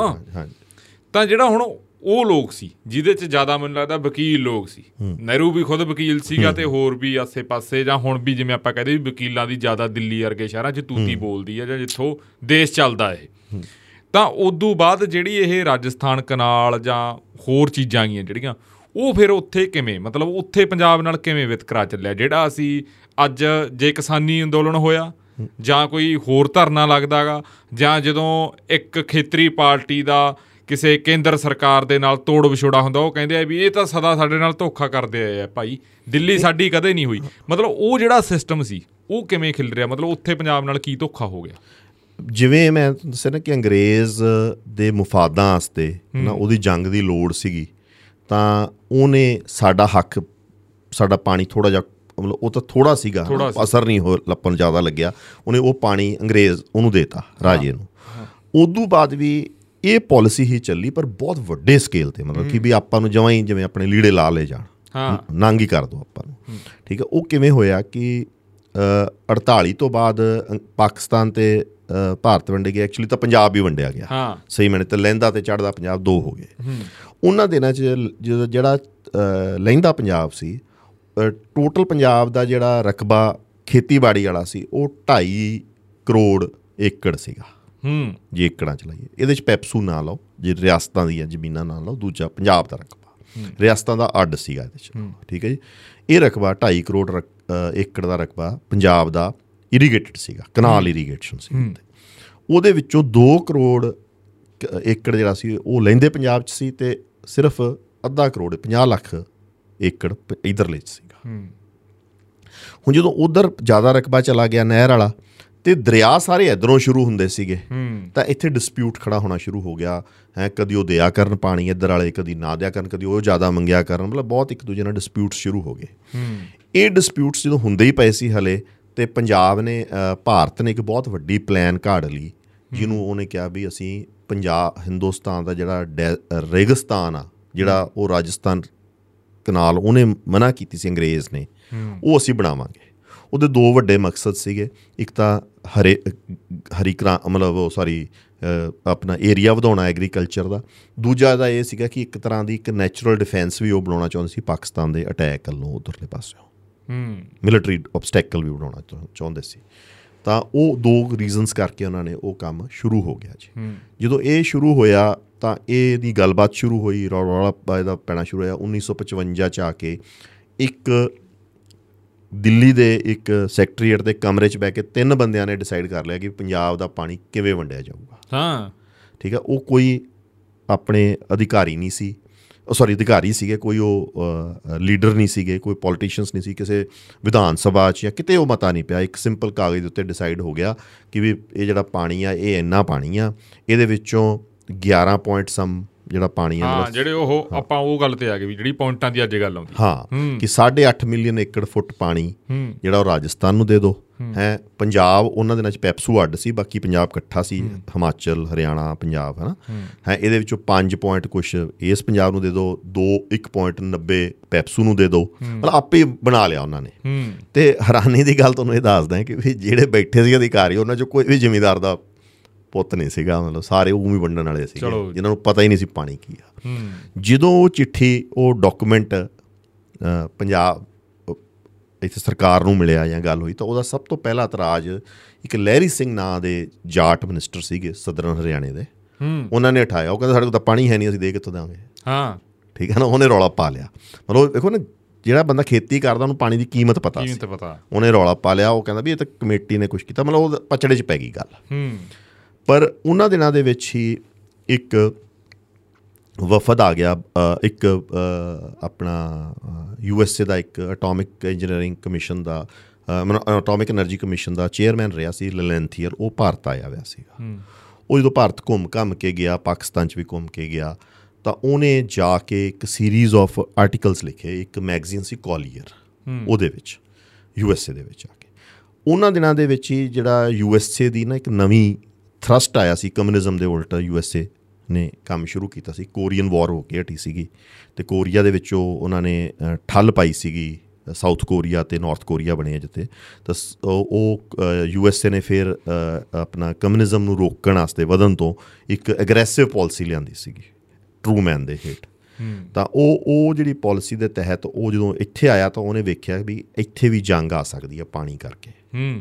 ਕਿ ਇਹ ਪ੍ਰੋਬਲਮ ਆ। ਉਹਨੇ ਖੈਰ ਓਵਰ ਐਸਟੀਮੇਟ ਕਰ ਲਿਆ ਇਸ਼ੂ ਨੂੰ ਪਰ ਉਹਨੇ ਕਿਹਾ ਵੀ ਉਹਨੇ ਇੱਕ ਲੇਖ ਲਿਖਿਆ ਕਿ ਕਸ਼ਮੀਰ ਜਿਹੜਾ ਹੈ ਉਹ ਅਨਦਰ ਕੋਰੀਆ ਇਨ ਮੇਕਿੰਗ ਹੈਗਾ। ਹਾਂ। ਇੱਥੇ ਪਾਣੀ ਕਰਕੇ ਵੀ ਜੰਗਾਂ ਹੋ ਸਕਦੀਆਂ। ਪੰਜ ਛੇ ਉਹਨੇ ਆਰਟੀਕਲ ਲਿਖੇ ਕੋਲੀਅਰ ਨਾਂ ਦੇ ਮੈਗਜ਼ੀਨ 'ਚ। ਤੇ ਉਹ ਮੈਗਜ਼ੀਨ ਬਾਈ ਚਾਂਸ ਉਸ ਸਮੇਂ ਦੇ ਵਰਲਡ ਬੈਂਕ ਦੇ ਹੈੱਡ ਸੀਗਾ ਇੱਕ ਯੂਜੀਨ ਬਲੈਕ ਉਹ 에ਅਰਪੋਰਟ ਤੇ ਸੀਗਾ ਉਹਨੇ ਉਹ ਮੈਗਜ਼ੀਨ ਚੱਕਿਆ ਉਹਨੇ ਪੜਿਆ ਉਹਨੂੰ ਬਾਈ ਚਾਂਸ ਉਹ ਆਰਟੀਕਲ ਉਹ ਇਹ ਕਿਹਾ ਜਾਂਦਾ ਕਿ ਯੂਜੀਨ ਬਲੈਕ ਕਹਿੰਦਾ ਮੈਂ ਜ਼ਿੰਦਗੀ 'ਚ ਮੈਗਜ਼ੀਨ ਨਹੀਂ ਪੜ੍ਹਦਾ ਹੁੰਦਾ ਸੀ ਬਾਈ ਚਾਂਸ ਉਦੋਂ ਨਹੀਂ ਪੜ੍ਹ ਲਿਆ। ਹੂੰ। ਮਤਲਬ ਕੁਝ ਚੀਜ਼ਾਂ ਇਤਫਾਕਨ ਵੀ ਹੁੰਦੀਆਂ। ਪਰ ਖੈਰ ਇਹ ਤਾਂ ਐਕਸੀਡੈਂਟਲ ਨੂੰ ਮੈਂ ਇੰਨੀ ਗੱਲ ਨਹੀਂ ਮੰਨਦਾ ਬਿਕੋਜ਼ ਕਿ ਅਲਟੀਮੇਟਲੀ ਤਾਂ ਯੂਐਸ ਪਾਲਿਸੀ ਰਹਿਣੀ ਸੀ ਉਸ ਪਾਸੇ। ਪਰ ਉਹਦੇ ਨਾਲ ਕੀ ਹੋਇਆ ਜਦੋਂ ਇਹ ਗੱਲ ਹੋ ਗਈ ਤਾਂ ਉਹਨੇ ਉਹ ਮੈਗਜ਼ੀਨ 'ਚ ਉਹਨੇ ਪੜਿਆ ਪਾਣੀ ਦਾ ਇਸ਼ੂ ਆ ਤੇ ਉਹਨੇ ਲੈਂਥਿਲ ਨਾਲ ਗੱਲ ਕੀਤੀ। ਉਹ ਕਹਿੰਦਾ ਤੂੰ ਵਾਪਸ ਹਿੰਦੁਸਤਾਨ ਜਾ। ਤੇ ਇਹ ਪਤਾ ਕਰ ਕਿ ਵੀ ਆਪਾਂ ਇਹਨੂੰ ਮਸਲੇ ਨੂੰ ਕਿਵੇਂ ਹੱਲ ਕਰ ਸਕਦੇ ਹਾਂ। ਹਾਂ। ਉੱਥੇ ਉਹਨੂੰ ਯੂਐਸ ਦਾ ਇੰਟਰਸਟ ਸੀਗਾ। ਮਤਲਬ ਜਿਹੜਾ ਜਨਰਲੀ ਆਪਣੇ ਲੋਕ ਨਜ਼ਰਅੰਦਾਜ਼ ਕਰ ਜਾਂਦੇ ਆ, ਜਿੰਨੇ ਆਪਣੇ ਐਨਲਿਸਟ ਸੀਗੇ ਆ। ਉੱਥੇ ਅਮਰੀਕਨ ਇੰਟਰਸਟ ਇਹ ਸੀਗਾ ਕਿ ਅਫਗਾਨਿਸਤਾਨ ਤੱਕ ਤਾਂ ਰੂਸ ਸੀਗਾ ਇਨਫਲੂਐਂਸ ਦਾ ਏਰੀਆ ਤੇ ਅਗਲਾ ਜੇ ਪਾਕਿਸਤਾਨ ਦੇ ਵਿੱਚ ਫੂਡ ਪ੍ਰੋਡਕਸ਼ਨ ਨਹੀਂ ਹੁੰਦੀ ਜਾਂ ਖਾਣੀ, ਪਾਣੀ, ਖਾ- ਖਾਣਾ ਘਟਦਾ ਹੈ, ਤਾਂ ਉਹਨਾਂ ਨੂੰ ਇਹ ਡਰ ਸੀਗਾ ਕਿ ਵੀ ਇੱਥੇ ਵੀ ਕਮਿਊਨਿਜ਼ਮ ਆ ਸਕਦਾ ਹੈ। ਦੂਜਾ, ਭਾਰਤ ਦੇ ਵਿੱਚ ਵੀ ਫੂਡ ਪ੍ਰੋਡਕਸ਼ਨ ਹੈ ਨਹੀਂ ਸੀਗੀ। ਤਾਂ ਕਿਤੇ ਨਾ ਕਿਤੇ ਅੰਗਰੇਜ਼ਾਂ ਨੂੰ ਇਹ ਸਮਝ ਵੀ ਸੀਗੀ ਕਿ ਵੀ ਦੋਨੇ ਖਿੱਤਿਆਂ ਨੂੰ ਪੰਜਾਬ ਹੀ ਖਾਣਾ ਦੇ ਸਕਦਾ ਹੈ। ਹੂੰ। ਠੀਕ ਹੈ ਨਾ? ਤਾਂ ਉਹਨਾਂ ਨੇ ਕਈ ਸਟੈਪਸ ਇਕੱਠੇ ਚੱਕੇ ਜਿਵੇਂ ਗ੍ਰੀਨ ਰੈਵੋਲੂਸ਼ਨ ਵੀ ਉਹਨਾਂ ਦਿਨਾਂ 'ਚ ਹੀ ਉਹਨਾਂ ਨੇ ਅੱਜ ਉਦੋਂ ਥੋੜੀ ਦਿਨਾਂ ਬਾਅਦ ਹੀ ਆਉਣਾ ਸ਼ੁਰੂ ਹੋ ਗਿਆ। ਉਦੋਂ ਪਹਿਲਾਂ ਇੱਕ ਕਮਿਊਨਿਜ਼ਮ ਨੂੰ ਠੱਲ ਪਾਉਣ ਵਾਸਤੇ ਉਹਨਾਂ ਨੇ ਖਾਣੇ ਦਾ ਇੱਕ ਪ੍ਰੋਗਰਾਮ ਬਣਾਇਆ ਸੀ ਉਹਨੂੰ ਪਬਲਿਕ ਆਪਣਾ ਪਬਲਿਕ ਲੈਜਿਸਲੇਸ਼ਨ 420 ਕੇ ਕੀ ਕਹਿੰਦੇ ਸੀਗੇ ਨਾ ਸੌਰੀ ਨੰਬਰ ਭੁੱਲ ਗਿਆ ਉਹਦਾ। ਅੱਛਾ ਜੀ। ਠੀਕ ਹੈ ਜੀ। ਤੇ ਉਹ ਉਹਦੇ ਤਹਿਤ ਕਣਕ ਹਿੰਦੁਸਤਾਨ ਨੂੰ ਮਿਲਦੀ ਹੁੰਦੀ ਸੀਗੀ। ਉਹ ਮਤਲਬ ਇੰਨੀ ਜ਼ਿਆਦਾ ਕਣਕ ਦੀ ਲੋੜ ਸੀਗੀ ਕਿ ਹਰ ਇੱਕ ਘੰਟੇ ਬਾਅਦ ਉਹ ਕਹਿੰਦੇ ਜਾਂਦਾ ਹੁੰਦਾ ਸੀਗਾ ਕਣਕ ਦਾ ਜਹਾਜ਼ ਭਰਿਆ ਹਿੰਦੁਸਤਾਨ ਨੂੰ ਅਮਰੀਕਾ ਤੋਂ ਆਉਂਦਾ ਹੁੰਦਾ ਸੀਗਾ। ਉਹ ਸ਼ਾਇਦ ਤੁਹਾਡੇ ਗ੍ਰੈਂਡਫਾਦਰ ਦੀ ਏਜ ਦੇ ਕਿਸੇ ਨੂੰ ਪੁੱਛੋਗੇ ਤਾਂ ਉਹ ਦੱਸੂਗਾ ਵੀ ਲਾਲ ਕਣਕ ਹੁੰਦੀ ਸੀ ਅੰਗਰੇਜ਼ ਤੋਂ ਆਉਂਦੀ ਸੀ। ਉਹਨੂੰ ਆਪਣੇ ਲੋਕ ਖਾਂਦੇ ਵੀ ਨਹੀਂ ਹੁੰਦੇ ਸੀ ਦੱਸਦੇ ਆ ਬਜ਼ੁਰਗ ਕਈ ਠੀਕ ਹੈ ਨਾ? ਲਾਲ। ਕਣਕ ਗੱਲ ਤੇ ਉਹ ਆਉਂਦੀ ਹੁੰਦੀ ਸੀ। ਐਕਚੁਅਲੀ ਕੀ ਸੀਗਾ? ਮੈਕਸੀਕਨ ਗਰਾਸ ਹੀ ਸੀਗਾ। ਕਣਕ ਤਾਂ ਉਹ ਨਹੀਂ ਸੀ ਪਰ ਭੁੱਖਿਆਂ ਨੂੰ ਇੱਥੇ ਦੇਣੀ ਜ਼ਰੂਰੀ ਸੀ। ਪਰ ਉਹ ਉਸ ਤਹਿਤ ਉਹ ਕਣਕ ਆਉਂਦੀ ਸੀਗੀ ਤੇ ਪੀਐਲ 480 ਪਬਲਿਕ ਲੈਜਿਸਲੇਸ਼ਨ 400 ਸੀ ਮੈਂ ਨੰਬਰ ਭੁੱਲ ਗਿਆ ਸੀਗਾ ਹਨਾ? ਤੇ ਉਹ ਉਹਦੇ ਥਰੂ ਉਹ ਕਣਕ ਆਉਂਦੀ ਰਹੀ ਕਾਫੀ ਸਾਲ ਤੱਕ ਆਉਂਦੀ ਰਹੀ। ਇੰਦਰਾ ਗਾਂਧੀ ਦੇ ਪ੍ਰਾਈਮ ਮਿਨਿਸਟਰ ਬਣਨ ਤੱਕ ਵੀ ਉਹ ਹੁੰਦੀ ਰਹੀ ਜਦੋਂ ਤੱਕ ਗ੍ਰੀਨ ਰੈਵੋਲੂਸ਼ਨ ਟੇਕ ਆਫ ਨਹੀਂ ਹੋ ਗਿਆ। ਤੇ ਉਸ ਤਹਿਤ ਉਹ ਕਣਕ ਭੇਜਦੇ ਹੁੰਦੇ ਸੀ ਤੇ ਉਹਨਾਂ ਨੂੰ ਆਏ ਸੀ ਕਿ ਵੀ ਅਸੀਂ ਕਮਿਊਨਿਜ਼ਮ ਨੂੰ ਕਿਵੇਂ ਇੱਥੇ ਠੱਲ ਪਾ ਕੇ ਰੱਖਣੀ ਆ। ਤਾਂ ਉਹਦੇ ਤਹਿਤ ਜਦੋਂ ਉਹ ਇੱਥੇ ਆਇਆ ਤਾਂ ਉਹਨੇ ਫਿਰ ਇੱਥੇ ਗੱਲਬਾਤ ਸ਼ੁਰੂ ਕੀਤੀ ਉਹਨੇ ਨਹਿਰੂ ਨਾਲ ਵੀ ਗੱਲ ਕੀਤੀ ਉਧਰੋਂ ਪਾਕਿਸਤਾਨ 'ਚ ਵੀ ਲਿਆਕਤ ਅਲੀ ਨਾਲ ਗੱਲ ਕੀਤੀ ਕਿ ਵੀ ਤੁਸੀਂ ਇਸ ਮਸਲੇ ਨੂੰ ਸਲਟਾਓ ਸਿੰਧ ਦਰਿਆ ਦਾ ਜਿਹੜਾ ਪਾਣੀ ਆ ਜਿਹੜਾ ਸਾਰਾ ਸਿਸਟਮ ਹੈ ਇਹਦਾ ਪਾਣੀ ਨੂੰ ਵੰਡੋ ਪ੍ਰੋਪਰ ਕਰਕੇ। ਤਾਂ ਉਹ ਜਿਹੜੀ ਵੰਡ ਸੀਗੀ ਉਹਦੇ ਵਿੱਚ ਉਹ ਕਾਫੀ ਦੇਰ ਰਹੇ ਬਹਿਸ ਮਤਲਬ ਡਿਬੇਟਸ ਹੁੰਦੀਆਂ ਰਹੀਆਂ ਮਸਲੇ ਕਦੀ ਇੱਧਰ ਕਦੀ ਉੱਧਰ।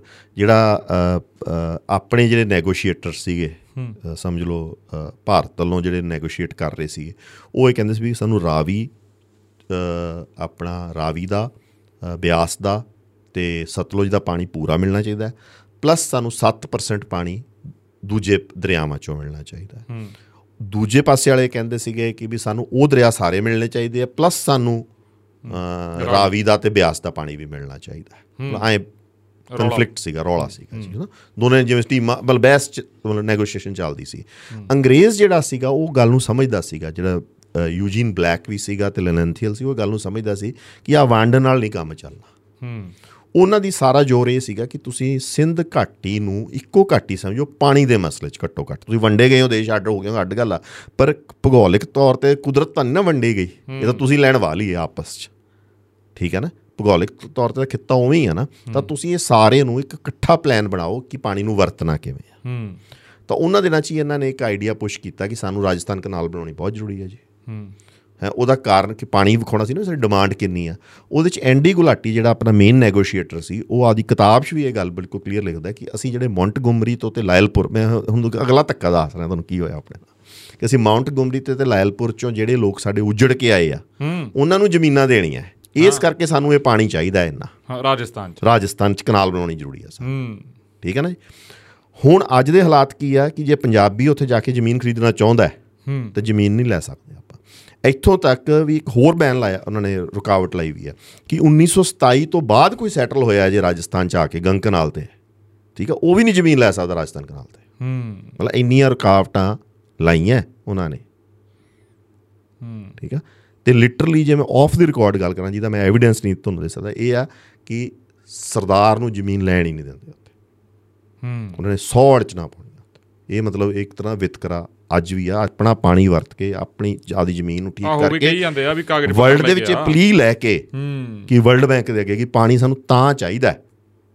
ਤੇ ਧੱਕਾ ਆਪਣੇ ਨਾਲ ਅੱਜ। ਆਹ ਵੀ ਉਹਨਾਂ ਅੱਗੇ ਤਾਂ ਤੁਸੀਂ ਦਿਖਾਤਾ ਵੀ ਸਾਡੇ ਤਰਸਯੋਗ ਹਾਲਾਤ ਆ ਜਾਂ ਨਹੀਂ ਰਾਈਟ ਹੀ ਇਹ ਬਣਾਇਆ ਕਿ ਜੀ ਮੌਂਟਗੋਮਰੀ ਲਾਇਲਪੁਰ ਵਾਲਾ ਪਾਣੀ ਇੱਧਰ ਦਿੱਤਾ ਜਾਵੇ। ਹੱਕ ਬਣਾ ਲਿਆ। ਬਹਾਨਾ ਬਣਾ ਲਿਆ। ਬਹਾਨਾ ਬਣਾ ਲਿਆ। ਬਹਾਨਾ ਬਹਾਨਾ ਹਾਂ ਇਹ ਬਹਾਨਾ ਕਹਿ ਲਓ ਜਾਂ ਉਹਨਾਂ ਨੇ ਕਿਹਾ ਵੀ ਠੀਕ ਆ ਵੀ ਤੁਸੀਂ ਜੇ ਆਹ ਕਰਨਾ ਚਾਹੁੰਦੇ ਹੋ। ਜਾਂ ਉਹਨਾਂ ਨੇ ਇੱਕ ਚੋਰ ਮੋਰੀ ਲੱਭ ਲਈ। ਹਾਂ। ਮਤਲਬ ਇੱਕ ਐਕਸਕਿਊਜ਼ ਦਿੱਤਾ ਕਿ ਅਸੀਂ ਉਹਨਾਂ ਨੂੰ ਪਾਣੀ ਫਸਲਾਂ ਜ਼ਮੀਨ ਨਾ ਦੇਣੀਆਂ। ਹੁਣ ਤੁਸੀਂ ਇਹਦਾ ਅਸਰ ਜਿਵੇਂ ਆਪਾਂ ਮਾਈਗ੍ਰੇਸ਼ਨ ਦੀ ਗੱਲ ਕਰਦੇ ਵੇਖੋ ਇਹਦਾ ਕਿੰਨਾ ਅਸਰ ਆ। ਅੱਜ ਜੇ ਤੁਹਾਡੇ ਕੋਲੇ ਉਹ ਏਰੀਆ ਹੁੰਦਾ ਹੂੰ। ਤੁਹਾਡੇ ਲੋਕ ਉੱਥੇ ਜਾ ਕੇ ਜ਼ਮੀਨਾਂ ਤੇ ਵਸੇ ਹੁੰਦੇ ਤਾਂ ਨੈਚੁਰਲ ਆ ਜਿਹਦੇ ਕੋਲੇ ਇੱਥੇ 4 5 7 ਕਿੱਲੇ ਜ਼ਮੀਨ ਆ ਉਹ ਉੱਥੇ ਜਾ ਕੇ 50 60 70 ਕਿੱਲੇ ਦਾ ਮਾਲਕ ਹੋ ਜਾਂਦਾ। ਹੂੰ। ਜੇ ਉਹ ਉਹਨੇ ਦੀ ਮਲਕੀਅਤ ਹੁੰਦੀ ਉਹਨੂੰ ਕਿਤੇ ਦੁਨੀਆ ਦੇ ਵਿੱਚ ਜਾਣ ਦੀ ਲੋੜ ਸੀ। ਹੂੰ। ਵਧੀਆ ਆਪਦਾ ਵਸਤਾ ਬਾਈ ਇੱਥੇ। ਹੂੰ। ਠੀਕ ਹੈ ਨਾ? ਪਰ ਉਹਨਾਂ ਨੇ ਸਾਨੂੰ ਗਰੀਬ ਰੱਖ ਕੇ ਇੱਥੋਂ ਇੱਕ ਤਰ੍ਹਾਂ ਦਾ ਸਾਡਾ ਮਾਈਗ੍ਰੇਸ਼ਨ ਦਾ ਵੀ ਬਹੁਤ ਵੱਡਾ ਕਾਰਨ ਅੱਜ ਇਹ ਹੈ ਕਿ ਵੇਖੋ ਅੱਜ ਆਪਾਂ 1 ਕਰੋੜ ਏਕੜ ਜ਼ਮੀਨ ਹੈਗੀ ਹੈ ਪੰਜਾਬ ਦੀ ਜਿਹਦੇ ਤੇ 12 ਕੁ ਲੱਖ ਪਰਿਵਾਰ ਹੈਗੇ ਆਪਾਂ ਨੂੰ 8 ਕਿੱਲੇ ਐਵਰੇਜ ਆਉਂਦੀ ਆ। ਜੇ ਇਹੀ ਐਵਰੇਜ ਹੈ ਸਾਡੀ 8 ਕਿੱਲਿਆਂ ਤੋਂ ਅੱਜ ਦੀ ਪ੍ਰੋਡਕਟਿਵ ਦੇ ਹਿਸਾਬ ਨਾਲ 30 ਕਿੱਲੇ ਤੇ ਆ ਜੇ। ਤੇ ਆਪਾਂ ਨੂੰ ਦੁਨੀਆ ਲਈ ਵੇਖਣ ਦੀ ਲੋੜ ਨਹੀਂ 30 35 40 ਕਿੱਲੇ ਵਾਲਾ ਜਿਹੜਾ ਹੈਗਾ ਉਹਨੂੰ ਕਿਤੇ ਜਾ ਕੇ ਮਾਈਗ੍ਰੇਸ਼ਨ ਕਰਕੇ ਆਦਾ ਘਰੋਂ ਬੇਘਰ ਹੋਣ ਦੀ ਲੋੜ ਨਹੀਂਗੀ। ਬਹੁਤ ਸੋਹਣਾ ਜੀਵਨ ਬਤੀਤ ਕਰ ਸਕਦਾ ਇੱਥੇ। ਹੂੰ। ਠੀਕ ਹੈ ਨਾ? ਉਹਨੂੰ ਕਿਸੇ ਹੋਰ ਆਪ- ਆਪਣੇ ਆਪਾਂ ਬੱਚੇ ਆਮ ਹੀ ਕਹਿੰਦੇ ਆ ਵੀ ਜ਼ਿਆਦਾ ਜ਼ਮੀਨ ਵਾਲਾ ਭਾਈ ਕਿਉਂ ਬਾਹਰ ਜਾ ਰਿਹਾ ਉਹ ਤਾਂ ਇੱਥੇ ਹੀ ਨਹੀਂ ਰਾਜਾ ਉਹ ਤਾਂ ਹੁਣ ਜਾ ਰਿਹਾ ਕੋਈ ਤਾਂ ਅਲੱਗ ਗੱਲ ਹੈ ਪਰ ਉੱਥੇ ਰਹਿ ਤਾਂ ਸਕਦਾ ਹੈ ਨਾ। ਮਤਲਬ ਇਕਨੋਮਿਕ ਉਹਦਾ ਉਹਦਾ ਆਰਥਿਕ ਕਾਰਨ ਨਹੀਂਗਾ। ਹੂੰ। ਉਹ ਹੋਰ ਕਿਸੇ ਨੂੰ ਕੋਈ ਜਾਂਦਾ ਤਾਂ ਆਪਾਂ ਰੋਕ ਹੀ ਨਹੀਂ ਸਕਦੇ ਹਾਂ। ਜੇ ਕੋਈ ਕੱਲ ਨੂੰ ਕੋਈ ਕਹਿੰਦਾ ਮੈਂ ਰਿਸਰਚ ਕਰਨ ਚੱਲਿਆ ਜਾਂ ਉਚੇਰੀ ਸਿੱਖਿਆ ਲੈਣ ਕਰਨਾ। ਜਾ ਰਿਹਾ ਜਾਂ ਉਹੀ ਸਵਾਦ ਨੂੰ ਹੀ ਚੱਲਿਆ ਹੈ। ਨਾ ਉਹਨੂੰ ਛੱਡ ਦੋ ਸੀ ਉਹ ਉਹ ਜੇ ਤਾਂ ਲੋਕ ਹਮੇਸ਼ਾ ਰਹਿਣਗੇ ਉਹ ਤਾਂ ਆਰਥਿਕ ਕਾਰਨ ਕਦੇ ਨਹੀਂ ਹੈ। ਮਜਬੂਰੀ ਨਾ ਕਿਸੇ ਦੀ ਬਣੇ ਹਾਂ, ਹਨਾ? ਮਜਬੂਰੀ ਬਣਨੀ ਮਾੜੀ ਗੱਲ ਆ। ਦੇਖੋ ਉਹ ਕੋਈ ਜਾਂਦਾ ਉਹਨੂੰ ਆਪਾਂ ਨਾ ਰੋਕ ਸਕਦੇ ਆ ਨਾ ਉਹ ਰੁਕੂਗਾ। ਠੀਕ ਹੈ। ਮਸਲਾ ਇਹ ਹੈ ਕਿ ਕੋਈ ਵਿਚਾਰਾ ਇਸ ਕਰਕੇ ਜਾ ਰਿਹਾ ਕਿ ਮੇਰੇ ਕੋਲ ਜ਼ਮੀਨ ਹੀ ਥੋੜੀ ਰਹਿ ਗਈ ਤੇ ਮੇਰੇ ਕੋਲ ਇੱਥੇ ਕੋਈ ਰੁਜ਼ਗਾਰ ਨਹੀਂ ਮੈਨੂੰ ਮਿਲ ਰਹੀ ਮੇਰੇ ਕੋਲ ਲੈਂਡ ਹੈ ਨਹੀਂਗੀ ਹੈ ਉਹ ਆਪਦਾ ਤਿੰਨ ਕਿੱਲਿਆਂ ਚੋਂ ਇੱਕ ਕਿੱਲਾ ਵੇਚ ਕੇ ਡੇਢ ਕਿੱਲਾ ਵੇਚ ਕੇ ਐਡਾ ਵੱਡਾ ਰਿਸਕ ਲੈ ਰਿਹਾ ਉੱਥੇ ਜਾਣ ਦਾ। ਉਹ ਮਜਬੂਰੀ ਤਾਂ ਨਾ ਬਣੇ। ਹੂੰ। ਬਾਕੀ ਸ਼ੌਂਕ ਨੂੰ ਜਾਵੇ ਜਾਵੇ ਨਾ ਜਾਵੇ ਨਾ ਜਾਵੇ ਪਰ ਇੱਕ ਕੰਪਲਸ਼ਨ ਆਪਣੀ ਬਣਾਈ। ਮਤਲਬ ਮੈਂ ਉਸ ਗੱਲ ਤੇ ਆ ਰਿਹਾ ਕਿ ਵੀ ਆਪਾਂ ਨੇ ਨਾ ਕਿਵੇਂ ਹੋਇਆ। ਉਸ ਤੋਂ ਬਾਅਦ ਇਹ ਰਾਜਸਥਾਨ ਕਨਾਲ। ਉਹ ਰਾਜਸਥਾਨ ਕਨਾਲ ਮਤਲਬ ਉਹ ਉਹਨਾਂ ਨੇ ਪਾਸ ਕਰਤੀ ਠੀਕ ਹੈ ਜੀ। ਪਰ ਉਹਦੇ ਵਿੱਚ ਜਦੋਂ ਇਹ ਬਹਿਸ ਚੱਲਦੀ ਪਈ ਸੀਗੀ ਤਾਂ ਹਿੰਦੁਸਤਾਨ ਦੀਆਂ ਨੂੰ ਇੱਕ ਮੇਜਰ ਪ੍ਰੋਬਲਮ ਆਈ। ਉਹ ਸੀਗਾ ਕਿ ਜਿਹੜੀ ਸਾਡੀ ਸੈਕੰਡ 5 ਇਅਰ ਪਲਾਨ ਸੀਗੀ। ਜੀ। ਉਹ ਨੂੰ ਉਹਦੇ ਵਾਸਤੇ ਕਰਜ਼ਾ ਬਹੁਤ ਚਾਹੀਦਾ ਸੀ ਆਈਐਮਐਫ ਤੋਂ। ਹੂੰ। ਉਹ ਫੇਲ ਹੋਣੀ ਸ਼ੁਰੂ ਹੋ ਗਈ। ਨਹਿਰੂ ਦੀਆਂ ਸਾਰੀਆਂ ਪਲਾਨਾਂ ਹੀ ਬੇਸਿਕਲੀ ਫੇਲ ਹੋਈਆਂ। ਹੂੰ। ਉਹ ਵੀ ਫੇਲ ਹੋਣੀ ਸ਼ੁਰੂ ਹੋ ਗਈ। ਉਹਦੇ ਵਾਸਤੇ ਪੈਸਾ ਚਾਹੀਦਾ ਸੀ ਤਾਂ ਉਹ ਦੋ ਸ਼ਰਤਾਂ ਰੱਖ ਰਹੇ ਸੀਗੇ ਭਾਰਤ ਉਹ ਕਹਿੰਦੇ ਸੀ ਪਹਿਲੀ ਗੱਲ ਤਾਂ ਡਾਲਰ ਨੂੰ ਜਿਹੜਾ ਰੁਪਿਆ ਦੀ ਕੀਮਤ ਸੀ ਡਾਲਰ ਦੇ ਬਦਲੇ ਪਹਿਲਾਂ ਡਾਲਰ 4 ਰੁਪਏ ਤੇ ਰੱਖਿਆ ਹੋਇਆ ਸੀ ਹਿੰਦੁਸਤਾਨ ਨੇ। ਤੇ ਨਾਲ ਜਿਹੜਾ ਬਲੈਕ ਮਾਰਕੀਟ ਦੇ ਵਿੱਚ ਡਾਲਰ 5 5.5 ਰੁਪਏ ਦਾ ਸੀਗਾ। ਉਹ ਕਹਿੰਦੇ ਇਹਨੂੰ ਬਦਲੋ ਇਹਨੂੰ ਇਹਨੂੰ ਡਾਲਰ ਨੂੰ 4 ਤੋਂ ਵਧਾ ਕੇ ਤੁਸੀਂ ਦੀ ਵੈਲਿਊ ਘਟਾਓ। ਮਤਲਬ ਇਹਨੂੰ ਡੀਵੈਲਿਊ ਕਰੋ ਡਾਲਰ। ਨੂੰ ਰੁਪਈ ਨੂੰ ਆਪਦੇ ਨੂੰ। ਤੇ ਰੁਪਏ ਨੂੰ ਡੀਵੈਲਿਊ ਕਰਨਾ ਸੀਗਾ ਉਹ ਹਿੰਦੁਸਤਾਨ ਮੰਨ ਨਹੀਂ ਰਿਹਾ ਸੀ ਪਰ ਉਦੋਂ ਉਹਨੇ ਮੰਨਿਆ। ਪਹਿਲੀ ਵਾਰ ਡੀਵੈਲੂਏਸ਼ਨ ਉਦੋਂ ਲਿਆਂਦੀ ਇੰਡੀਆ ਨੇ। ਆਈਐਮਐਫ ਦੇ ਪ੍ਰੈਸ਼ਰ ਥੱਲੇ ਕਿਉਂਕਿ ਲੋਨ ਲੈਣਾ ਸੀ। ਠੀਕ ਹੈ ਜੀ। ਸੈਕੰਡ ਉਹਨਾਂ ਨੇ ਕੀ ਕਿਹਾ ਕਿ ਵੀ ਆਹ ਟ੍ਰੀਟੀ ਸਾਈਨ ਕਰੋ। ਰਾਜਸਥਾਨ ਰਾ- ਨਹੀਂ ਪਾਕਿਸਤਾਨ। ਪਾਕਿਸਤਾਨ ਨਾਲ ਜਿਹੜੀ ਸਿੰਧ ਵਾਲੀ। ਹੂੰ। ਤਾਂ 19 ਸਤੰਬਰ 1960 ਨੂੰ ਇਹ ਟ੍ਰੀਟੀ ਸਾਈਨ ਹੋਈ। ਨਹਿਰੂ ਨੇ ਪਰਸਨਲ ਦਖਲਅੰਦਾਜ਼ੀ ਕੀਤੀ ਜਿਹਦੇ ਵਿੱਚ ਇਹ ਹੋਇਆ ਕਿ ਵੀ ਰਾਵੀ ਬਿਆਸ ਤੇ ਸਤਲੁਜ ਦਾ ਪਾਣੀ ਭਾਰਤ ਦੇ ਪੰਜਾਬ ਦੇ ਹਿੱਸੇ ਭਾਰਤ ਦੇ ਨਹੀਂ ਅਗੇਨ ਮੈਂ ਕਹੂੰਗਾ ਪੰਜਾਬ ਦੇ ਹਿੱਸੇ ਆਇਆ ਤੇ ਦੂਜਾ ਸਾਰਾ ਉਹਨਾਂ ਦੇ ਹਿੱਸੇ ਆਇਆ। ਹੁਣ ਇਹਦੇ ਵਿੱਚ ਫ਼ਰਕ ਵੇਖੋ ਕੀ ਆ। ਕਿ ਸਿੰਧ ਜਿਹੜਾ ਦਰਿਆ ਹੈ, ਉਹਦੇ ਚ 90 ਮਿਲੀਅਨ ਏਕੜ ਫੁੱਟ ਪਾਣੀ ਫਲੋ ਹੁੰਦਾ। ਹੂੰ। ਚਨਾਹ ਜਿਹੜਾ ਉਹਦੇ ਚ 23 ਮਿਲੀਅਨ ਏਕੜ ਫੁੱਟ ਪਾਣੀ ਫਲੋ ਹੁੰਦਾ ਉਦੋਂ ਬਾਅਦ ਜੇਲਮ ਆ ਉਹਦੇ ਚ 23 ਮਿਲੀਅਨ ਏਕੜ ਫੁੱਟ ਪਾਣੀ ਹੁੰਦਾ। ਠੀਕ ਹੈ ਜੀ? ਉਦੋਂ ਬਾਅਦ ਰਾਵੀ ਚ ਸਿਰਫ 6 ਮਿਲੀਅਨ ਏਕੜ ਫੁੱਟ ਪਾਣੀ ਹੈ। 46 ਤਾਂ ਗਿਆ ਉਹਨਾਂ ਕੋਲੇ। ਨਹੀਂ 23 ਤੇ 23 46 ਤੇ 90 ਹੂੰ। ਅ, 136 35 135 ਮਿਲੀਅਨ ਏਕੜ ਫੁੱਟ ਪਾਕਿਸਤਾਨ ਉਹਨਾਂ ਨੂੰ ਜਾਂਦਾ ਰਿਹਾ। ਤੁਹਾਨੂੰ ਮਿਲਿਆ 6 ਮਿਲੀਅਨ ਏਕੜ ਫੁੱਟ ਰਾਵੀ ਚੋਂ। ਹੂੰ। 12 ਕੁ ਮਿਲੀਅਨ ਏਕੜ ਫੁੱਟ ਫਲੋ ਹੁੰਦਾ ਬਿਆਸ ਚੋਂ ਤੇ 12 ਕੀ ਫਲੋ ਹੁੰਦਾ ਇਹਦੇ ਚੋਂ। ਤਾਂ ਤੁਹਾਡੇ ਪੱਲੇ ਆਇਆ ਤੀਹ। 32 ਮਿਲੀਅਨ ਏਕੜ। 30 32 ਹੂੰ। ਮਤਲਬ ਤਿੰਨ ਹਿੱਸੇ 160 ਜਾਂ 65 ਚੋਂ ਤਿੰਨ ਸਾਢੇ ਤਿੰਨ ਹਿੱਸੇ ਤਾਂ ਉਹ ਲੈ ਗਿਆ ਤੇ ਤੁਹਾਡੇ ਹਿੱਸੇ ਕੋਈ ਇੱਕ ਪੌਣਾ ਹਿੱਸਾ ਆਇਆ। ਆਬਾਦੀ ਤੁਹਾਡੇ ਕੋਲੇ ਓਨੀ ਆ ਗਈ ਫੀਡ ਕਰਨ ਨੂੰ। ਹੂੰ। ਜਿੰਨੀ ਉਹਨਾਂ ਕੋਲੇ ਸੀਗੀ। ਠੀਕ ਹੈ? ਸੋ ਇਹ ਨਹਿਰੂ ਦੀਆਂ ਜ਼ਰੂਰਤਾਂ ਨੇ। ਨਹਿਰੂ ਦੀਆਂ ਬੇਵਕੂਫੀਆਂ ਨੇ ਕਹਿ ਲਓ ਆਈਐਮਐਫ ਦੇ ਅੱਗੇ ਉਹਨੂੰ ਪੈਸਾ ਚਾਹੀਦਾ ਸੀ ਤੇ ਉਹਨੇ ਦੂਜੀ ਵਾਰ ਪੰਜਾਬ ਦਾ ਆਪਾਂ ਹੱਕ ਗਵਾਤਾ। ਮਤਲਬ ਹੁਣ ਮੈਂ ਪਹਿਲਾਂ ਤੁਹਾਨੂੰ ਦੱਸਿਆ ਕਿ ਅੰਗਰੇਜ਼ ਨੇ ਆਪਦੇ ਫਾਇਦੇ ਵਾਸਤੇ ਹੁਣ ਨਹਿਰੂ ਨੇ ਕੀਤਾ। ਹੂੰ। ਉਦੋਂ ਰਾਤ ਨੂੰ ਜਦੋਂ ਅਯੂਬ ਉਦੋਂ ਬਾਅਦ ਉੱਥੇ ਮਿਲਟ ਚੇਂਜ ਆ ਗਈ ਸੀ ਲਿਆਕਤ ਅਲੀ ਤੋਂ ਅਯੂਬ ਖਾਨ ਆ ਗਿਆ ਸੀ ਜਰਨੈਲ। ਉਹ ਜਿਮ ਖਾਨਾ ਕਰਾਚੀ 'ਚ ਬੈਠਾ ਸੀਗਾ। ਉਦੋਂ ਰਾਤ ਨੂੰ ਉਹਨੇ ਕਹਿੰਦੇ ਵੀ ਸਕਾਚ ਪੀ ਕੇ ਇਹ ਆਖਿਆ ਵੀ ਨਹਿਰੂ ਤਾਂ ਬਹੁਤ ਖੁੱਲ ਦਿਲ ਦਾ ਬੰਦਾ ਹੈ। ਸਾਡਾ ਬੜਾ ਫਾਇਦਾ ਕਰ ਗਿਆ। ਹੂੰ। ਮਤਲਬ ਇਹ ਨੁਕਸਾਨ ਹੋਇਆ। ਇਹਦੇ ਵਿੱਚ ਜਿਹੜਾ ਐਕਚੁਅਲੀ ਜਿਹੜੀ ਰਾਜਸਥਾਨ ਕਨਾਲ ਨੂੰ ਜਿਹੜਾ ਪਾਣੀ ਦੇਣਾ ਸੀ ਉਹ ਚਨਾਹ ਦੇ ਵਿੱਚ ਦੋ ਟ੍ਰਿਬਿਊਟਰੀਜ਼ ਪੈਂਦੀਆਂ ਚਨਾਹ ਨੂੰ ਪਾਣੀ ਜਾਂਦਾ ਹੈ, ਉਹ ਹਿਮਾਚਲ ਚੋਂ ਦੀਆਂ ਹੈਗੀਆਂ ਚੰਦਰਾ ਤੇ ਭਾਗਾ। ਜਿਹੜਾ ਅਯੂਬ ਖਾਨ ਸੀ ਉਹ ਤਾਂ ਇਹ ਫੌਜ ਵਾਲਾ ਸੀ ਨਾ। ਹਾਂ। ਉਹਨੇ ਸ਼ਾਇਦ ਜਦੋਂ ਇਹ ਮਿਲਖਾ ਸਿੰਘ ਜੈਦਾਗਾ ਉਦੋਂ ਹਾਂ, ਉਹਨੇ ਹਾਂ, ਉਹ ਕਰਾਇਆ ਸੀ ਹਾਂ, ਜਿਹੜਾ ਉਹ ਫਿਲਮ ਦੇ ਵਿੱਚ ਆਪਾਂ ਦੇਖਦੇ ਹਾਂ ਹਾਂ। ਅਯੂਬ ਖਾਨ ਜਿਹੜਾ ਸੀਗਾ ਜੀ ਉਹ ਬੇਸਿਕਲੀ ਪਠਾਨ ਸੀ। ਅਯੂਬ ਖਾਨ ਨੇ ਮਿਲਖਾ ਸਿੰਘ ਨੂੰ ਕਿਹਾ ਸੀ ਉੱਡਣਾ ਸਿੱਖ। ਹਾਂ ਉਡਣਾ ਸਿੱਖ ਹਾਂਜੀ। ਤੇ ਅਯੂਬ ਖਾਨ ਪਠਾਨ ਸੀ ਵੈਸੇ। ਤੇ ਉਹਦਾ ਫਾਦਰ ਰਸਾਲਦਾਰ ਸੀਗਾ ਫੌਜ ਦੇ ਵਿੱਚ। ਫਿਰ ਆਪ ਇਹ ਬਹੁਤ ਵੱਡਾ ਅਫਸਰ ਬਣਿਆ। ਤੇ ਇਹ ਇੱਕ ਚਮਾਰਾਂ ਦੀ ਇੱਕ ਰੈਜੀਮੈਂਟ ਬਣਾਈ ਸੀ ਅੰਗਰੇਜ਼ ਨੇ। ਹੂੰ। ਚਮਾਰ ਰੈਜੀਮੈਂਟ। ਉਹਦੇ ਵਿੱਚ ਇਹ ਪਹਿਲਾ ਉਹਨਾਂ ਦਾ ਸੀਓ ਸੀ। ਇਹ ਆਪਣਾ ਕੈਪਟਿਵ ਵੀ ਹੋ ਗਿਆ ਸੀਗਾ ਅ, ਜਰਮਨੀ ਵਾਲਿਆਂ ਦਾ। ਤੇ ਫਿਰ ਉਹਨਾਂ ਦੇ ਵਿੱਚੋਂ ਕਿਵੇਂ ਨਾ ਕਿਵੇਂ ਨਿਕਲਿਆ ਆ। ਉਹ ਰੈਜੀਮੈਂਟ ਬਾਅਦ ਚ ਡਿਸਬੈਂਡ ਵੀ ਕਰਤੀ ਸੀ ਅੰਗਰੇਜ਼ ਨੇ। ਚਲਾਈ ਨਹੀਂ ਅੱਗੇ। ਚਲੋ ਇਹ ਦੂਜੀ ਵਾਰ ਆਪਣੇ ਨਾਲ ਫਿਰ ਧੱਕਾ ਕਰਤਾ। ਹਾਂ ਦੂਜੀ ਵਾਰ ਇਹ ਤਾਂ ਵੱਡੇ ਪੱਧਰ ਵਾਲੀ ਹੋ ਗਿਆ ਇਹ ਵੱਡੇ ਪੱਧਰ ਤੇ ਹੋ ਗਿਆ। ਪਾਣੀ ਜਿਹੜਾ ਦੇਣਾ ਸੀ ਉਹ ਚਨਾਹ ਤੇ ਚਨਾਹ ਦੀਆਂ ਦੋ ਟ੍ਰਿਬਿਊਟਰੀਜ਼ ਸੀਗੀਆਂ ਜਿਹੜੀਆਂ ਉਹਦੇ ਵਿੱਚੋਂ ਦੇਣਾ ਸੀਗਾ। ਮਾੜੂ ਇੱਕ ਜਗ੍ਹਾ ਹੈਗੀ ਉੱਥੋਂ ਪਾਣੀ ਡਿਵਰਟ ਕਰਨਾ ਸੀ ਰਾਵੀ ਤੋਂ। ਰਾਵੀ ਤੋਂ ਬਿਆਸ ਚ ਤੇ ਹਰੀਕੇ ਦੇ ਵਿੱਚੋਂ ਪਾਣੀ ਰਾਜਸਥਾਨ ਨੂੰ ਦੇਣਾ ਸੀ। ਉੱਥੋਂ 20000 ਕਿਊਸਿਕ ਪਾਣੀ ਸੀ ਤੇ 18500 ਕਿਊਸਿਕ ਦੀ ਤਾਂ ਹੀ ਇਹ ਨਹਿਰ ਬਣੀ ਆ ਕਿ ਵੀ ਉਹ ਪਾਣੀ ਦੇਣਾ ਸੀਗਾ। ਉਹ ਪਾਣੀ ਨਹਿਰੂ ਜੀ ਨੇ ਆਪਦੀਆਂ ਫਾਇਦੇ ਵਾਸਤੇ ਉਧਰ ਦੇਤਾ। ਸਮਝ ਲਓ ਭਾਰਤ ਦੀ ਡਿਵੈਲਪਮੈਂਟ ਦੀ ਕੀਮਤ ਜਿਹੜੀ ਆ ਉਹ ਪੰਜਾਬ ਨੇ ਚੁੱਕੀ ਜਿਹੜੀ ਉਹ ਆਈਐਮਐਫ ਨੂੰ ਲੋਨ ਲੈਣਾ ਸੀਗਾ। ਹੁਣ ਉਦੋਂ ਬਾਅਦ ਫੇਰ ਅੜਚਨ ਪੈ ਗਈ ਰਾਜਸਥਾਨ ਕਨਾਲ 'ਚ ਕਿ ਵੀ ਹੁਣ ਪਾਣੀ ਕਿੱਥੋਂ ਆਊਗਾ? ਹੂੰ। ਤਾਂ ਉਧਰੋਂ ਇਲੈਕਸ਼ਨ ਆ ਗਏ। ਹੂੰ। ਠੀਕ ਹੈ ਇਲੈਕਸ਼ਨਾਂ ਦੇ ਵਿੱਚ ਰਾਜਸਥਾਨ ਦੇ ਇਲੈਕਸ਼ਨ ਆ ਗਏ ਤੇ ਰਾਜਸਥਾਨ ਦੇ ਵਿੱਚ ਰੌਲਾ ਪੈ ਗਿਆ ਤੇ ਅਟਲ ਬਿਹਾਰੀ ਵਾਜਪਾਈ ਨੇ ਸਵਾਲ ਚੱਕਣੇ ਸ਼ੁਰੂ ਕਰਤੇ ਕਿ ਤੁਸੀਂ ਸਿੰਧ ਦੀ ਸਿੰਧ ਟਰੀਟੀ ਤਾਂ ਇਹ ਕਰਤੀ ਆ ਪਾਰਲੀਮੈਂਟ 'ਚ ਉਹਨੇ ਸਵਾਲ ਚੱਕੇ ਤੇ ਹੁਣ ਸਾਨੂੰ ਪਾਣੀ ਕਿੱਥੋਂ ਦਿਓਗੇ ਰਾਜਸਥਾਨ ਨੂੰ? ਠੀਕ ਹੈ ਨਾ? ਤਾਂ ਨਹਿਰੂ ਨੇ ਕੈਰੋਂ ਦੇ ਉੱਤੇ ਦਬਾਅ ਪਾਇਆ ਤੇ ਇਹ ਕਿਹਾ ਕਿ ਵੀ ਇਹ ਨਹਿਰ ਬਣਨੀ ਚਾਹੀਦੀ ਹੈ ਹਰ ਹਾਲਤ 'ਚ ਦੇਣਾ ਹੀ ਦੇਣਾ। ਤਾਂ ਤਿੰਨ ਗੱਲਾਂ ਹੋਈਆਂ। ਪਹਿਲਾਂ ਅੰਗਰੇਜ਼ ਨੇ ਧੱਕਾ ਕੀਤਾ ਫਿਰ ਭਾਰਤ ਦੇ ਆਈਐਮਐਫ ਤੋਂ ਲੋਨ ਲੈਣ ਕਰਕੇ ਤੁਹਾਨੂੰ ਪਾਣੀ ਘੱਟ ਮਿਲਿਆ ਫਿਰ ਰਾਜਸਥਾਨ ਦੇ ਇਲੈਕਸ਼ਨ ਜਿੱਤਣ ਵਾਸਤੇ। ਕਹਿ ਲਓ ਵੀ ਆ ਪਾਣੀ ਵੀ ਆਪਣਾ ਇਹਨੂੰ ਬਦਲਿਆ ਨਹੀਂ ਗਿਆ ਇੰਨਾ ਪਾਣੀ ਹੀ ਧੱਕਦਾ। ਨਹੀਂ ਤਾਂ ਚਲੋ ਕੋਈ ਸੈਟਲਮੈਂਟ ਘੱਟ ਵੱਧ ਕਰ ਜਦੋਂ ਪਾਣੀ ਉਧਰੋਂ ਘੱਟ ਮਿਲਿਆ ਸੀ। ਤਾਂ ਇਹ ਪਾਣੀ ਪ੍ਰਤਾਪ ਸਿੰਘ ਕੈਰੋਂ ਨੇ ਦੇਤਾ ਰਾਜਸਥਾਨ। ਵੋਟਾਂ ਖਾਤਰ। ਉਹਨਾਂ ਨਹਿਰੂ ਦੀਆਂ ਵੋਟਾਂ ਕਰ ਹਾਂ, ਉਹ ਵੀ ਕਾਂਗਰਸ ਦੇ ਸੀ। ਕਾਂਗਰਸ ਦੇ ਠੀਕ ਹੈ ਜੀ। ਤੇ ਉਹ ਉਹ ਸੀਗੇ।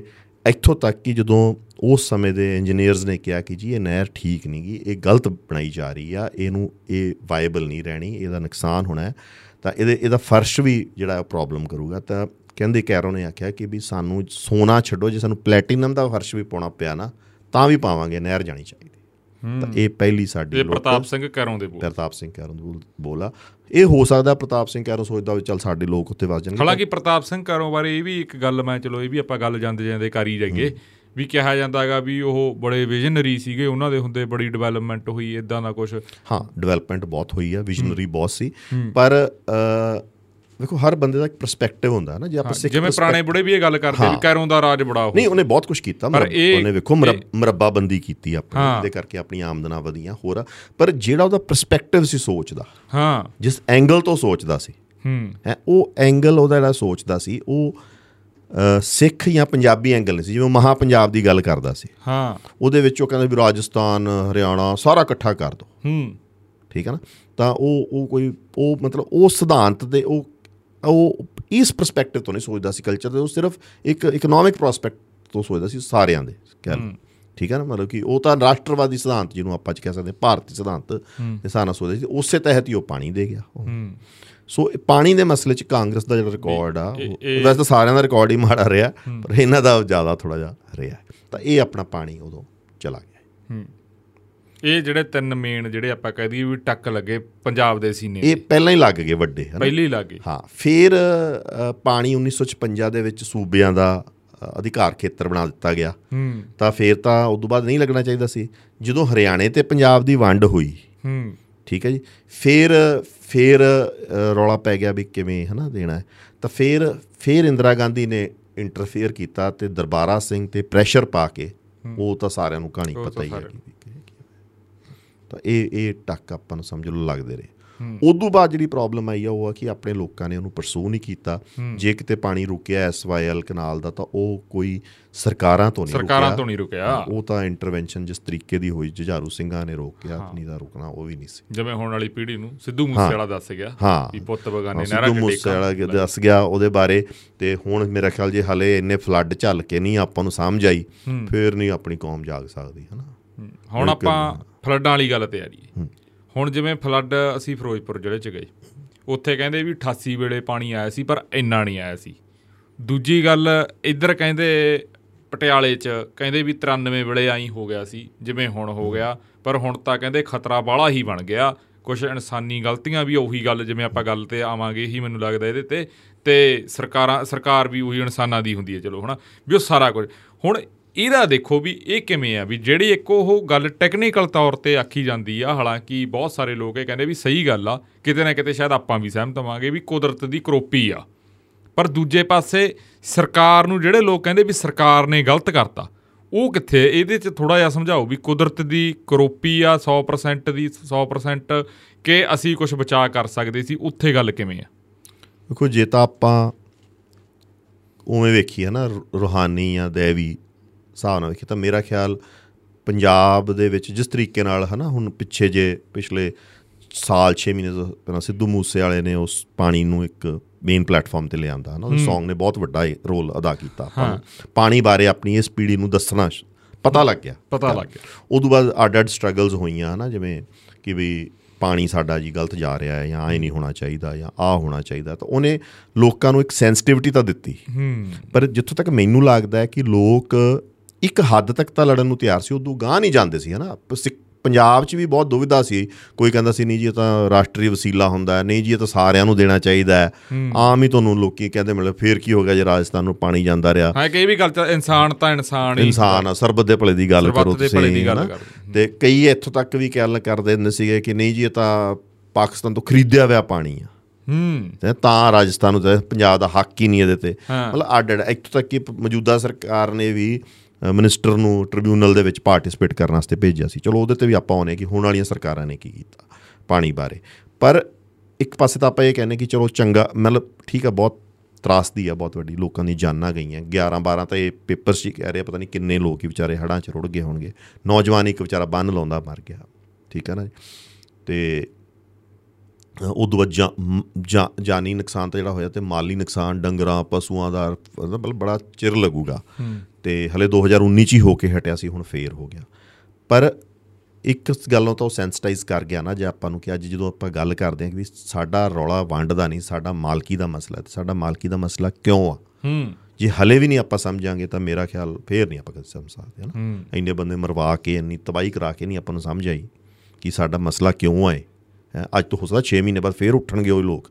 ਕਿੰਨੀਆਂ ਤਾਂ ਕਿਸਾਨ ਯੂਨੀਅਨਸ ਹੀ ਆ ਜਿਹੜੀਆਂ ਉੱਠ ਉੱਠ ਕੇ ਕਹਿਣ ਲੱਗ ਜਾਂਦੀਆਂ ਨਹੀਂ ਜੀ ਇਹ ਤਾਂ ਵੇਖੋ ਉਹਨਾਂ ਉੱਥੇ ਪੰਜਾਬੀ ਬੈਠੇ ਆ ਉੱਥੇ ਕੋਈ ਹੋਰ ਰੀਜ਼ਨ ਦੇਣ ਲੱਗ ਜਾਂਦੇ ਆ ਉੱਥੇ ਕੋਈ ਰਾਸ਼ਟਰੀ ਰੀਜ਼ਨ ਦੇਣ ਲੱਗ ਜਾਂਦੇ ਆ ਪਰ ਮਸਲਾ ਇਹ ਹੈ ਕਿ ਵੰਡ ਦਾ ਨਹੀਂ ਮਾਲਕੀ ਦਾ ਮਸਲਾ ਹੈ ਮਾਲਕ ਕੌਣ ਤਾਂ ਉਦੋਂ ਬਾਅਦ ਵਰਤਣਾ ਕਿਵੇਂ ਆ, ਉਹਦੇ ਰਾਹ ਲੱਭੇ ਜਾ ਸਕਦੇ ਆ। ਤਾਂ ਇੱਕ ਤਾਂ ਇਹ ਤਾਂ ਮੈਂ ਤਾਂ ਇਹ ਕਹੂੰਗਾ ਕਿ ਵੀ ਸ਼ਾਇਦ ਅਸੀਂ ਊਂ ਨਹੀਂ ਸੁਚੇਤ ਹੁੰਦੇ ਜਦੋਂ ਸਾਨੂੰ ਪੈਂਦੀ ਆ ਉਦੋਂ ਆਪਾਂ ਸੁਚੇਤ ਹੁੰਦੇ ਹਾਂ ਤਾਂ ਕੁਦਰਤ ਨੇ ਸਾਨੂੰ ਦੱਸਿਆ ਹੈ ਕਿ ਵੀ ਕਿਵੇਂ ਤੁਹਾਡਾ ਹੈ। ਦੂਸਰੀ ਗੱਲ ਜਿਹੜੀ ਹੈ ਕਿ ਕੀ ਸਰਕਾਰਾਂ ਇਹਨੂੰ ਬਚਾ ਸਕਦੀਆਂ ਸੀ ਕਿ ਨਹੀਂ ਉਹਦੇ ਵਿੱਚ ਬਹੁਤ ਬੁਨਿਆਦੀ ਗੱਲ ਆ ਕਿ 21 ਮਈ ਨੂੰ ਜਿਹੜਾ ਵਾਟਰ ਬਚਦਾ ਹੈ ਦਰਿਆਵਾਂ ਦੇ ਵਿੱਚ ਉਹ ਡੈਮ ਦੇ ਵਿੱਚ ਉਹ ਉਨਾ ਹੋਣਾ ਚਾਹੀਦਾ ਜਿਹੜਾ ਪੰਜਾਬ ਦਾ ਹਿੱਸਾ ਹੋਣਾ ਚਾਹੀਦਾ ਇਹ ਕੱਟ ਆਫ ਡੇਟ ਬਣੀ ਆ ਸ਼ੁਰੂ ਤੋਂ ਹੀ। ਇਹ ਤੁਸੀਂ ਜਲ ਸਰੋਤ ਵਾਲਿਆਂ ਤੋਂ ਵੀ ਪੁੱਛ ਸਕਦੇ ਹੋ ਹੋਰਾਂ ਤੋਂ ਵੀ ਲੈ ਸਕਦੇ ਹੋ। ਹੁਣ ਜੇ 21 ਮਈ ਤੋਂ ਲੈ ਕੇ 5 ਜੁਲਾਈ ਜਾਂ 10 ਐਂਡ ਜੂਨ ਤੱਕ ਆਪਣੇ ਡੈਮ ਖਾਲੀ ਹੋਣੇ ਚਾਹੀਦੇ ਆ। ਜੇ ਵੇਖੋ ਪਾਣੀ ਹੋਣਾ ਹੋਵੇ ਸਵੇਰੇ ਹਨਾ? ਵੀ 7 ਵਜੇ ਆਪਾਂ ਕਹਿੰਦੇ ਸ਼ਹਿਰਾਂ ਦੇ ਵਿੱਚ ਆਪਾਂ ਕਹਿੰਦੇ ਵੀ 7 ਵਜੇ ਜਾਂ 6 ਵਜੇ ਜੀ ਫਰੈਸ਼ ਪਾਣੀ ਵਾਟਰ ਆਉਂਦਾ ਹੈ। ਤਾਂ ਉਦੋਂ ਪਹਿਲਾਂ ਆਪਾਂ ਤੌੜੇ ਭੰਡੇ ਸਾਰੇ ਖਾਲੀ ਕਰਕੇ ਰੱਖਦੇ ਆ ਨਾ ਕਿ ਭਾਈ ਹੁਣ ਭਰ ਲਾਂਗੇ ਆਪਾਂ। ਕਰ ਲਾਂਗੇ ਹਾਂ ਹਾਂ। ਠੀਕ ਹੈ? ਹੁਣ ਆਪਾਂ ਨੂੰ ਪਤਾ ਹੈ ਵੀ ਮੌਨਸੂਨ ਜਾਂ ਦਰਿਆ ਬਾਰਿਸ਼ ਜਿਹੜੀ ਆ ਉਹ 20 25 ਜੂਨ ਤੋਂ ਪੈਣੀ ਸ਼ੁਰੂ ਹੋ ਜਾਣੀ ਆ। ਤੇ ਆਪਣੇ ਭਾਂਡੇ ਤਾਂ ਖਾਲੀ ਹੋਣੇ ਚਾਹੀਦੇ ਉਹਦੀ ਡੀਸਿਲਟਿੰਗ ਹੋਈ ਹੋਣੀ ਚਾਹੀਦੀ ਉਹ ਚੋਂ ਗਾਰ ਕੱਢੀ ਹੋਣੀ ਚਾਹੀਦੀ ਆ। ਸਾਫ਼ ਕੀਤਾ ਹੋਣਾ ਚਾਹੀਦਾ। ਨਹਿਰਾਂ ਸਾਫ਼ ਹੋਣੀ ਚਾਹੀਦੀਆਂ ਹੇਠਾਂ ਵਾਟਰਵੇਜ਼ ਤਲਾਬ ਸਾਰੇ ਸਾਫ਼ ਹੋਣੇ ਚਾਹੀਦੇ ਆ। ਤਾਂ ਆਪਣੇ ਕੋਲੇ ਪੂਰਾ ਸਮਝ ਲਓ ਅਪ੍ਰੈਲ ਪੂਰਾ ਮਈ ਹੁੰਦਾ ਜਦੋਂ ਪੂਰੀ ਆਪਣੇ ਕੋਲ ਟਾਈਮ ਹੁੰਦਾ ਜਦੋਂ ਆਪੇ ਸਾਰਾ ਕੁਝ ਕਰ ਸਕਦੇ ਹਾਂ। ਕੀ ਸਰਕਾਰਾਂ ਕਰਦੀਆਂ? ਹੂੰ। ਨੱਕੋ ਨੱਕ ਡੈਮ ਭਰਿਆ ਹੁੰਦਾ। ਡੈਮ ਇਸ ਕਰਕੇ ਭਰਿਆ ਹੁੰਦਾ ਕਿ ਫੇਰ ਜੀ ਰਾਜਸਥਾਨ ਨੂੰ ਪਾਣੀ ਜਾਣਾ ਫਲਾਣੇ ਨੂੰ ਜਾਣਾ ਉਹ ਕਿੱਥੋਂ ਦੇਵਾਂਗੇ? ਹੂੰ। 7.5 ਮਿਲੀਅਨ ਏਕੜ ਫੁੱਟ ਦੀ ਉਹਦੀ ਕਪੈਸਿਟੀ ਆ ਭਾਖੜਾ ਦੀ। ਉਹ ਪੂਰਾ ਹੀ ਭਰਿਆ ਹੁੰਦਾ 7 ਮਿਲੀਅਨ ਏਕੜ ਫੁੱਟ ਤੱਕ ਭਰਿਆ ਹੁੰਦਾ। ਤੇ ਫੇਰ ਤਾਂ ਪਾਣੀ ਭਾਵੇਂ ਕੁਝ ਵੀ ਆ ਜਾਏ ਆਪਾਂ ਨੂੰ ਤਾਂ ਡੈਮ ਦਾ ਕੋਈ ਫਾਇਦਾ ਨਹੀਂ ਪੰਜਾਬ ਨੂੰ। ਹੂੰ। ਆਪਾਂ ਤਾਂ ਉਹ ਜੇ ਹੜਾਂ ਦੀ ਮਾਰਚ ਫੇਰ ਆ। ਸਗੋਂ ਖਤਰੇ 'ਚ ਹੋਰ ਆ। ਹੀ। ਪਾਣੀ ਹੋਰ ਗਵਾ ਬੈਠੇ ਆ ਆਪਦਾ। ਠੀਕ ਆ ਨਾ? ਅੱਛਾ ਦੂਸਰੀ ਗੱਲ ਕਾਲਨੀਆਂ ਪਾਸ ਹੋ ਗਈਆਂ। ਉਹ ਮੌਜੂਦਾ ਸਰਕਾਰ 'ਚ ਬਣ ਰਹੀਆਂ। ਪਹਿਲਾਂ ਵਾਲਿਆਂ ਨੇ ਪਾਸ ਕਰ ਗਏ ਜਮਾਂ ਸੜਕਾਂ ਦੇ ਚੋਆਂ ਦੇ ਉੱਤੇ ਚੋਆਂ ਦੇ ਉੱਤੇ ਜਿਵੇਂ ਡੇਰਾ। ਬਸੀ ਜੀਰਕਪੁਰ ਬੜੇ ਆ ਜੀ। ਤੁਸੀਂ ਖਰੜ ਵੜਦੇ ਜਾਓ। ਉਹ ਕਿਸੇ ਟਾਈਮ ਚੌੜਾ ਚੋ ਹੁੰਦਾ ਸੀ ਸਨੀ ਐਨਕਲੇਵ ਵੇਖ ਲਓ ਮੇਰੇ ਸਾਹਮਣੇ ਉੱਥੇ ਜੋ ਸੜਕ ਬਣੀ ਉਦੋਂ ਇਹ ਕਹਿੰਦੇ ਵੀ ਸੜਕ ਗਲਤ ਬਣ ਗਈ ਜੀ ਉਹਦੇ ਸਾਹਮਣੇ ਜਿਹੜੀ ਉੱਚੀ ਕਿ ਵੀ ਇੱਥੇ ਪਾਣੀ ਇਕੱਠਾ ਹੋਣਾ ਹੁਣ ਉੱਥੇ ਸ਼ਾਪਿੰਗ ਕੰਪਲੈਕਸ ਬਣਿਆ ਹੋਇਆ ਉਹਨੂੰ ਪਾਣੀ ਤਾਂ ਕਿਤੇ ਜਾਣਾ ਹੀ ਜਾਣਾ ਨਾ ਹੂੰ ਠੀਕ ਹੈ ਨੇ ਸੋ ਇਹ ਇਹ ਤਾਂ 2019 ਚ ਹੋ ਕੇ ਹਟਿਆ ਸੀ ਹਲੇ ਤਾਜ਼ਾ ਤਾਜ਼ਾ ਤੇ ਉਹਦੇ ਨਾਲ ਨੰਬਰ ਆਫ ਟਾਈਮਸ ਪਾਣੀ ਜ਼ਿਆਦਾ ਆ ਗਿਆ। ਤੇ ਇਹ ਹਾਲਾਤ ਬਣ ਗਏ ਸੋ ਸਰਕਾਰਾਂ ਨੂੰ ਸੁਰਖਰੂ ਬਿਲਕੁਲ ਨਹੀਂ ਕੀਤਾ ਜਾ ਸਕਦਾ। ਸਰਕਾਰਾਂ ਦਾ ਤਾਂ ਕੰਮ ਆ। Secondly Bhakra Beas management board ਦਾ ਕੰਟਰੋਲ ਸਾਡੇ ਤੋਂ ਖੋਹ ਲਿਆ। ਅਸੀਂ ਕਰ ਕੀ ਸਕਦੇ ਹਾਂ ਉੱਥੇ? ਕੁਝ ਨਹੀਂ ਕਰ ਸਕਦੇ। ਜਿਹੜੀ ਸਭ ਤੋਂ ਵੱਡੀ ਜਿਹੜੀ ਗੱਲ ਅੱਜ ਕੋਈ ਸਵਾਲ ਚੁੱਕ ਰਿਹਾ ਐਮਐਲਏ ਵੜ ਜਾਂਦਾ ਪਾਣੀ ਦੇ ਵਿੱਚ। ਪਾਣੀ 'ਚ ਵੜ ਕੇ ਤੂੰ ਕੀ ਕਰਦਾ ਯਾਰ ਤੇਰਾ ਕੰਮ ਆ ਵਿਧਾਨ ਸਭਾ 'ਚ ਪਾਲਿਸੀ ਬਣਾ ਕੇ ਵੀ ਆਹ ਨਹੀਂ ਹੋਣਾ ਚਾਹੀਦਾ ਤਾਂ ਮੁੱਖ ਮੰਤਰੀ ਸਾਹਿਬ ਪਾਣੀ ਚ ਨੇ। ਨਹੀਂ, ਮੁੱਖ ਮੰਤਰੀ ਸਾਹਿਬ ਤਾਂ ਦੇਖੋ ਇਹ ਸਰਕਾਰ ਤਾਂ ਡਰਾਮਾ ਕਰਦੀ ਹੈ ਨਾ। ਉਹ 800 ਕਰੋੜ ਜਿਹੜਾ ਸਾਲ ਦਾ ਖਰਚਣਾ ਤੁਸੀਂ ਹੈ। ਕਹਿ ਰਹੇ ਹੋ ਡਰਾਮਾ ਤੁਸੀਂ ਤਾਂ ਇਹ ਮੈਨੂੰ ਲੱਗਦਾ ਵੀ ਗਲਤ ਕਹਿ ਰਹੇ ਹੋ। ਥੋੜੇ ਤੇ ਤਾਂ ਕੋਈ ਹੋਰ ਨਾ ਉਹ ਨੋਟਿਸ ਨੋਟਿਸ ਨਾ ਭੇਜ ਦੇਣ। ਉਹ ਇਹ ਦੱਸਦੇ ਨੇ ਤੁਹਾਨੂੰ ਮੈਂ ਦੱਸਦਾ ਸਰ ਗੱਲ।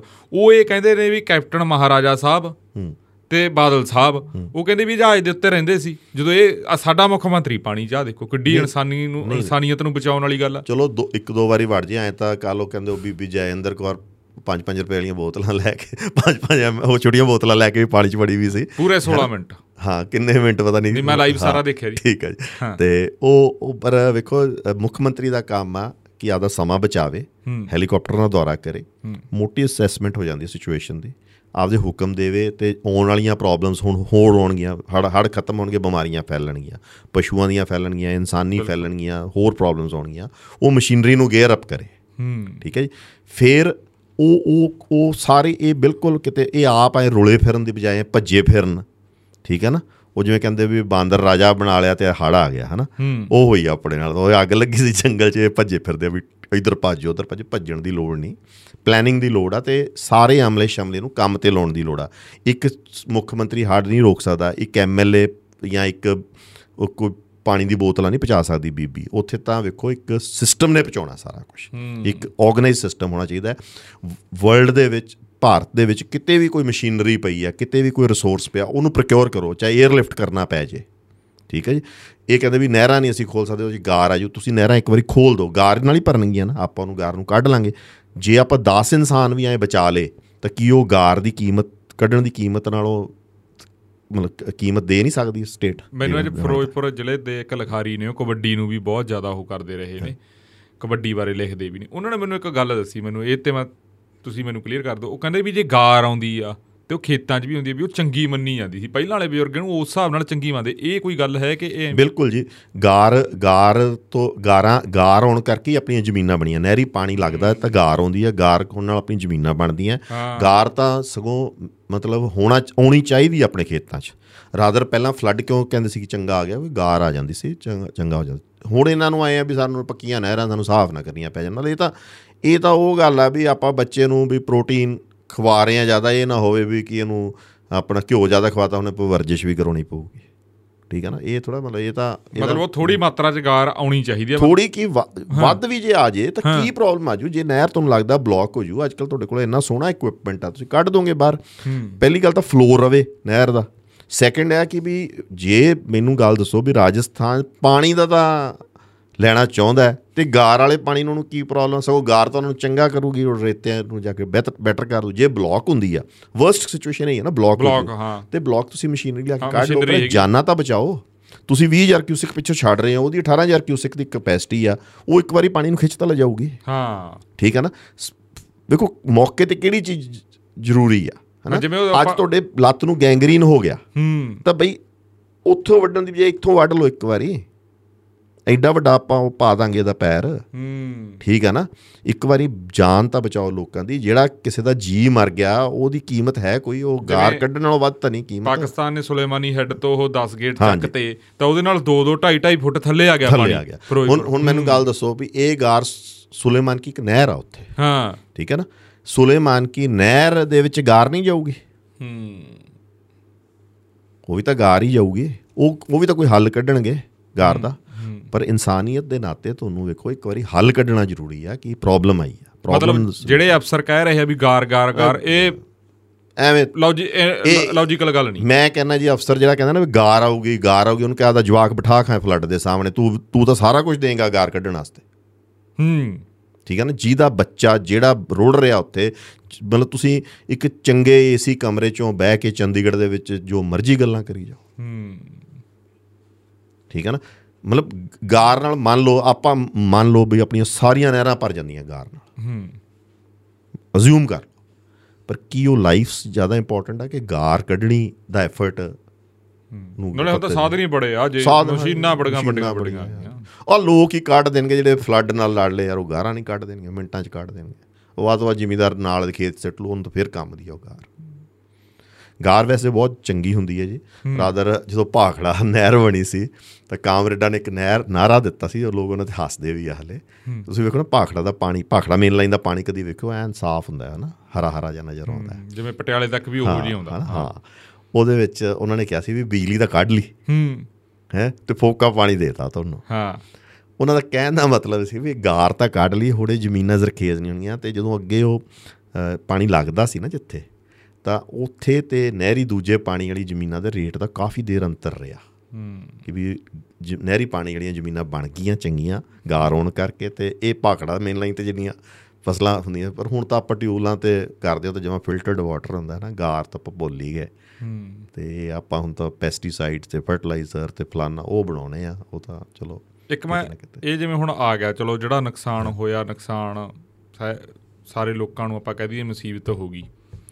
ਦੂਜੇ ਪਾਸੇ ਜਿਹੜੀ ਇੱਕ ਗੱਲ ਹੋਰ ਆਉਂਦੀ ਆ ਕੱਲ ਖੇਤਰੀ ਪਾਰਟੀ ਦੇ ਜਿਹੜੇ ਪ੍ਰਧਾਨ ਨੇ ਸ਼੍ਰੋਮਣੀ ਅਕਾਲੀ ਦਲ ਬਾਦਲ ਦੇ ਸੁਖਵੀਰ ਸਿੰਘ ਬਾਦਲ ਉਹ ਫਿਰੋਜ਼ਪੁਰ ਪਹੁੰਚਦੇ ਨੇ ਐਮਪੀ ਵੀ ਨੇ ਉੱਥੋਂ ਦੇ ਉਹ ਇੱਕ ਗੱਲ ਕਰਕੇ ਵੀ ਇਹ ਜਿਹੜੇ ਹਰੀਕਿਆਂ ਵਾਲੇ ਦੇ 31 ਗੇਟ ਚੱਕਤੇ ਇਹਨਾਂ ਨੇ ਇਹ ਕਦੇ ਹੋਏ ਹੀ ਨਹੀਂ ਕੱਤੀਆਂ ਵਾਲਾ ਕੰਮ ਵੀ ਇਹ ਵੀ ਇੱਕੋ ਦਮ ਹੀ ਚੱਕਤਾ।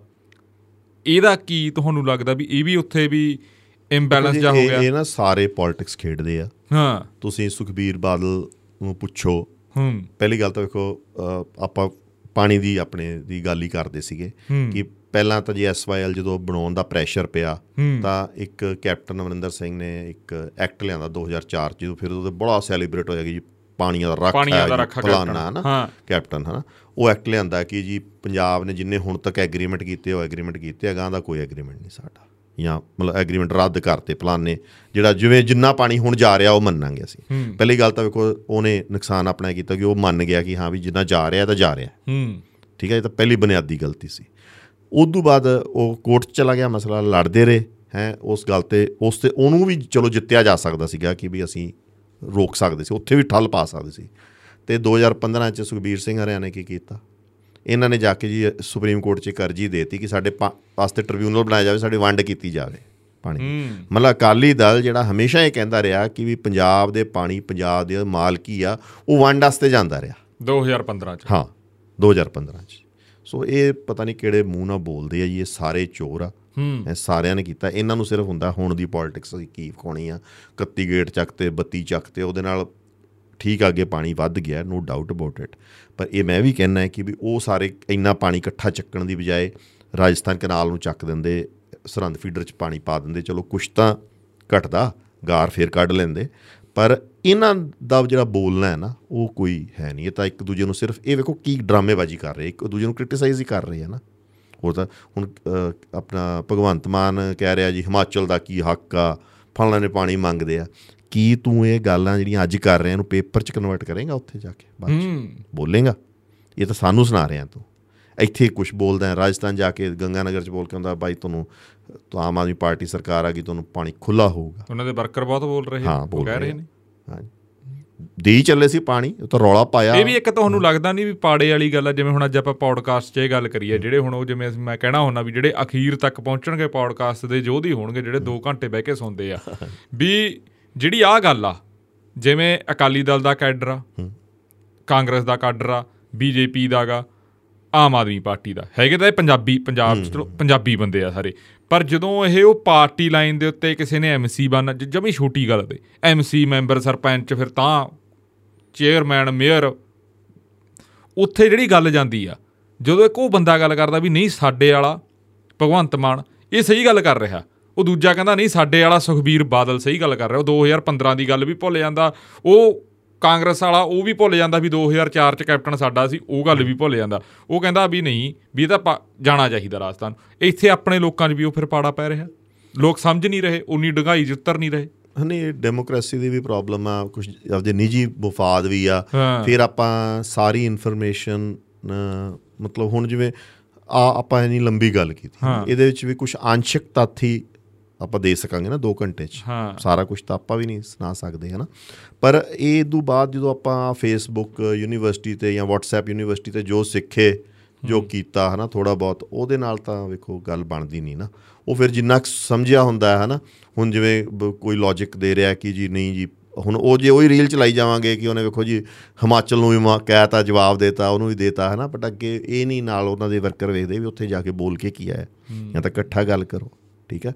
ਫਿਰ ਵੇਖੋ ਕਿ ਤੁਹਾਡੀ ਐਡਮਿਨਿਸਟ੍ਰੇਸ਼ਨ ਤੋਂ ਅੱਜ ਦੀ ਡੇਟ 'ਚ ਤੁਹਾਡੇ ਡੀਸੀ ਭੱਜੇ ਫਿਰਦੇ ਆ, ਰੌਲਾ ਪਾਈ ਫਿਰਦੇ ਆ, ਪਰ ਕੀ ਉਹਨਾਂ ਦੇ ਹੁਣ ਆਈ ਲਾ ਲਓ ਤੁਸੀਂ, ਪਟਿਆਲੇ ਦਾ ਇਸ਼ੂ ਹੀ ਲਾ ਲਓ।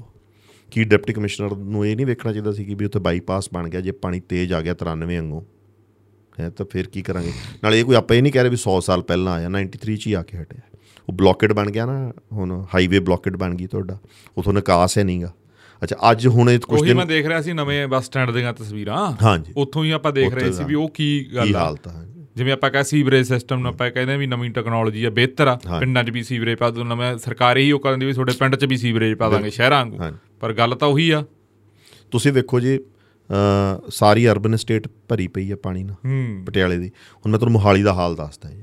ਮੋਹਾਲੀ ਦੇ ਵਿੱਚ ਸੈਕਟਰਾਂ ਦੀਆਂ ਸੜਕਾਂ ਕ੍ਰਿਸ ਕ੍ਰਾਸ ਕਰਾਤੀਆਂ ਉਹ ਇੱਥੋਂ ਮਿੱਟੀ ਚੱਕੀ ਵਿੱਚ ਪਾਈ ਤੇ ਸੜਕਾਂ ਉੱਚੀਆਂ ਬਣਾਤੀਆਂ ਉੱਥੇ ਹੁਣ ਜਿਹੜਾ ਨਵਾਂ ਏਰੀਆ ਉਹਦੇ ਵਿੱਚ ਇੱਕ ਸੰਭਾਲਕੀ ਪਿੰਡ ਮੈਂ ਕੁਝ ਦਿਨ ਪਹਿਲਾਂ ਜਦੋਂ ਮੈਂ ਬਾਰਿਸ਼ ਦੇ ਵਿੱਚ ਟਰੈਵਲ ਜਾ ਕਰਕੇ ਵੇਖਿਆ ਉਹ ਸੰਭਾਲਕੀ ਦੇ ਵਿੱਚ ਪਾਣੀ ਭਰਿਆ ਹੋਇਆ ਪੂਰੀ ਤਰ੍ਹਾਂ। ਹੂੰ। ਤੇ ਉਹਦੇ ਆਸੇ-ਪਾਸੇ ਚਾਰ ਪਾਸੇ ਸੜਕਾਂ ਬਣ ਗਈਆਂ ਸੈਕਟਰ ਦੀਆਂ। ਹੂੰ। ਉਹਦਾ ਟੱਬ ਬਣਾਤਾ ਹਨਾ। ਉੱਥੇ ਰੌਲਾ ਪਾਇਆ ਉਹ ਪਿੰਡ ਦਿਆਂ ਨੇ ਵਿਚਾਰਿਆਂ ਨੇ ਔਖੇ ਸੌਖੇ ਹੋ ਕੇ ਬਹੁਤ ਧਿਆਨ ਨਾਲ ਇੱਕ ਸੜਕ ਭੰਨੀ ਹੂੰ। ਤੇ ਅੱਗੋਂ ਅਗਲੇ ਸੈਕਟਰ 'ਚ ਪਾਣੀ ਵੜ ਗਿਆ। ਹੁਣ ਜਿੱਦਣ ਉੱਥੇ ਸੈਕਟਰ ਦੀ ਵਸੋਂ ਹੋ ਗਈ ਤੁਸੀਂ ਡਰੇਨੇਜ ਹੀ ਨਹੀਂ ਬਣਾਈ ਤਾਂ ਕੀ ਹੋਊ? ਮੈਂ ਇੱਕ ਹੁਣ ਹੋਰ ਗੱਲ ਦੇਖ ਰਿਹਾ ਸੀ ਜਿਵੇਂ ਅਰਬਨ ਸਟੇਟ ਦੀ ਗੱਲ ਆਉਂਦੀ ਆ ਉੱਥੇ ਪੱਤਰਕਾਰ ਭਾਈਚਾਰਾ ਵੀ ਬਹੁਤ ਦੇਖਿਆ ਬਹੁਤ ਉਹ ਹਾਈਲਾਈਟਡ ਹੋ ਗਿਆ ਜਿਵੇਂ ਆਪਾਂ ਕਹਿ ਦਈਏ ਵੀ ਸ਼ੰਭੂ ਸ਼ੰਭੂ ਬਾਰਡਰ ਸੌਰੀ ਜਿਵੇਂ ਆਪਾਂ ਕਹਿ ਦਈਏ ਵੀ ਸਿੰਘੂ ਬਾਰਡਰ ਜ਼ਿਆਦਾ ਹਾਈਲਾਈਟਡ ਸੀ ਟਿੱਕਰੀ ਕੋਈ ਨਹੀਂ ਸੀ ਹਨਾ? ਉਵੇਂ ਉਹ ਹਾਈਲਾਈਟ ਹੋ ਗਿਆ। ਹਾਈਲਾਈਟਡ ਹੋ ਗਿਆ। ਮੀਡੀਆ ਨੇ ਚਲੋ ਹਾਈਲਾਈਟਡ ਕਰਤਾ ਚਲੋ ਕੁਝ ਚੀਜ਼ਾਂ ਵਧੀਆ ਵੀ ਆ। ਪਰ ਮੈਂ ਇੱਕ ਚੀਜ਼ ਹੋਰ ਸੋਚ ਰਿਹਾ ਵੀ ਜਿਹੜੇ ਪੌਸ਼ ਏਰੀਏ ਹੁੰਦੇ ਆ ਜਿੱਥੇ ਅਫਸਰਾਂ ਨੇ ਵੀ ਘਰ ਲੈਣੇ ਜਿੱਥੇ ਹੋਰ ਵੀ ਜਿਹੜੇ ਐਕਸ ਵਾਈ ਜ਼ੈਡ ਆਪਾਂ ਪੋਲੀਟੀਸ਼ੀਅਨ ਲਾ ਲਓ ਉਹ ਵੀ ਉੱਥੇ ਆ। ਮੈਂ ਮੇਰੇ ਤਾਂ ਸੁਣ ਚ ਆਇਆ ਵੀ ਹੈਲਥ ਮਿਨਿਸਟਰ ਵੀ ਬਲਬੀਰ ਸਿੰਘ ਉੱਥੇ ਨੇ। ਵੀ ਜਿਹੜਾ ਪੌਸ਼ ਏਰੀਆ ਉੱਥੇ ਕਿਹੇ ਜੀ ਇਹ ਡਿਵੈਲਪਮੈਂਟ ਆ? ਇਹ ਕਿਹੇ ਜਿਹਾ ਪੌਸ਼ ਏਰੀਆ ਹੋ ਗਿਆ? ਵੀ ਜਿੱਥੇ ਅਗਲਾ 5-6 ਕਰੋੜ ਲਾ ਕੇ 10 ਕਰੋੜ ਲਾ ਕੇ ਚਾਹੇ 1 ਨੰਬਰ ਦਾ ਚਾਹੇ 2 ਨੰਬਰ ਦਾ ਉਹ ਕੋਠੀ ਪਾ ਰਿਹਾ ਵਧੀਆ। ਏ ਕਲਾਸ ਤੇ ਕਹਾਣੀ ਆ ਨਿਬੜਦੀ ਆ ਸਾਰੀ। ਨਹੀਂ ਬਹੁਤ ਇਹ ਤਾਂ ਬੜੀ ਥਾਵਾਂ ਤੇ ਹੋਇਆ ਤੁਸੀਂ ਮੋਹਾਲੀ ਵੇਖ ਲਓ ਕਿੰਨੀ ਐਕਸਪੈਂਸਿਵ ਪ੍ਰਾਪਰਟੀਆਂ ਬਣ ਗਈਆਂ। ਜ਼ੀਰਕਪੁਰ ਜਾਂ ਜਿਹੜਾ ਉਹ ਏਰੀਆ ਈਵਨ ਮਤਲਬ ਮੇਨ ਨਵਾਂ ਜਿਹੜਾ ਟਾਊਨ ਜਿਹਨੂੰ ਕਹਿ ਰਹੇ ਆ ਨਿਊ ਜੀ ਚੰਡੀਗੜ੍ਹ। ਜੂਰਾ ਨਹੀਂ ਆ ਨਿਊ ਚੰਡੀਗੜ੍ਹ ਤਾਂ ਜਮਾਂ ਹੀ ਕਿਸੇ ਡਿਜ਼ਾਸਟਰ ਤੇ ਬੈਠਾ। ਜਦੋਂ ਉੱਥੇ ਡਿਜ਼ਾਸਟਰ ਹੋਇਆ ਤੁਸੀਂ ਵੇਖਿਓ ਕਿ ਉਹਨੇ ਆ ਜਿਹੜੇ ਫਾਰਮ ਹਾਊਸ ਜੇ ਸਾਰੇ ਡੁੱਬਣੇ ਹੈਗੇ ਆ। ਉੱਥੇ ਉਹ ਵੇਟਿੰਗ ਫॉर ਡਿਜ਼ਾਸਟਰ ਆ ਨਜ਼ਰ ਕਿਉਂਕਿ ਰੋਡ ਬਣਾਤੀ ਉੱਚੀ। ਸਿਸਮਾ ਸੁਸਮਾ ਸਾਰਾ ਡੁੱਬ ਹਾਂ ਵੇਖੋ ਤੁਸੀਂ ਸਿਸਵਾਂ ਤੋਂ ਜਿਹੜੇ ਆਊਟਲੈਟ ਆ ਵਾਟਰ ਦਾ ਇਕੋ ਸਿਟੀ ਦੇ ਵਿੱਚ ਉਹਨੇ ਭਰ ਜਾਣਾ। ਉਹ ਆਮ ਹੀ ਭਰ ਜਾਂਦਾ ਥੋੜੇ ਜੇ ਨਾਲ ਹੀ। ਮੇਰਾ ਖਿਆਲ ਐਤਕੀ ਵਾਰ ਤਾਂ ਉਧਰ ਧਿਆਨ ਨਹੀਂ ਗਿਆ ਹੋਣਾ ਹਾਲ ਤੱਕ ਕਿਸੇ ਪੱਤਰਕਾਰ ਦਾ ਜੇ ਉਹ ਜਾ ਕੇ ਵੇਖੂਗਾ ਉਹ ਵੀ ਡੁੱਬਿਆ ਹੋਇਆ ਹੋਊਗਾ ਵਿੱਚ ਪਾਰਟ ਕਿਉਂਕਿ ਵੇਖੋ ਇੱਕ ਪਾਸੇ ਤੁਸੀਂ ਨਹਿਰ ਬਣਾ ਰੋਡ ਬਣਾਤੀ ਹਾਈ ਉੱਚੀ ਕਰਕੇ ਚੰਡੀਗੜ੍ਹ ਤੋਂ। ਮੁੱਲਾ ਬਹੁਤ ਉੱਚੀ। ਦੂਜੇ ਪਾਸੇ ਵਾਟਰ ਦੇ ਆਊਟਲੈਟਸ ਉਹਨੇ ਹੈ ਨਹੀਂ ਵਿੱਚ ਹੋਰ ਲੋਕ ਵਸਣੇ ਸ਼ੁਰੂ ਹੋ ਏਰੀਆ ਗਏ। ਤਾਂ ਉਹ ਜ਼ਿਆਦਾ ਮੁੱਲਾਪੁਰ ਵਾਲੀ ਖਰਾਬ ਵੀ। ਖਰਾਬ ਹੋਊਗਾ ਹਾਂ। ਉਹ ਉਹਨੇ ਭਰ ਜਾਣਾ ਕਿਸੇ ਦਿਨ ਪਾਣੀ ਨਾਲ। ਉੱਥੇ ਕੋਈ ਝੀਲ ਚਾਹੀਦੀ ਸੀ ਜਾਂ ਕੋਈ ਵਾਟਰ ਬੋਡੀ ਚਾਹੀਦੀ ਸੀ। ਪਰ ਉਹ ਜੀ ਕੋਈ ਪਲੈਨਿੰਗ ਹੀ ਹੈ ਨਹੀਂ। ਹਰੇਕ ਨੂੰ ਲਾਲਚਾ ਮੁਹਾਲੀ ਦੀ ਗਮਾਡਾ ਨੂੰ ਇਹ ਲਾਲਚਾ ਕਿ ਅਸੀਂ ਹਰੇਕ ਪੀਸ ਛੋਟਾ ਮੋਟਾ ਵੇਚ ਦਈਏ ਕੇਰਾ ਠੀਕ ਹੈ ਪੋਲੀਟੀਸ਼ੀਅਨਸ ਨੂੰ ਤੇ ਬਿਊਰੋਕਰੈਟਸ ਨੂੰ ਇਹ ਕਿ ਇਹ ਵੇਖ ਜੇ ਚੱਲ ਇਹਦੇ ਚ ਸਾਡਾ ਕੁਝ ਬਣ ਜੇ। ਹੈ? ਅਗੇ ਜਿਹੜੇ ਬਿਲਡਰ ਆ ਉਹ ਫਟਾਫਟ ਬਣਾ ਕੇ ਉਹਨਾਂ ਨੇ ਵੇਚ ਕੇ ਉਹ ਟੱਪ ਜਾਣਾ। ਮਰਨਾ ਕੀ ਨੇ ਫਸਣਾ ਕੀ ਨੇ? ਮਿਡਲ ਕਲਾਸ ਜਿਹੜੀ ਵਿਚਾਰੀ ਬਹੁਤ ਪੈਸੇ ਇਕੱਠੇ ਕਰ ਕਰ ਕੇ ਫਲੈਟ ਲੈਂਦੀ। ਉਹ ਗੁਲਮੋਰ ਐਨਕਲੇ ਜਿੱਥੇ ਉਹ ਕਵਰ ਹੋਇਆ ਵੇਖੋ ਇੱਕ ਆਪਣਾ ਚੈਨਲ ਨੇ ਕਵਰ ਕੀਤਾ ਡੇਰਾ ਬੱਸੀ ਵਾਲਾ। ਠੀਕ ਆ? ਉਹ ਜਮਾ ਘੱਗਰ ਦੇ ਵਿੱਚ ਬਣਿਆ ਹੋਇਆ ਕਾਲਨੀ ਫਿਰ ਆਪਾਂ ਇਹ ਕਹਿ ਸਕਦੇ ਹਾਂ ਵੀ ਜਿਹਦੇ ਕੋਲੇ ਆਪਦੀ ਮਿਹਨਤ ਦੀ ਕਮਾਈ ਆ ਚਾਰ ਪੈਸੇ ਆ ਫਲੈਟਾਂ ਫਲੂਟਾਂ 'ਚ ਜਾਓ ਉਹ ਤਕੜੇ ਉਧਰਲੇ ਪਾਸੇ ਰਾਜਧਾਨੀ ਵਾਲੇ ਪਾਸੇ ਨੂੰ ਜਾਓ ਨਾ ਜੇ ਜਾਓ ਧਿਆਨ ਨਾਲ ਜਾਓ ਵੀ ਜਿੱਥੇ ਉਹ ਸਹੀ ਬਣਿਆ ਵਾ ਸਿਸਟਮ ਉਹ ਤਾਂ ਨਾ ਉਹ ਤਾਂ ਮਤਲਬ ਇੰਨੀ ਤਰਾਸਦੀ ਆ ਨਾ ਤੁਸੀਂ ਸੋਚ ਨਹੀਂ ਸਕਦੇ। ਪਿੰਡਾਂ ਦੇ ਵਿੱਚ ਫਲੈਟਸ ਅਲਾਉ ਕਰਦੇ ਉੱਚੇ ਉੱਚੇ ਉਹ ਤਾਂ ਹਿਊਮਨ ਟ੍ਰੈਜਡੀ ਆ ਮਤਲਬ ਤੁਸੀਂ ਵੇਖੋ ਅੱਜ ਮੋਹਾਲੀ ਦੇ ਵਿੱਚ ਮਤਲਬ ਇਹ ਤਾਂ ਬਿਲਕੁਲ ਅੱਡ ਗੱਲ ਹੈਗੀ ਆ ਮੋਹਾਲੀ ਦੇ ਵਿੱਚ ਅੱਜ ਦੀ ਡੇਟ 'ਚ ਤੁਹਾਨੂੰ 5-7 ਹਜ਼ਾਰ ਤੇ ਨਾ ਬੜੀ ਗੰਦੀ ਅਕੋਮੋਡੇਸ਼ਨ ਮਿਲਦੀ ਆ ਕਮਰਾ। ਠੀਕ ਹੈ ਨਾ? ਸਹੀ ਗੱਲ ਹੈ ਇਦੋਂ ਬਹੁਤ ਮਾੜੀ ਹਾਲਤ 'ਚ ਮਿਲਦਾ ਹੈ। ਤੇ 15000 ਤੁਸੀਂ ਉਸ ਵਰਕਰ ਨੂੰ ਵਿਚਾਰੇ ਨੂੰ ਤਨਖਾਹ ਦੇ ਰਹੇ ਚੰਗਾ ਪੜਿਆ ਲਿਖਿਆ ਬੱਚਾ 15 20000 'ਚ ਲੱਗਿਆ ਹੁੰਦਾ। ਠੀਕ ਹੈ ਉਹਨੇ ਟਰਾਂਸਪੋਰਟੇਸ਼ਨ ਵੀ ਕਰਨੀ ਉਹਨੇ ਖਾਣਾ ਵੀ ਖਾਣਾ ਉਹਨੇ ਰਹਿਣਾ ਵੀ ਆ। ਤੇ ਪੈਥੈਟਿਕ ਕੰਡੀਸ਼ਨ 'ਚ ਉਹ ਰਹਿ ਰਹੇ ਆ। ਉਹ ਜਿਹੜਾ ਵੇਜ ਰੇਟ ਸਰਪਲਸ ਜਿਹੜਾ ਕ੍ਰੀਏਟ ਕਰ ਰਿਹਾ ਉਹ ਬੱਚਾ ਉਹ ਕਿਸੇ ਕੈਪੀਟਲਿਸਟ ਦੀ ਜੇਬ 'ਚ ਜਾ ਰਿਹਾ ਉਹ ਸਸਤੇ ਲੇਬਰ ਮਿਲ ਰਹੀ ਆ ਉਹਨੂੰ। ਲੇਬਰ ਹੀ ਬਣਾਤੀ ਨਾ ਬੱਚੇ ਤੁਹਾਡਾ ਤੇ ਹੁਣ ਉਹ ਫਲੈਟ ਉਹ ਪੈਸੇ ਇਕੱਠੇ ਕਰ ਕਰਕੇ ਕੋਈ ਉਹਨੇ ਕੀ ਆ ਉਹਨੇ ਸੋਚਣਾ ਯਾਰ ਮੈਨੂੰ ਆ ਫਲੈਟ 25 ਕੁ ਲੱਖ ਦਾ ਮਿਲ ਰਿਹਾ ਤੀ ਦਾ ਉਹ ਕਿਸੇ ਚੋਗ 'ਚ ਹੋਣਾ ਕਿਸੇ ਨਦੀ 'ਚ ਹੋਣਾ ਉਹਦਾ ਮਤਲਬ ਉਹ ਕਿਸ਼ਤਾਂ ਭਰ ਰਿਹਾ ਹੋਊਗਾ। ਹੁਣ ਮੈਂ ਤੁਹਾਨੂੰ ਦੋ ਤਿੰਨ ਗੱਲਾਂ ਇਕੱਠੀਆਂ ਹੀ ਦੱਸ ਦੇਣੀਆਂ। ਇੱਕ ਤਾਂ ਜਿਹੜਾ ਫਿਰੋਜ਼ਪੁਰ ਅਸੀਂ ਉੱਥੇ ਗਏ ਉੱਥੇ ਇੱਕ ਏਡੀਸੀ ਸਾਹਿਬ ਸੀ। ਉਹ ਸਾਨੂੰ ਕਹਿੰਦੇ ਵੀ ਜਦੋਂ ਸਾਨੂੰ ਲੱਗਿਆ ਵੀ ਉਹਨਾਂ ਦਾ ਸ਼ਬਦ ਸੀ ਵੀ ਕ੍ਰਿਟੀਕਲ ਸਿਚੁਏਸ਼ਨ ਲੱਗੀ ਅਸੀਂ ਪਹੁੰਚ ਗਏ। ਸਰਪੰਚ ਤੇ ਲੋਕ ਪਿੰਡ ਦੇ ਕਹਿੰਦੇ ਵੀ ਤਿੰਨ ਦਿਨਾਂ ਤੋਂ ਪਾਣੀ ਆ ਰਿਹਾ ਸੀ ਤੀਜੇ ਦਿਨ ਤਾਂ ਤਿੰਨ ਘੰਟਿਆਂ 'ਚ ਹੀ ਪਹਿਲਾਂ ਧਰਤੀ ਦਿੰਦੀ ਸੀ ਤੇ ਤਿੰਨ ਘੰਟਿਆਂ 'ਚ ਹੀ ਜਲ ਥਲ ਹੋ ਗਿਆ। 15 15 ਫੁੱਟ ਟਰਾਂਸਫਾਰਮ ਤੱਕ ਡੁੱਬ ਗਏ। ਖੇਤਾਂ ਵਾਲੇ ਸਾਰੇ ਕੋਠੇ ਕੂਠੇ ਸਾਰੇ ਕੁੱਪ ਤਾਏ ਜਾਂਦੇ ਸੀ ਪਤਾ ਨਹੀਂ ਕੀ ਕੁਛ ਤੁਰਿਆ ਜਾਂਦਾਗਾ। ਲਾਈਨ ਵੀ ਜਿਹੜੀ ਇੰਡੋ ਪਾਕ ਲਾਈਨ ਆ ਉਹ ਡਿੱਗ ਗਈ। ਹੁਣ ਇੱਕ ਤਾਂ ਇਹ ਗੱਲ ਹੋ ਗਈ ਦੂਜੇ ਪਾਸੇ ਕਿਤੇ ਨਾ ਕਿਤੇ ਇੱਕ ਲੋਕ ਜਿਹੜੇ ਸਾਨੂੰ ਫੋਨ ਕਰ ਰਹੇ ਆ ਜਾਂ ਗੱਲਬਾਤ ਚੱਲ ਰਹੀ ਆ ਉਹ ਕਹਿੰਦੇ ਵੀ ਜਿਹੜਾ ਸਟੇਟ ਦਾ ਮੁਖੀ ਆ ਹੁਣ ਭਗਵੰਤ ਮਾਨ ਆ ਚਲੋ ਭਗਵੰਤ ਮਾਨ ਨੂੰ ਹੀ ਆਖਾਂਗੇ। ਉਹ ਕਹਿੰਦੇ ਵੀ ਇੱਕ ਸਿੰਬੋਲਿਕ ਤੌਰ ਤੇ ਇਹ ਮੈਂ ਬਹੁਤ ਸਾਰੇ ਕਿਤੇ ਮੈਂ ਕਲਿੱਪ ਵੀ ਪਾਈ ਆਪਦੀ ਵੀ ਸਟੇਟ ਦਾ ਆਗੂ ਹੋਣ ਦੇ ਨਾਤੇ ਵੀ ਪ੍ਰਧਾਨ ਹੋਣ ਦੇ ਨਾਤੇ ਜੋ ਵੀ ਮੁੱਖ ਮੰਤਰੀ। ਵੀ ਉਹ ਇਹ ਨਹੀਂ ਕਹਿ ਰਿਹਾ ਵੀ ਪਹਿਲਾਂ ਹੀ ਪੰਜਾਬ ਕਰਜ਼ੇ 'ਚ ਸਾਰੇ ਲੋਕ ਜਾਣਦੇ ਆ। ਇਹ ਤਾਂ ਇਹ ਹੈ ਨਹੀਂ ਵੀ ਆਪਦਾ ਢਿੱਡ ਝੱਗਾ ਚੱਕਾਂਗੇ ਆਪਦਾ ਢਿੱਡ ਨੰਗਾ ਹੋਊਗਾ ਤਾਂ ਨੰਗਾ ਹੀ ਆ ਢਿੱਡ ਪਤਾ ਹੀ ਆ ਸਾਰਿਆਂ ਨੂੰ ਵੀ ਸਾਡੀ ਝੋਲੀ 'ਚ ਕਿੰਨੇ ਕ ਦਾਣੇ ਆ। ਵੀ ਉਹ ਸਾਰਿਆਂ ਨੂੰ ਚਾਹੇ ਉਹ ਖਾਲਸਾ ਏਡ ਜੰਨੇ ਐਨਜੀਓ ਲੋਕ ਵੀ ਉਹਨਾਂ ਨੇ ਇੱਕ ਉਵੇਂ ਲੋਕ ਤਾਂ ਜਾ ਰਹੇ ਆ ਮਦਦ ਕਰਨ, ਵੀ ਉਵੇਂ ਕਿਉਂ ਨਹੀਂ ਦੱਸ ਰਹੇ ਵੀ ਆਹ ਚੀਜ਼ ਆ ਤੇ ਭਾਈ ਇਕੱਠੇ ਹੋ ਕੇ ਜਿਵੇਂ ਅੱਗੇ ਹੁੰਦਾ ਸੀ, ਸਰ ਪਾਰਟੀ ਮੀਟਿੰਗ ਜਾਂ ਉਵੇਂ ਲੋਕ ਇਕੱਠੇ ਹੋ ਕੇ ਆਓ ਕਿੱਥੇ ਇਹ ਤਸਵੀਰਾਂ ਆ ਰਹੀਆਂ ਵੀ ਜੈਂਦਰ ਕੌਰ ਚੇਤਨ ਸਿੰਘ ਜੌੜਾ ਮਾਜਰਾ ਨਾਲ ਬਹਿਸ ਰਹੇ ਆ। ਉਹ ਇਹੋ ਜੀਆਂ ਗੱਲਾਂ ਨਿਕਲ ਰਹੀਆਂ ਉਹ ਕਹਿ ਰਹੇ ਆ ਵੀ ਪਹਿਲਾਂ ਕੋਈ ਆਉਂਦਾ ਹੁੰਦਾ ਸੀਗਾ ਜਾਂ ਉਹੀ ਸਟੇਟਮੈਂਟ ਆ। ਵੀ ਉਹ ਘਾਟ ਕਿੱਥੇ ਰਹਿ ਗਈ? ਕਿਉਂਕਿ ਉਹ ਲੋਕ ਫਿਰੋਜ਼ਪੁਰ ਵਾਲੇ ਤਾਂ ਇੱਥੋਂ ਤੱਕ ਕਹਿ ਗਏ ਉਹ ਕਹਿੰਦੇ ਵੀ ਸਾਨੂੰ ਤੇ ਸਾਡੇ ਪਸ਼ੂਆਂ ਨੂੰ ਜਿਹੜੇ ਅਸੀਂ ਧੀਆਂ ਪੁੱਤਾਂ ਵਾਂਗੂ ਪਾਲੇ ਸੀ ਸਾਨੂੰ ਫੌਜ ਬਾਹਰ ਕੱਢ ਸਕਦੀ ਸੀ। ਜਦੋਂ ਅੰਮ੍ਰਿਤਪਾਲ ਦੇ ਨਾਲ ਜਾਂ ਹੋਰ ਚੀਜ਼ਾਂ ਹੋਣਾ ਉਦੋਂ ਫੌਜ ਕਿਵੇਂ? ਇੰਟਰਨੈਟ ਬੰਦ ਕਿਵੇਂ? ਤੇ ਹੁਣ ਕਿਵੇਂ ਇਹਦੇ ਚ ਤੁਹਾਨੂੰ ਲੱਗਦਾ ਵੀ ਇਹ ਕੀ ਹੋ ਗਿਆ ਵੀ ਕੰਟਰੋਲ ਹੀ ਨਹੀਂ ਹੋਇਆ ਬਿਊਰੋਕ੍ਰੇਸੀ ਦਾ ਹੋਰ ਹਿਸਾਬ ਕਿਤਾਬ ਹੋ ਗਿਆ ਵੀ ਇਹ ਹੋ ਕੀ ਰਿਹਾ ਦੇਖੋ, ਜਿੱਥੋਂ ਤੱਕ ਡਿਪਟੀ ਕਮਿਸ਼ਨਰ ਕਹਿੰਦਾ ਮੈਂ ਕ੍ਰਿਟੀਕਲ ਸਿਚੁਏਸ਼ਨ 'ਚ ਪਹੁੰਚਿਆ ਨਾ, ਇਹ ਵੈਸੇ ਬਹੁਤ ਹਾਸੋਹੀਣੀ ਗੱਲ ਆ ਹਾਂ। ਕਿਸੇ ਵੀ ਡਿਪਟੀ ਕਮਿਸ਼ਨਰ ਲੈਵਲ ਤੇ। ਏਡੀਸੀ ਏਡੀਸੀ ਸਾਹਿਬ ਹਾਂ ਹਾਂ ਵਾਂ ਵੀ ਉਹੀ ਹੁੰਦਾ ਡੀਸੀ ਆਫਿਸ ਹਾਂ, ਉਹਦਾ ਇੱਕ। ਪਾਰਟੀ ਹੈ ਨਾ। ਐਡਮਿਨਿਸਟ੍ਰੇਸ਼ਨ ਦਾ ਆਪਾਂ ਇੱਕ ਕਹਿ ਦਿੰਦੇ ਧੁਰਾ ਕਹਿ ਸਕਦੇ ਹਾਂ ਸੂਬੇ ਜ਼ਿਲ੍ਹੇ ਦੇ ਵਿੱਚ ਡੀਸੀ ਸਾਹਿਬ ਐਸਐਸਪੀ ਸਾਹਿਬ। ਕ੍ਰਿਟੀਕਲ ਸਿਚੁਏਸ਼ਨ ਹੋ ਗਈ ਤੇ ਅਸੀਂ ਆ ਗਏ। ਹੁਣ ਉਹਦੇ ਕੋਲੇ ਇਨਫੋਰਮੇਸ਼ਨ ਵੇਖੋ ਕਿੰਨੀ ਹੁੰਦੀ ਆ। ਕਦੀ ਤੁਸੀਂ ਪਤਾ ਕਰਿਓ ਉਹਦੇ ਕੋਲੇ ਇਹ ਇਨਫੋਰਮੇਸ਼ਨ ਹੁੰਦੀ ਆ ਕਿ ਵੀ ਸਾਡੇ ਕੋਲ ਕਿਸ਼ਤੀਆਂ ਕਿੰਨੀਆਂ ਉਹਦੇ ਕੋਲੇ ਇਹ ਇਨਫੋਰਮੇਸ਼ਨ ਹੁੰਦੀ ਆ ਮੈਂ ਕਿਸ਼ਤੀਆਂ ਨੂੰ ਪਹਿਲਾਂ ਗੇਅਰ ਅਪ ਕਰਕੇ ਰੱਖਣਾ ਫਿਰੋਜ਼ਪੁਰ ਦਾ ਏਰੀਆ ਦੇ ਵਿੱਚ ਕਿ ਵੀ ਪਾਣੀ ਨਾ। ਮੈਂ ਦਵਾਈ ਛਿੜਕਣੀ ਆ ਹੈਲਥ ਵਾਲੇ ਦਾ ਕੰਮ ਆ। ਮਤਲਬ ਉਹਨੇ ਕੰਮ ਸਮਝਾਉਣੇ ਹੁੰਦੇ ਹਰੇਕ ਨੂੰ। ਕਿਹੜੇ ਏਰੀਆ ਕਲੀਅਰ ਹੋ ਚੁੱਕਿਆ ਕਿੱਥੇ ਐਮਬੈਂਕਮੈਂਟ ਕਮਜ਼ੋਰ ਆ। ਇਹ ਕੰਮ ਸਾਰਾ ਉਹਨੇ ਮੌਨਸੂਨ ਸ਼ੁਰੂ ਹੋਣ ਤੋਂ ਪਹਿਲਾਂ ਸੈੱਟ ਫਾਰਮੈਟ ਬਣੇ ਹੋਏ ਆ ਜਿਹੜੇ ਉਹਨੇ ਕਰਨੇ ਹੁੰਦੇ ਆ। ਉਦੋਂ ਬਾਅਦ ਉਹਦੇ ਉੱਤੇ ਕ੍ਰਾਸ ਚੈੱਕ ਵੀ ਹੈ ਕਿ ਵੀ ਝੂਠ ਤਾਂ ਨਹੀਂ ਕੋਈ ਬੋਲਿਆ ਜਾ ਰਿਹਾ। ਸੀਆਈਡੀ ਨੇ ਇਨਫੋਰਮੇਸ਼ਨ ਦੇਣੀ ਹੁੰਦੀ ਆ ਉਹਨੂੰ।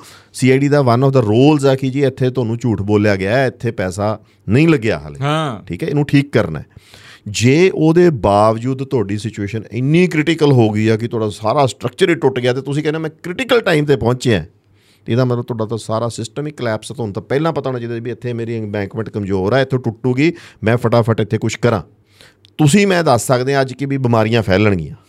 ਲੋਕ ਰੌਲਾ ਪਾ ਰਹੇ ਆ ਵੀ ਮੱਛਰ ਫੈਲ ਗਿਆ ਮੱਛਰ ਫੈਲ ਗਿਆ ਆਡੋਮਾਸ ਸਿੱਟ ਦੋ ਕੁਝ ਸਿੱਟ ਦੋ ਉੱਥੇ ਫਿਊਮੀਗੇਸ਼ਨ ਕਰ ਦੋ ਕੁਝ ਤਾਂ ਕਰੋ। ਠੀਕ ਹੈ ਨਾ? ਉਹ ਉਦੋਂ ਬਾਅਦ ਪਹੁੰਚਾਂਗੇ ਆਪਾਂ ਜਦੋਂ ਫੇਰ ਬਿਮਾਰ ਹੋਣੇ ਸ਼ੁਰੂ ਹੋਣਗੇ। ਇੱਕ ਹੋਰ ਗੱਲ ਮੈਂ ਮਾਫੀ ਚਾਹੂੰਗਾ ਇੱਕ ਧੀਰਾ ਖਾਰਾ ਪਿੰਡ ਆ। ਨਿਹਾਲੇ ਲਵੇਰੇ ਅੱਜ ਪੰਜਾਬ ਦੇ ਮੁੱਖ ਮੰਤਰੀ ਜਾਂਦੇ ਨਾਲ ਹੀ ਧੀਰਾ ਖਾਰਾ ਪਿੰਡ ਆ। ਸਰਪੰਚ ਨੂੰ ਵੀ ਤਿੰਨ ਦਿਨਾਂ ਬਾਅਦ ਰੈਸਕਿਊ ਕੀਤਾ। ਚਲੋ ਕੁਝ ਪਰਿਵਾਰ ਨਹੀਂ ਵੀ ਆ ਰਹੇ ਸੀ ਘਰ ਨਹੀਂ ਛੱਡਿਆ ਜਾਂਦਾ। ਬਹੁਤ ਔਖੇ ਹੋ ਕੇ ਛੱਡ। ਉਹ ਕਹਿੰਦੇ ਵੀ ਜਿਹੜੀ ਫੀਡ ਮੰਗੀ ਸੀ ਅਸੀਂ ਪਸ਼ੂਆਂ ਲਈ ਉਹ ਵੀ ਉਸ ਕੈਲਕੂਲੇਸ਼ਨ ਦੇ ਹਿਸਾਬ ਨਾਲ ਪੂਰੀ ਨਹੀਂ ਆਈ ਜਿਹੜੀ ਕੈਲਕੂਲੇਸ਼ਨ ਪਟਵਾਰੀ ਦੇ ਹੱਥ 'ਚ ਸੀ ਵੀ 175 ਘਰ ਨੇ ਜਿਨ੍ਹਾਂ ਦੇ ਰਾਸ਼ਨ ਕਾਰਡ ਤੇ ਬਣੇ ਹੋਏ ਨੇ। 100 ਬੈਗ ਹੀ ਆਏ ਕਹਿੰਦੇ ਉੱਥੇ ਵੀ ਉਹ ਕਹਿ ਰਹੇ ਸੀ ਵੰਡ ਲਓ ਵੀ ਸਾਨੂੰ ਪਤਾ ਵੀ 100 ਘਰਾਂ ਦੀ ਪਸ਼ੂ ਰੱਖੇ ਪਿਆ ਵੀ ਪਟਵਾਰੀ ਕਹਿ ਰਿਹਾ।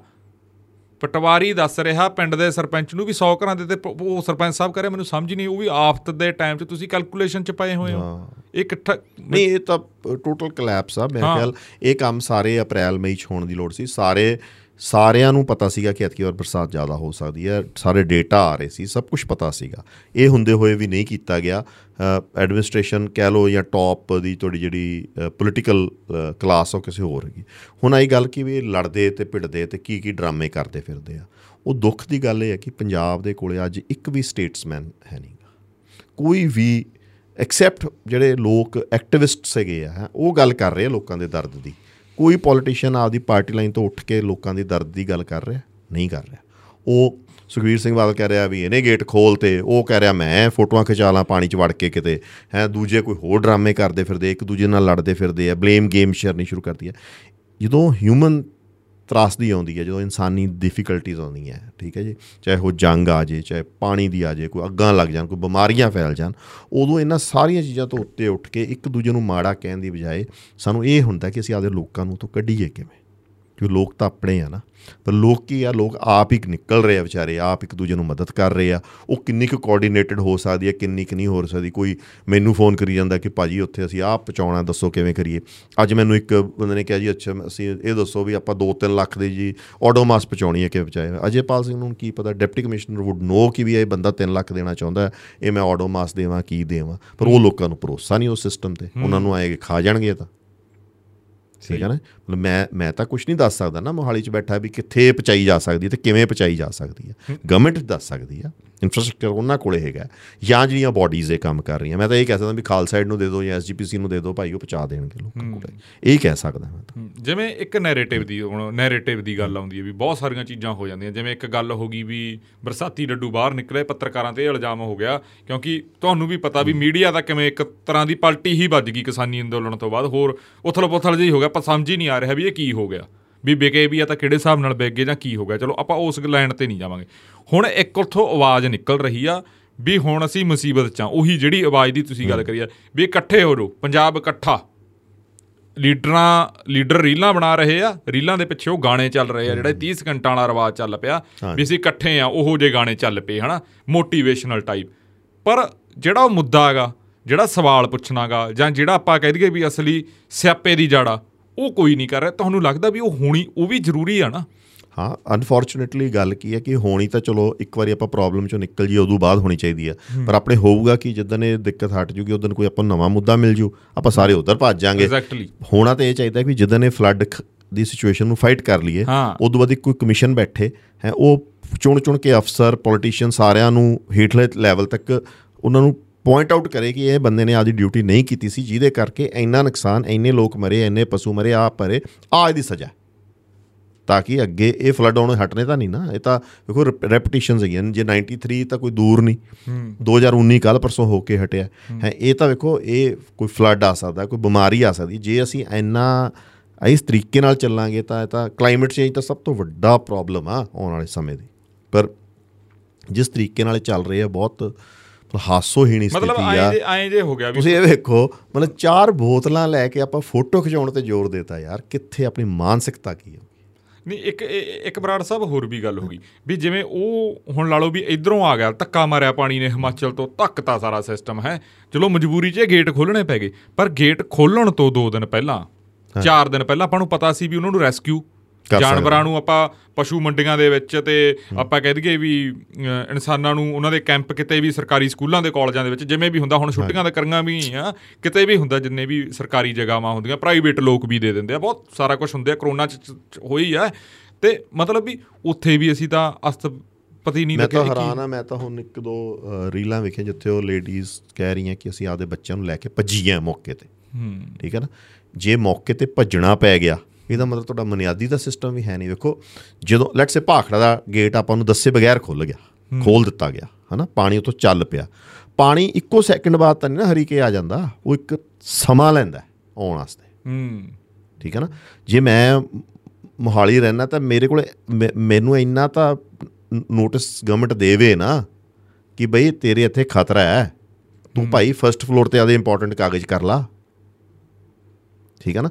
ਲੋਕਾਂ ਦੇ ਸਿਰਾਂ ਤੇ ਪਾਣੀ ਆ ਗਿਆ ਤੇ ਇਹਦਾ ਮਤਲਬ ਤੁਹਾਡਾ ਜਿਹੜਾ ਪਬਲਿਕ ਐਡਰੈਸ ਸਿਸਟਮ ਆ ਉਹ ਵੀ ਫੇਲ ਹੋ ਗਿਆ। ਇਹ ਤਾਂ ਆਪ ਗੁਰਦੁਆਰੇ 'ਚ ਬੁਨਿਆਦੀ ਹੋ ਸਕਦੀ ਸੀ ਲੋਕ ਉੱਚੇ ਥਾਂ ਤੇ ਇਕੱਠੇ ਕੀਤੇ ਜਾ ਸਕਦੇ ਸੀ। ਹਰੇਕ ਏਰੀਆ ਦੇ ਵਿੱਚ ਸਾਰਾ ਥਾਂ ਤੇ ਇੱਕੋ ਲੈਵਲ ਤੇ ਨਹੀਂ ਨਾ ਹੁੰਦਾ। ਫਰਸਟ ਐਕਸ਼ਨ ਆਫ ਰੈਸਕਿਊ ਤਾਂ ਕਿਤੇ ਨੀਰਸਟ ਕੀਤਾ ਜਾ ਸਕਦਾ ਹੈ। ਦੇਖੋ ਦਰਿਆ ਤੋਂ 5-7 ਕਿਲੋਮੀਟਰ ਜਦੋਂ ਆਪਾਂ ਪਾਸੇ ਆ ਜਾਂਦੇ ਆ ਉੱਥੇ ਸਪੇਸ ਇੰਨੀ ਹੋ ਜਾਂਦੀ ਹੈ ਕਿ ਵੀ ਪਾਣੀ ਨਹੀਂ ਹੁੰਦਾ। 5-10 ਕਿਲੋਮੀਟਰ ਟਰੈਵਲ ਕਰਨ ਜੋਗੇ ਲੋਕ ਜੇ ਆਪਾਂ ਅੱਜ ਉੱਥੋਂ ਪਾਣੀ ਛੱਡਣਾ ਪੈ ਗਿਆ। ਪਹਿਲੀ ਗੱਲ ਜਦੋਂ ਉੱਥੇ ਡਿਸੀਜਨ ਹੋਣਾ ਹੈ ਤਾਂ ਆਪਣੇ ਅਫਸਰਾਂ ਨੂੰ ਪਤਾ ਹੁੰਦਾ ਕਿ ਹੁਣ ਵੀ ਗੇਟ ਖੁੱਲਣ ਦਾ ਡਿਸੀਜਨ ਹੋ ਸਕਦਾ ਹੈ। ਜੀ। ਠੀਕ ਹੈ ਜੀ? ਮੀਂਹ ਇੰਨਾ ਵੱਧ ਗਿਆ ਰਿਪੋਰਟ ਸਾਡੇ ਕੋਲੇ ਆ। ਅਸੀਂ ਲੋਕਾਂ ਨੂੰ ਕਹਿ ਸਕਦੇ ਹਾਂ ਨਾ ਵੀ ਕਿ ਤੁਸੀਂ ਆਪਦੇ ਪਿੰਡਾਂ ਚੋਂ ਆਪਦੇ ਇੰਪੋਰਟੈਂਟ ਚੀਜ਼ਾਂ ਕੱਢ ਕੇ ਆਦਾ ਮਾਲ ਡੰਗਰ ਲੈ ਕੇ। ਤੁਸੀਂ ਘੱਟੋ ਘੱਟ ਇਦੋਂ 5-5 ਕਿਲੋਮੀਟਰ ਪਿੱਛੇ ਆ ਜਾਓ ਵੀ ਹੂੰ। ਠੀਕ ਹੈ ਹਰੇਕ ਬੰਦੇ ਦਾ ਦੇਖੋ ਫਲੱਡ ਵਾਲੇ ਏਰੀਆ 'ਚ ਲੋਕਾਂ ਨੇ ਗੁਰੂ ਘਰ ਹੈਗੇ ਆ ਹੋਰ ਬੜਾ ਕੁਛ ਆ ਇਨਫਰਾਸਟ੍ਰਕਚਰ ਆ ਕਮਿਊਨਿਟੀ ਸੈਂਟਰਸ ਹੈਗੇ ਆ ਪਿੰਡਾਂ ਦੇ ਪੰਚਾਇਤੀ ਪੰਚਾਇਤ ਪੰਚਾਇਤ ਘਰ ਖੋਲੇ ਜਾ ਸਕਦੇ ਸੀ। ਲੋਕੀ ਆਪਦੇ ਘਰ ਖੋਲ ਦਿੰਦੇ। ਪਹਿਲੀ ਸਟੇਜ ਸਕੂਲ ਖੋਲੇ ਜਾ ਸਕਦੇ ਸੀ। ਮਤਲਬ ਦਰਿਆ ਤੋਂ ਤੁਸੀਂ 10 ਕਿਲੋਮੀਟਰ ਪਿੱਛੇ ਪੋਪੂਲੇਸ਼ਨ ਖਿੱਚ ਲਓ। ਹੂੰ। ਨਾਲੇ ਤੋਂ ਜਾਂ 10 ਕਿਲੋਮੀਟਰ। ਲੈਟਸ ਸੇ ਹਸੈਣੀ ਵਾਲਾ ਹੈ ਨਾ ਤੁਸੀਂ ਵੇਖੋ ਫਿਰੋਜ਼ਪੁਰ ਕੁਝ ਨਹੀਂ ਹੋਇਆ ਹੋਇਆ। ਤੇ ਉਹ ਕਿੰਨਾ ਏਰੀਆ 10 ਕਿਲੋਮੀਟਰ ਹੀ ਖਿੱਚਣੇ ਲੋਕ ਜਾਂ ਜਿਵੇਂ ਸੀ ਉਹ ਬੰਨ ਦੀ ਇੱਕ ਉਹ ਉੱਥੇ ਬੰਨ ਆਉਂਦਾ ਉਹਦੇ ਬੜੀਆਂ ਰੋਡਸ ਆ ਜਿਹੜੀਆਂ ਦੇ ਉੱਤੇ ਟੈਂਟਸ ਲੱਗ ਸਕਦੇ ਸੀਗੇ। ਸਰਕਾਰ ਟੈਂਟ ਤਾਂ ਘੰਟਿਆਂ 'ਚ ਲਿਆ ਸਕਦੀ ਆ। ਘੰਟਿਆਂ ਚ ਲਿਆ ਠੀਕ ਹੈ ਨਾ? ਲੋਕਾਂ ਨੂੰ ਉੱਥੇ ਉੱਥੇ ਘੱਟੋ ਘੱਟ ਤੁਸੀਂ ਉਹਨਾਂ ਦਾ ਡੰਗਰ ਤਾਂ ਖੜੇ ਕਰ ਸਕਦੇ ਹੋ ਨਾ ਲਿਆ ਕੇ। ਭਾਈ ਇੱਥੇ ਖੜੇ ਕਰ ਲਓ ਉੱਚੀ ਥਾਂ। ਦ- ਸੜਕਾਂ ਤਾਂ ਤੁਸੀਂ ਐਂ ਬਣਾ ਲਈਆਂ ਕਿ ਵੀ ਜਹਾਜ਼ ਉਤਰ ਸਕਦੇ ਆ ਨਿਊਕਲੀਅਰ ਮਿਜ਼ਾਈਲਾਂ ਚਲਾ ਸਕਦੇ ਉਹਨਾਂ ਤੇ। ਟੋਲ ਟੈਕਸ ਸਾਡੇ ਤੋਂ ਲੈ ਲੇ ਤੇ ਉਹ ਸੜਕਾਂ ਸਾਨੂੰ ਹੁਣ ਹੀ ਵਰਤ ਲੈਣ ਥੋੜਾ ਸੜਕਾਂ ਦਾ ਚਾਰ ਪਾਉਣਾ ਸੀ। ਹਾਂ ਇਹ ਸੜਕਾਂ ਇੱਕ ਸੜਕਾਂ ਕਦੋਂ ਹਾਂ ਫਿਰ ਇਹ ਕੀ ਕਰਦੇ ਪਏ? ਹਾਂ। ਕੀ ਟ੍ਰਾਇਲ ਇਹਦੇ ਲੈ ਰਹੇ ਹੋ ਸਰ ਬੜਾ ਬਹੁਤ ਸਪੇਸਿਸ ਹੁੰਦੀਆਂ। ਜੇ ਆਪਾਂ ਧਿਆਨ ਨਾਲ 5 ਮਿੰਟ ਬੈਠ ਕੇ ਸੋਚੀਏ ਪਟਿਆਲਾ ਹੀ ਲਾ ਲਓ ਤੁਸੀਂ। ਪਟਿਆਲੇ ਲੋਕ ਡੁੱਬ ਰਹੇ ਆ ਨਾ। ਜਿੰਨਾ ਬਾਈਪਾਸ ਆ ਉਹ ਅਵੇਲੇਬਲ ਆ ਨਾ। ਉਸ ਬਾਈਪਾਸ ਦੇ ਉੱਤੇ ਤੁਸੀਂ ਕਹੋ ਵੀ ਇੱਕ ਵਾਰੀ ਤੁਸੀਂ ਪਹਿਲੀ ਲਾਈਨ ਆਫ ਡਿਫੈਂਸ ਆਪਦੀ ਉੱਥੇ ਬਣਾ ਲਓ ਭਾਈ ਇੱਥੇ ਪਹੁੰਚੋ। ਇੱਥੋਂ ਅਸੀਂ ਤੁਹਾਨੂੰ ਵੈਕੂਏਟ ਕਰ ਲਾਂਗੇ। ਹੂੰ। ਠੀਕ ਹੈ ਨਾ? ਇੱਥੋਂ ਤੁਹਾਨੂੰ ਅਸੀਂ ਕੱਢ ਲਿਜਾਂਗੇ ਕਿਸੇ ਢੰਗ ਨਾਲ। ਉਹ ਲਾਈਨ ਤਾਂ ਚੱਲਦੀ ਰੱਖੋਗੇ ਉਹ ਤਾਂ ਬੜੀ ਇੰਪੋਰਟੈਂਟ ਰੋਡ ਆ। ਉਹ ਤਾਂ ਬਣਾਈ ਇਹ ਹਿਸਾਬ ਨਾਲ ਆ ਕਿ ਵੀ ਉਹਦੇ ਤੇ ਟੈਂਕ ਐਰੋਪਲੇਨ ਸਾਰੇ ਕੁਝ ਹੀ ਕਰ ਸਕਦੇ। ਜੇ ਉਹ ਆਈ ਬੰਦ ਹੋਏ ਕੀ ਆ ਫਿਰ ਤਾਂ ਦੂਜੀ ਖੇਡ ਵੀ ਖੇਡੇ ਪਏ ਆ ਤੁਹਾਡੀ ਹਾਰ ਹਾਰ ਵੀ ਪੱਕੀ ਆ ਤੁਹਾਡੀ। ਸੋ ਇਹ ਇਹ ਤਾਂ ਮੇਰੇ ਮੈਂ ਇਹ ਫੀਲ ਕਰਦਾ ਕਿ ਜੋ ਮੈਨੂੰ ਮਤਲਬ ਦੁੱਖ ਹੋਇਆ ਵੇਖ ਕੇ ਗੱਲ ਦਾ ਐਜ਼ ਇ ਫਲੱਡਸ ਆਏ ਹਾਲਾਤ ਵਿਗੜੇ ਇੱਕ ਸੈਕਸ਼ਨ ਤਾਂ ਉਹ ਜਿਹੜਾ ਉਹਦੀ ਮਾਰ ਚੱਲ ਰਿਹਾ। ਤੇ ਇੱਕ ਸੈਕਸ਼ਨ ਚਾਹੇ ਉਹ ਪ੍ਰੈਸ ਆ ਤੇ ਚਾਹੇ ਉਹ ਲੀਡਰ ਆ ਕਿਸੇ ਪਾਰਟੀ ਦੇ ਚਾਹੇ ਮੌਜੂਦਾ ਪਾਰਟੀ ਦੇ ਆ ਉਹਨਾਂ ਨੂੰ ਐਂ ਲੱਗਿਆ ਜਿਵੇਂ ਕਿ ਸਾਡੇ ਕੋਲੇ ਬੜੀ ਡਿਫਿਕਲਟੀ ਨਾਲ ਇੱਕ ਮੌਕਾ ਮਿਲਿਆ ਕਿ ਅਸੀਂ ਦੁਬਾਰਾ ਆਪਦੀ ਪ੍ਰੈਜ਼ੈਂਸ ਲੋਕਾਂ 'ਚ ਬਣਾ ਸਕੀਏ ਲੋਕਾਂ 'ਚ ਵਾਹ ਖੱਟ ਸਕੀਏ ਕਿ ਮੈਂ ਪਹੁੰਚ ਗਿਆ ਮੈਂ ਪਹੁੰਚ ਗਿਆ ਮੈਂ ਪਹੁੰਚ ਗਿਆ। ਉਹ ਟੀਆਰਪੀ ਵਾਲੀ ਗੱਲ ਹੀ ਟੀਆਰਪੀ ਹਾਂ ਮਤਲਬ ਬਹੁਤ ਇਹ ਨਾ ਮਤਲਬ ਬਹੁਤ ਦੁਖਦਾਈ ਗੱਲ ਆ ਕਿ ਉਹਨਾਂ ਨੂੰ ਸਿਰਫ ਇਹ ਹੋ ਗਿਆ ਕਿ what a wonderful opportunity opportunity ਕਿ ਵੀ ਲੋਕੀ ਮਰ ਰਹੇ ਆ ਪ੍ਰੋਬਲਮ ਚ ਆ ਤੇ ਮੈਂ ਇਹਦੇ ਬੈਸਟ ਵਿਖਾਵਾਂ। ਹੂੰ।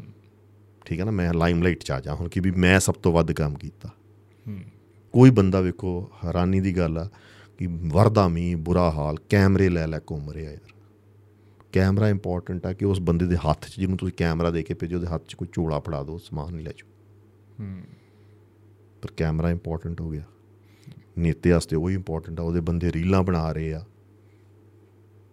ਠੀਕ ਹੈ ਜੀ? ਉਵੇਂ ਹੀ ਉਹੀ ਹਾਲ ਪ੍ਰੈਸ ਦਾ ਹੋਇਆ ਪਿਆ। ਮਤਲਬ ਐਜ਼ ਇਫ ਕਿ ਅਸੀਂ ਤਾਂ ਵੇਟ ਕਰ ਰਹੇ ਸੀ ਕਿ ਇਹ ਬੰਦੇ ਵਿਚਾਰੇ ਇਹ ਟ੍ਰੈਜਡੀ ਚ ਆਉਣ ਤੇ ਅਸੀਂ ਬਰਾਉਨੀ ਪੁਆਇੰਟ ਜਿਹਨੂੰ ਅੰਗਰੇਜ਼ੀ ਚ ਕਹਿੰਦੇ ਵੀ ਸਾਡੇ ਪੁਆਇੰਟ ਬਣ ਲੋਕਾਂ ਚ ਕਿ ਵੇਖੋ ਕਿੰਨੇ ਫਲਾਣੇ ਨੇ ਮਦਦ ਕੀਤੀ ਫਲਾਣੇ ਨੇ ਕੀਤੀ। ਹੂੰ। ਫਲਾਨਾ ਬਣਿਆ ਪੰਜਾਬ ਦਾ ਜਜਾਰੂ ਪੱਤਰਕਾਰ।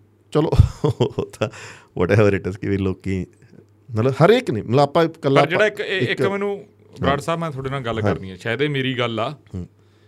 ਇਹਦੇ 'ਚ ਇੱਕ ਗੱਲ ਹੋਰ ਦੇਖੀਏ ਵੀ ਹੁਣ ਜਿਹੜੀ ਇਹ ਬੈਸ ਵਸਈਆ ਚੱਲ ਪਿਆ ਮਤਲਬ ਚੰਗੇ ਤਰੀਕੇ ਦੀ ਚੱਲ ਪਿਆ ਅਸੀਂ ਵੀ ਕਰ ਰਹੇ ਆ ਮਤਲਬ ਸਾਨੂੰ ਤਾਂ ਲੱਗਦਾ ਵੀ ਸਾਨੂੰ ਤਾਂ ਹੁਣ ਡਿਊਟੀ ਜੀ ਲੱਗੀ ਵੀ ਕਰ ਦੋ। ਚਲੋ ਠੀਕ ਆ ਸਾਨੂੰ ਬਹੁਤ ਜਣੇ ਇਹ ਕਹਿ ਰਹੇ ਵੀ ਇਹ ਨਿੰਦ ਵੀ ਰਹੇ ਨੇ ਆਪਦੇ ਹੀ ਭਾਈਚਾਰੇ ਨੂੰ। ਪਰ ਇੱਕ ਹਿਸਾਬ ਨਾਲ ਇਹ ਲੱਗ ਰਿਹਾ ਹੈਗਾ ਵੀ ਜੇ ਤਾਂ ਤੁਸੀਂ ਪੰਜਾਬ ਦੇ ਹੱਕ 'ਚ ਖੜੇ ਹੁੰਦੇ ਫੇਰ ਤਾਂ ਤੁਸੀਂ ਉਹ ਦਿਖਾਉਂਦੇ ਸਾਰਾ ਕੁਝ ਸੋਹਣਾ ਵੀ ਲੱਗਦੇ। ਹੁਣ ਇਹ ਤਰਕ ਦਿੱਤਾ ਜਾ ਰਿਹਾ ਵੀ ਜੇ ਅਸੀਂ ਨਹੀਂ ਦਿਖਾਵਾਂਗੇ ਤਾਂ ਪਤਾ ਕਿਵੇਂ ਲੱਗੂ ਇਨਫੋਰਮੇਸ਼ਨ ਕਿਵੇਂ ਉਹ ਜਾਊਗੀ। ਇਹ ਮੇਰਾ ਖਿਆਲ ਨਾਲ ਜਿਹੜਾ ਮੀਡੀਆ ਹੈ ਨਾ ਉਹ ਮੱਚ ਡੀਪਰ ਪ੍ਰੋਬਲਮ ਆ। ਹਾਂ। ਬੜੀ ਜ਼ਿਆਦਾ ਡੂੰਗੀ ਦਿੱਕਤ ਆ। ਉਹਦੇ ਚ ਕੀ ਆ ਕਿ ਕੁਝ ਆਪਣੇ ਚ ਵੀ ਕਮੀ ਹੈ ਹਨਾ। ਜਦੋਂ ਅਸੀਂ ਮੈਂ ਮਤਲਬ ਇਹ ਚਾਹੁੰਦਾ ਵੀ ਰਤਨ ਹਰ ਸ਼ੁੱਕਰਵਾਰ ਸ਼ਨੀਵਾਰ ਇੱਕ ਪੋਡਕਾਸਟ ਵੀ ਮੈਨੂੰ ਦੇਵੇ ਸਾਰਾ ਕੁਝ ਕਰਕੇ ਵੀ ਦੇਵੇ।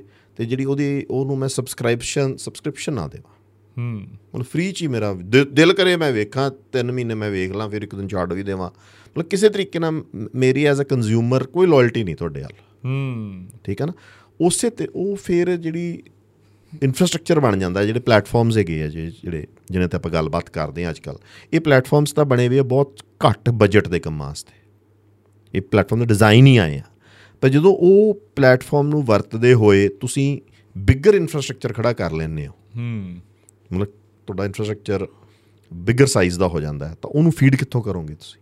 ਇਹ ਪਲੇਟਫਾਰਮ ਤੁਹਾਨੂੰ ਫੀਡ ਨਹੀਂ ਕਰਦਾ। ਮੈਂ ਉਹਦਾ ਇੱਕ ਤੁਹਾਨੂੰ ਇੱਕ ਐਗਜ਼ਾਮਪਲ ਦਿੰਦਾ। ਫॉर ਐਗਜ਼ਾਮਪਲ ਮੈਂ ਸਿਟੀ ਬੈਂਕ ਨਾਲ ਕੰਮ ਕਰਦਾ ਸੀ। ਮੇਰੇ ਮਨ ਚ ਆਇਆ ਕਿ ਮੈਂ ਇਹਨਾਂ ਦਾ ਆਪਣਾ ਉਹਨਾਂ ਦਿਨਾਂ ਚ ਕਾਰ ਫਾਈਨੈਂਸਿੰਗ ਜਿਹੜੀ ਹੁੰਦੀ ਸੀ ਉਹ ਡੀਲਰ ਤੋਂ ਨਹੀਂ ਹੁੰਦੀ ਸੀ ਡੀਐਮਏ ਕਰਦਾ ਸੀ। ਹੂੰ। ਮਤਲਬ ਡਾਇਰੈਕਟ ਮਾਰਕੀਟਿੰਗ ਏਜੰਟਸ ਹੁੰਦੇ ਸੀ ਉਹ ਕਰਦੇ ਸੀ। ਤਾਂ ਅਸੀਂ ਉਹ ਕੰਟਰੈਕਟ ਲੈ ਲਿਆ ਉਹਨਾਂ ਦਾ। ਤੇ ਮੈਂ ਉਹਨਾਂ ਵਾਂਗੂ ਹੀ ਨਾ ਦਫ਼ਤਰ ਥਾਂ ਥਾਂ ਖੋਲ ਲਏ। ਠੀਕ ਹੈ ਜੀ? ਤਾਂ ਮੇਰੇ ਐਕਸਪੈਂਸਸ ਰਾਈਜ਼ ਹੋ ਗਏ। ਉਹਨਾਂ ਦਾ ਜਿਹੜਾ ਮਾਡਲ ਸੀ, ਉਹ ਇਹ ਸੀਗਾ ਕਿ ਵੀ ਦੋ ਚਾਰ ਬੰਦੇ ਇਕੱਠੇ ਹੋ ਕੇ ਕੰਟਰੈਕਚੁਅਲ ਜੌਬ ਕਰਨ, ਆਪ ਵੀ ਜਾਣ ਫੀਲਡ 'ਚ, ਆਪ ਵੀ ਕੰਟਰੈਕਟ ਸਾਈਨ ਕਰਨ। ਉਹਦੇ ਬੇਸਿਸ ਤੇ ਸੀ।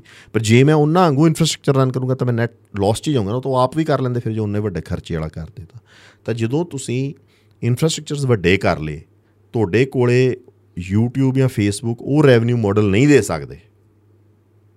ਠੀਕ ਹੈ ਨਾ ਜੀ? ਤਾਂ ਉਹ ਜਾਂ ਤਾਂ ਸਬਸਕ੍ਰਿਪਸ਼ਨ ਮਾਡਲ ਹੋਵੇ ਤੁਹਾਡੇ ਕੋਲੇ।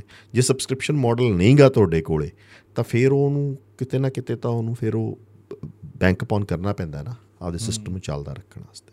ਸੋ ਇਹ ਇਹਦੇ ਵਿੱਚ ਬਹੁਤ ਹੱਦ ਤੱਕ ਪ੍ਰੋਬਲਮ ਹੈਗੀ ਆ ਸਾਡੇ ਕੰਜ਼ਿਊਮਰ ਦੀ ਵੀ ਕਿ ਉਹ ਸਬਸਕ੍ਰਾਈਬ ਨਹੀਂ ਕਰਕੇ ਰਾਜੀ ਕਿਸੇ ਚੀਜ਼ ਉਹ ਕੁਝ ਵੀ ਪੇ ਕਰਕੇ ਨਹੀਂ ਰਾਜੀ। ਤੇ ਮੋਰਲ ਹਾਈ ਗਰਾਊਂਡ ਆਏ ਲੱਭਦਾ ਉਹਦੇ ਤੋਂ ਜਿਵੇਂ ਕਿ ਵੀ ਇਹ ਤਾਂ ਸ਼ਹੀਦ ਹੋ ਜੇ ਪੱਤਰਕਾਰ ਦਾ। ਮੈਂ ਬੈਠਾ ਕਹਿੰਦਾ ਹਾਂ ਬਈ ਠੀਕ ਕੀਤਾ। ਆ ਨਹੀਂ ਆ ਤਾਂ ਤੂੰ ਯਾਰ ਆ ਕਰਤਾ। ਮਤਲਬ ਉਹ ਕੋਈ ਬੈਲੈਂਸ ਤਾਂ ਕਰੋ ਨਾ ਯਾਰ ਉਹ ਕਿਵੇਂ ਕਰੂਗਾ ਨਾ? ਉਹ how will how is it possible for him ਹੂੰ। ਤਾਂ ਇਹ ਆਪਾਂ ਨੂੰ ਵੇਖਣਾ ਪਊਗਾ ਕਿ ਵੀ ਆਪਾਂ ਇੱਕ ਟਰੈਕ ਤੇ ਬੰਦੇ ਨੂੰ ਚਲਾਉਣਾ ਚਾਹੁੰਦੇ ਆ ਉਹ ਸਾਨੂੰ ਸਾਰਾ ਕੁਝ ਦੇਵੇ ਵੀ ਤੇ ਉਸ ਤੋਂ ਬਾਅਦ ਉਹ ਬਿਲਕੁਲ ਸਾਡੀ ਲਾਈਨ ਤੇ ਵੀ ਚੱਲੇ ਤੇ ਅਸੀਂ ਕੁਝ ਨਾ ਰਿਟਰਨ ਦਈਏ। ਜੇ ਅਸੀਂ ਚਾਹੁੰਦੇ ਚੰਗੀ ਪੱਤਰਕਾਰਤਾ ਹੋਵੇ ਅਸੀਂ ਚਾਹੁੰਦੇ ਆ ਕਿ ਕੁਆਲਿਟੀ ਕੰਟੈਂਟ ਸਾਨੂੰ ਮਿਲੇ ਅਸੀਂ ਚਾਹੁੰਦੇ ਆ ਵੀ ਇੰਡੀਪੈਂਡੈਂਟ ਸੋਰਸ ਮਿਲੇ ਤਾਂ ਸਾਨੂੰ ਦੋ ਕੰਮ ਤਾਂ ਬਹੁਤ ਜ਼ਰੂਰੀ ਕਰਨੇ ਪੈਣੇ ਆ। ਇੱਕ ਤਾਂ ਜਦੋਂ ਪ੍ਰੈਸ ਪ੍ਰੈਸ਼ਰ ਚਾਹੁੰਦੀ ਆ ਕਿਸੇ ਵੱਡੀ ਧਿਰ ਦੇ ਹੂੰ। ਦਬਾਅ ਚ ਆਉਂਦੀ ਆ ਤਾਂ ਸਾਡੇ ਕੋਲ ਸਿਵਲ ਸੁਸਾਇਟੀ ਹੋਣੀ ਚਾਹੀਦੀ ਹੈ ਜਿਹੜੀ ਉਹਨੂੰ ਪੁਸ਼ ਕਰੇ ਉਹਨੂੰ ਸਪੋਰਟ ਚਾਵੇ ਉਹਦੇ। ਠੀਕ ਆ? ਦੂਜੀ ਗੱਲ ਘੱਟੋ ਘੱਟ ਅਸੀਂ ਕਿਸੇ ਤਰੀਕੇ ਨਾਲ ਤੁਹਾਨੂੰ ਰੈਨੂਮਰੇਸ਼ਨ ਦਈਏ ਨਾ ਸੁਸਾਇਟੀ ਦੇ ਤੌਰ ਤੇ। ਠੀਕ ਆ? ਮੈਂ ਇੱਕ ਵਾਰੀ ਸੁਜੈਸ਼ਨ ਇਹ ਦਿੱਤੀ ਸੀਗੀ ਕਿ ਵੀ ਤੁਸੀਂ ਪ੍ਰੈਸ ਦਾ ਕੋਈ ਇੱਕ ਬਾਡੀ ਬਣਾ ਲਓ ਜਿਹੜੀ ਰੇਟਿੰਗ ਕਰਦੀ ਰਵੇ ਪ੍ਰੈਸ ਤੇ ਕਿ ਇਹਨੇ ਇੰਡੀਪੈਂਡੈਂਟ ਪੱਤਰਕਾਰਤਾ ਕੀਤੀ ਕਿ ਨਹੀਂ ਕੀਤੀ। ਪਰ ਵੇਖੋ ਗਵਰਨਮੈਂਟਸ ਜਿਹੜੀਆਂ ਇਸ ਟਾਈਮ ਇਸ ਖਿੱਤੇ ਦੀਆਂ ਸਰਕਾਰਾਂ ਉਹ ਫੀਅਰ ਤੇ ਚਲਾਉਂਦੀਆਂ ਫੀਅਰ ਤੇ ਗਰੀਡ ਚਲਾ ਰਹੀਆਂ ਬਹੁਤ ਜ਼ਿਆਦਾ ਪ੍ਰੈਸ 'ਚ। ਤੇ ਉਹ ਉਹਦੇ ਵਿੱਚ ਪ੍ਰੈਸ ਕੀ ਕੋਈ ਸਟਰਕਚਰ ਹੀ ਤੁਹਾਡਾ ਕਾਮਯਾਬ ਨਹੀਂ ਹੋ ਰਿਹਾ ਤੁਹਾਡੀ ਜੁਡੀਸ਼ਰੀ ਨੂੰ ਵੇਖ ਲਓ ਕੋਈ ਹੋਰ ਚੀਜ਼ਾਂ ਨੂੰ ਵੇਖ ਲਓ ਤਾਂ ਉਹਦੇ ਵਿੱਚ ਤਾਂ ਲੋਕਾਂ ਨੂੰ ਹੀ ਉੱਠਣਾ ਪਊਗਾ ਸਿਵਲ ਰਾਈਟਸ ਨੂੰ ਹੀ ਉੱਠਣਾ ਪਊਗਾ ਤੇ ਇੱਕ ਤਾਂ ਉਹਨਾਂ ਚੈਨਲਸ ਨੂੰ ਸੁਣਨਾ ਪਊਗਾ ਤੇ ਉਹਨਾਂ ਨੂੰ ਪ੍ਰੋਟੈਕਟ ਕਰਨਾ ਪਊਗਾ ਜਿਹੜੇ ਇੰਡੀਪੈਂਡੈਂਟ ਥਾਟ ਦੇ ਰਹੇ ਆ। ਠੀਕ ਆ? ਉਹਨਾਂ ਨੂੰ ਸੁਣੋ ਵੱਧ। ਸੈਕੰਡ ਉਹਨਾਂ ਨੂੰ ਕਿਸੇ ਤਰੀਕੇ ਨਾਲ ਸਬਸਕ੍ਰਿਪਸ਼ਨ ਮਾਡਲ ਵੀ ਉਹਨਾਂ ਦਾ ਹੋਵੇ ਕਿ ਵੀ ਇੰਨਾ ਕੰਟੈਂਟ ਵੇਖੋ ਮੈਂ ਤੁਹਾਨੂੰ ਭਾਈ ਦੇ ਦੇਣਾ ਫ੍ਰੀ ਆਹ ਕੰਟੈਂਟ ਫਰਦਰ ਜੇ ਤੁਸੀਂ ਹੋਰ ਡੂੰਗਾ ਕੰਟੈਂਟ ਲੈਣਾ ਤਾਂ ਬਈ ਇੰਨਾ ਪੇ ਵੀ ਕਰੋ। ਜਿਵੇਂ ਅਸੀਂ ਕਹਿੰਦੇ ਆ ਵੀ ਜੁਆਇਨ ਵਾਲਾ ਬਟਨ ਜਿਹਨੇ ਸਪੈਸ਼ਲ। ਸਾਡੇ ਹੋਰ ਪੋਡਕਾਸਟ ਹੋਰ ਪੋਡਕਾਸਟ ਨੂੰ ਜਾਂ ਲੈਟਸ ਸੇ ਤੁਸੀਂ ਕਹੋ ਕਿ ਵੀ ਜਿਵੇਂ ਆਪਾਂ ਗੱਲਬਾਤ ਕੀਤੀ ਇਹਦੇ ਵਿੱਚੋਂ ਬਹੁਤ ਕੁਝ ਹੋਊਗਾ ਜਿਹਦਾ ਪੀਡੀਐਫ ਬਣ ਕੇ ਵੀ ਆਪਾਂ ਦੇ ਸਕਦੇ ਹਾਂ ਹਨਾ? ਤਾਂ ਵੀ ਅਸੀਂ ਉਹ ਤੁਹਾਨੂੰ ਦੇ ਦਾਂਗੇ ਪਰ ਪ੍ਰੋਵਾਈਡਡ ਤੁਸੀਂ ਸਾਨੂੰ ਵੀ ਇੰਨਾ ਕੁ ਤਾਂ ਮੰਥਲੀ ਹੋਵੇ। ਤਾਂ ਕਿ ਘੱਟੋ ਘੱਟ ਤੁਹਾਡੀ ਸੇਫਗਾਰਡ ਤਾਂ ਕੋਈ ਬਣੇ ਨਾ ਜੇ ਇੰਨੀ ਹਨਾ? ਤੁਸੀਂ ਬਿਲਕੁਲ ਹੀ ਅਨਸਰਟਨ এনवायरमेंट 'ਚ ਬੈਠੇ ਹੋ ਜਿਹਦੇ ਵਿੱਚ ਇਹ ਹੈ ਕਿ ਸਡਨਲੀ YouTube ਰੀਚ ਘਟਾ ਦੇ ਤੁਸੀਂ ਖਤਮ ਹੋ। ਹੂੰ। ਠੀਕ ਹੈ ਨਾ? ਕੋਈ ਸਰਟਨਟੀ ਤਾਂ ਦੇਣੀ ਪਊ ਨਾ ਤੁਸੀਂ ਜੇ ਉਹਦੇ ਤੋਂ ਐਕਸਪੈਕਟ ਕਰਦੇ ਹੋ ਕਿ ਉਹ ਮੋਰਲੀ ਰਾਈਟ ਪੱਤਰਕਾਰਿਤਾ ਕਰੇ ਜੀ। ਸੋ ਇਹ ਇਹ ਲੋਕਾਂ ਨੂੰ ਵੀ ਕਰਨਾ ਪਊ ਉਹਨਾਂ ਨੂੰ ਇੱਕ ਸਿਵਲ ਸੁਸਾਇਟੀ ਡਿਵੈਲਪ ਕਰਨੀ ਪਊ। ਜਦੋਂ ਕਿਸੇ ਪੱਤਰਕਾਰ ਤੇ ਜਿਵੇਂ ਪਿੱਛੇ ਇੰਨਾ ਕੁਝ ਹੋਇਆ ਕੋਈ ਉੱਠ ਕੇ ਗਿਆ ਕਿ ਵੀ ਇਹ ਪੱਤਰਕਾਰ ਤੇ ਹੋ ਗਿਆ ਵੀ ਕਿਵੇਂ ਕਿਵੇਂ ਹੋ ਗਿਆ? ਹੂੰ। ਕਿਸੇ ਨੇ ਸਵਾਲ ਹੀ ਨਹੀਂ ਚੱਕਿਆ। ਠੀਕ ਹੈ ਨਾ ਸਾਰਾ ਤੁਹਾਡੀ ਪ੍ਰੈਸ ਨੂੰ ਤਹਿ ਲਾਤੀ। ਹੂੰ। ਠੀਕ ਹੈ ਉਹ ਐਸਾ ਡਰ ਪਿਆ ਕਿ ਹੁਣ ਮਤਲਬ ਇੱਕ ਬੰਦਾ ਹੀ ਜੇ ਕੁਝ ਬੋਲ ਦਿੰਦਾ ਫੋਨ ਕਰ ਦਿੰਦਾ ਵੀ ਕਿਵੇਂ ਉਹੀ ਆ ਹੋ ਨਾ ਸਾਰੇ ਕਾਣੇ ਜੇ ਆ। ਫੀਅਰ ਵੀ ਬਹੁਤ ਵੱਡੀ ਗੱਲ ਆ। ਫਿਰ ਜਦੋਂ ਫੀਅਰ ਆ ਜਾਂਦਾ ਬੰਦਾ ਕਹਿੰਦਾ ਮੈਂ ਐਂ ਕਰ ਰਿਹਾ ਉਹ ਕਿਤੇ ਨਾ ਕਿਤੇ ਉਹਨੂੰ ਲੱਗਦਾ ਵੀ ਚਲੋ let's me make money by not ਜਦੋਂ ਮੈਂ ਕਰ ਹੀ ਰਿਹਾ। ਜੀ। ਸੋ ਜੇ ਅੱਜ ਦਾ ਆਪਾਂ ਪੌਡਕਾਸਟ ਦੀ ਗੱਲ ਕਰੀਏ ਪਾਣੀ ਦੀ ਗੱਲਬਾਤ ਤੇ ਹੋਰ ਵੀ ਬਹੁਤ ਸਾਰੀਆਂ ਗੱਲਾਂ ਆਪਾਂ ਟੱਚ ਕਰ ਲਈਆਂ। ਤੇ ਅਖੀਰ ਦੇ ਵਿੱਚ। ਕੋਈ ਜਿਹੜੇ ਸਾਡੇ ਨੌਜਵਾਨ ਭਰਾ ਸੁਣ ਰਹੇ ਆ ਚਾਹੇ ਕੋਈ ਵੀ ਦੇਸ਼ਾਂ ਵਿਦੇਸ਼ਾਂ 'ਚ ਬੈਠੇ ਕਿਤੇ ਵੀ ਤੁਸੀਂ ਜਾਂਦੇ ਜਾਂਦੇ ਕੀ ਕਹਿਣਾ ਚਾਹੋਗੇ? ਚਲੋ ਨੁਕਸਾਨ ਹੋਇਆ ਪੰਜਾਬ ਇੱਕ ਮੁੱਠ ਵੀ ਆ। ਹਾਲਾਂਕਿ ਮੁੱਖ ਮੰਤਰੀ ਸਾਹਿਬ ਮੈਂ ਫੋਟੋ ਲੱਭ ਰਿਹਾ ਸੀ, ਮੈਨੂੰ ਲੱਭੀ ਨਹੀਂ। ਉਹ ਲਿਖ ਵੀ ਰਹੇ ਨੇ ਵੀ ਪੰਜਾਬ ਉੱਠੂਗਾ, ਖੜਾ ਹੋਊਗਾ ਇਦਾਂ ਦੀ ਇੱਕ ਗੱਲ ਆ ਰਹੀ ਆ। ਤੇ ਇੱਕ ਪਾਸੇ ਤਾਂ ਇੱਕ ਪੱਤਰਕਾਰ ਇਹ ਵੀ ਕਹਿ ਰਹੇ ਨੇ ਵੀ ਪੰਜਾਬ ਤਾਂ ਬੇਬਸੀ ਹੋ ਗਿਆ, ਵੀ ਬੇਬਸੀ ਤੋਂ ਹੀ ਬਾਹਰ ਗੱਲ ਹੋ ਗਈ। ਪਰ ਜਿਹੜੀ ਉਹ ਅਸੀਂ ਗੱਲ ਕਰਦੇ ਆ ਸਾਡੇ ਖੂਨ ਦੀ ਗੱਲ ਹੁੰਦੀ ਹੈ, ਚੜ੍ਹਦੀ ਕਲਾ ਦੀ ਗੱਲ ਹੁੰਦੀ ਹੈ ਤਸਵੀਰ ਦੀ ਗੱਲ ਹੁੰਦੀ ਹੈ, ਤੁਸੀਂ ਜਾਂਦੇ ਜਾਂਦੇ ਕੁਝ ਕਹਿਣਾ ਚਾਹੋਗੇ? ਵੇਖੋ, ਪਹਿਲੀ ਗੱਲ ਤਾਂ ਮੈਂ ਇਹ ਕਹਿੰਦਾ ਕਿ ਕੋਈ ਵੀ ਸੱਟ ਜਿਹੜੀ ਜਾਂ ਕੋਈ ਵੀ ਜਿਹੜਾ ਫੱਟ ਵੱਜਦਾ ਜਿਹੜਾ ਤੁਹਾਨੂੰ ਬਿਲਕੁਲ ਖਤਮ ਨਹੀਂ ਕਰ ਸਕਦਾ ਹਨਾ? ਉਹ ਤੁਹਾਨੂੰ ਹੋਰ ਵੀ ਮਜ਼ਬੂਤ ਕਰਕੇ ਜਾਂਦਾ ਹੈ। ਜੀ। ਤੇ ਕਿਤੇ ਨਾ ਕਿਤੇ ਇਹ ਜਿਹੜਾ ਸਾਡੇ ਸਾਡੇ ਤੇ ਜਿਹੜਾ ਆਈ ਹੈ ਵਿਪਤਾ ਹੂੰ। ਇਹ ਵਿਪਤਾ ਜ਼ਰੂਰ ਆ ਪਰ ਇਹਦੇ ਵਿੱਚੋਂ ਦੋ ਗੱਲਾਂ ਸਮਝੋ। ਕਿ ਪਹਿਲੀ ਗੱਲ ਤਾਂ ਇਹ ਗੱਲ ਤੇ ਪੱਕੇ ਹੋਵੋ ਕਿ ਪੰਜਾਬ ਦੇ ਵਿੱਚ ਜਿਹੜਾ ਪੰਜਾਬ ਦੇ ਪਾਣੀਆਂ ਦੀ ਮਾਲਕੀ ਆ ਉਹ ਪੰਜਾਬ ਦੀ ਆ। ਉਹ ਗਾਂ ਦਿੱਤਾ ਕਿਵੇਂ ਜਾ ਰਿਹਾ ਉਹਨੂੰ ਆਪਾਂ ਸੈਕੰਡ ਵੇਖਾਂਗੇ ਵਾਪਸ ਕਿਵੇਂ ਲੈਣਾ। ਦੂਜੀ ਇਹਦੇ ਵਿੱਚ ਜਿਹੜੇ ਲੋਕ ਦੁਬਿਧਾ ਚ ਉਹ ਵੀ ਸਮਝਣ ਇਸ ਗੱਲ ਨੂੰ ਕਿ ਉਹਨੂੰ ਤਾਂ ਮਤਲਬ ਕੁਦਰਤ ਨੇ ਪ੍ਰਤੱਖ ਹੀ ਵਿਖਾਤਾ। ਤੇ ਜਿਹੜੇ ਲੋਕ ਸ਼ੈਤਾਨੀ ਤੌਰ ਤੇ ਆਪਣੇ ਨਾਲ ਕਹਿੰਦੇ ਆਪਦੇ ਕਿਸੇ ਮੁਫਾਦਾਂ ਕਰਕੇ ਇੰਜੀ ਗੱਲ ਕਰਦੇ ਉਹਨਾਂ ਦਾ ਨਾਲ ਨਖੇੜਾ ਕਰੋ ਤਾਂ ਕਿ ਆਪਾਂ ਆਪਦੇ ਵਸੀਲਿਆਂ ਨੂੰ ਕੰਟਰੋਲ ਕਰ ਸਕੀਏ। ਦੂਸਰੀ ਗੱਲ ਇਹ ਹੈ ਕਿ ਵੀ ਇਹਨਾਂ ਗੱਲਾਂ ਦੇ ਉੱਤੇ ਢੈਂਦੀ ਕਲਾ ਕਰਨ ਵਾਲੀ ਗੱਲ ਨਹੀਂ। ਜਦੋਂ ਵੀ ਵਿਪਤਾਵਾਂ ਆਉਂਦੀਆਂ ਉਹ ਕੌਮਾਂ ਨੂੰ ਕਮਿਊਨਿਟੀਆਂ ਨੂੰ ਇਕੱਠਾ ਕਰਕੇ ਜਾਂਦੀਆਂ ਤੇ ਹੋਰ ਵੀ ਮਜ਼ਬੂਤ ਕਰਕੇ ਜਾਂਦੀਆਂ। ਤੇ ਸਾਨੂੰ ਇਹਦੇ ਵਿੱਚ ਕਿਹੜੀਆਂ ਕਿਹੜੀਆਂ ਕਿੱਥੇ ਕਿੱਥੇ ਸਾਡੀਆਂ ਕਮੀਆਂ ਕਿੱਥੇ ਕਿੱਥੇ ਸਾਡੀਆਂ ਸਰਕਾਰਾਂ ਦੀਆਂ ਕਮੀਆਂ ਇਹ ਭੁੱਲਣਾ ਨਹੀਂ ਚਾਹੀਦਾ। ਇਸ ਤੋਂ ਬਾਅਦ ਆਪਾਂ ਨੂੰ ਉਹਨਾਂ ਨੂੰ ਯਾਦ ਰੱਖ ਕੇ ਉਹਨਾਂ ਤੇ ਸਵਾਲ ਖੜੇ ਕਰਨੇ ਚਾਹੀਦੇ। ਜੀ। ਸੋ ਇਹ ਗੱਲਬਾਤ ਸਾਰੀ। ਮੈਨੂੰ ਲੱਗਦਾਗਾ ਵੀ ਅਸੀਂ ਮੈਂ ਇੱਥੇ ਸਰੋਤਿਆਂ ਨੂੰ ਵੀ ਕਹਿਣਾ ਚਾਹੂੰਗਾ ਜੇ ਤੁਹਾਨੂੰ ਲੱਗਿਆ ਤੁਸੀਂ ਟਿੱਪਣੀ ਕਰਕੇ ਜ਼ਰੂਰ ਦੱਸਿਓ ਆਪਾਂ। ਬਾਈ ਹੁਣਾਂ ਨੂੰ ਫੇਰ ਆਪਾਂ ਸੱਦਾ ਦਵਾਂਗੇ। ਜ਼ਰੂਰ ਆਪਾਂ ਹੋਰ ਵੀ ਜਿਹੜੇ ਮੁੱਦੇ ਆ ਬਹੁਤ ਸਾਰੇ ਗੰਭੀਰ ਮੁੱਦਿਆਂ ਤੇ ਬੋਲ ਸਕਦੇ ਆ ਪਰ ਪਾਣੀ ਦੇ ਮੁੱਦਿਆਂ ਤੇ ਜੇ ਬਹੁਤ ਸਾਰੀਆਂ ਗੱਲਾਂ ਟਿੱਪਣੀਆਂ ਤੁਸੀਂ ਵੀ ਬਰਾੜ ਸਾਹਿਬ ਜ਼ਰੂਰ ਪੜਿਓ ਪੌਡਕਾਸਟ ਦੇ ਥੱਲੇ।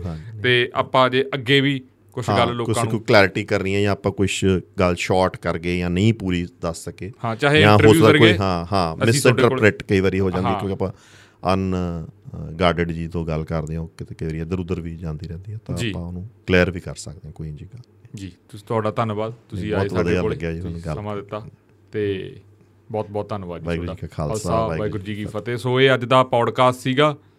ਪਾਣੀਆਂ ਦੇ ਮੁੱਦੇ ਨੂੰ ਲੈ ਕੇ ਖਾਸ ਕਰਕੇ ਉਹ ਅਸੀਂ ਜੜ ਨੂੰ ਮੰਨ ਕੇ ਚੱਲੋ ਵੀ ਲੱਭਣ ਦੀ ਕੋਸ਼ਿਸ਼ ਕੀਤੀ ਹੈ ਜਾਂ ਉਹ ਰੌਲੇ ਨੂੰ ਲੱਭਣ ਦੀ ਕੋਸ਼ਿਸ਼ ਕੀਤੀ ਹੈ ਵੀ ਕਿੱਥੋਂ। ਜਿਵੇਂ ਤੁਸੀਂ ਉਹ ਕਹਾਣੀ ਸਾਰੀ ਸਮਝ ਲਈ ਆ ਵੀ 1919 ਚ ਰਾਜੇ ਨੇ ਕੀ ਕੀਤਾ, ਫਿਰ ਨਹਿਰੂ ਨੇ ਕੀ ਕੀਤਾ ਤੇ ਫਿਰ ਗਾਂ ਵਾਲਿਆਂ ਨੇ ਕੀ ਕੀਤਾ, ਉਹ ਜਿਹੜਾ ਸਾਰਾ ਕੁਝ ਵੋਟਾਂ ਕਰਕੇ ਜਿਵੇਂ ਗੱਲਾਂ ਵਿਗੜੀਆਂ ਤੇ ਪਹਿਲਾਂ ਆਪਾਂ ਕਹਿ ਦਈਏ ਵੀ ਫੇਵਰ ਬਦਲੇ ਫੇਵਰ ਹੋਇਆਗਾ। ਉਹ ਗੱਲ ਵੀ ਮੈਨੂੰ ਲੱਗਦਾ ਵੀ ਬਹੁਤ ਸਾਰੇ ਲੋਕਾਂ ਨੂੰ ਪਤਾ ਲੱਗੀ ਹੋਊਗੀ, ਬਹੁਤ ਸਾਰੇ ਗੱਲਾਂ ਸਮਝੇ ਹੋਣਗੇ ਤੇ ਦੂਜੀ ਗੱਲ ਇੱਥੇ ਆ ਜਾਂਦੀ ਆ ਵੀ ਜਦੋਂ ਵੀ ਅਸੀਂ ਘਰ ਲੈਣੇ ਆ ਜਾਂ ਹੋਰ ਚੀਜ਼ਾਂ, ਉੱਥੇ ਵੀ ਸਾਨੂੰ ਬਹੁਤ ਚੀਜ਼ਾਂ ਦੇਖਣੀਆਂ ਚਾਹੀਦੀਆਂ, ਇਹ ਨਹੀਂ ਦੇਖਣਾ ਚਾਹੀਦਾ ਵੀ ਅੱਜ 2.5 ਕਰੋੜ ਦਾ ਲਿਆ ਤੇ 5 ਸਾਲਾਂ ਨੂੰ 5 ਦਾ ਵਿਕ ਜੂਗਾ ਇਹ ਨਹੀਂ, ਪਰ ਉਹ ਦੇਖਣਾ ਚਾਹੀਦਾ ਜੋ ਸਰਕਾਰ ਆਪਦੇ ਨਿੱਜ ਦੇ ਲਈ ਕਰਦੀ ਆ ਜਾਂ ਲੀਡਰ ਜੋ ਆਪਦੇ ਨਿੱਜ ਦੇ ਲਈ ਕਰਦੇ ਆ, ਉਹ ਕਿੰਨੇ ਖਤਰਨਾਕ ਹੋ ਸਕਦੇ ਆ ਤੇ ਕੁਦਰਤ ਫਿਰ ਤੁਹਾਨੂੰ ਕੀ ਦਿੰਦੀ ਆ ਤੋਹਫੇ ਵਜੋਂ? ਸੋ ਅੱਜ ਦਾ ਪੌਡਕਾਸਟ ਸੀ, ਤੁਹਾਡੀਆਂ ਟਿੱਪਣੀਆਂ ਦਾ ਸਾਨੂੰ ਬੇਸਬਰੀ ਦੇ ਨਾਲ ਇੰਤਜ਼ਾਰ ਰਹੂਗਾ, ਸਾਰਥਕ ਸ਼ਬਦਾਂ ਦੇ ਵਿੱਚ ਤੇ ਵਧੀਆ ਸ਼ਬਦਾਵਲੀ ਦੇ ਵਿੱਚ ਤੁਸੀਂ ਟਿੱਪਣੀ ਕਰਿਓ। ਜੋ ਵੀ ਜੇ ਅਸੀਂ ਕੁਝ ਗਲਤ ਕਿਹਾ ਜਾਂ ਕੋਈ ਗੱਲਬਾਤ ਹੋਈ ਹੈ ਤੁਸੀਂ ਟਿੱਪਣੀ ਕਰ ਸਕਦੇ ਹੋ ਸਾਰਥਕ ਰੂਪ ਦੇ ਵਿੱਚ। ਉਹਦੇ ਤੁਹਾਨੂੰ ਅਗਲੇ ਆਉਣ ਵਾਲੇ ਪੌਡਕਾਸਟਾਂ ਦੇ ਵਿੱਚ ਜਵਾਬ ਅਸੀਂ ਜ਼ਰੂਰ ਦਵਾਂਗੇ। ਹੁਣ ਮੈਨੂੰ ਤੇ ਅਜੇਪਾਲ ਬਾਈ ਹੋਣਾ ਨੂੰ ਦਿਓ ਇਜਾਜ਼ਤ, ਤੁਸੀਂ ਆਪਣਾ ਸਮਾਂ ਦਿੱਤਾ ਜੀ। ਧੰਨਵਾਦ, ਵਾਹਿਗੁਰੂ ਜੀ ਕਾ ਖਾਲਸਾ, ਵਾਹਿਗੁਰੂ ਜੀ ਕੀ ਫਤਿਹ।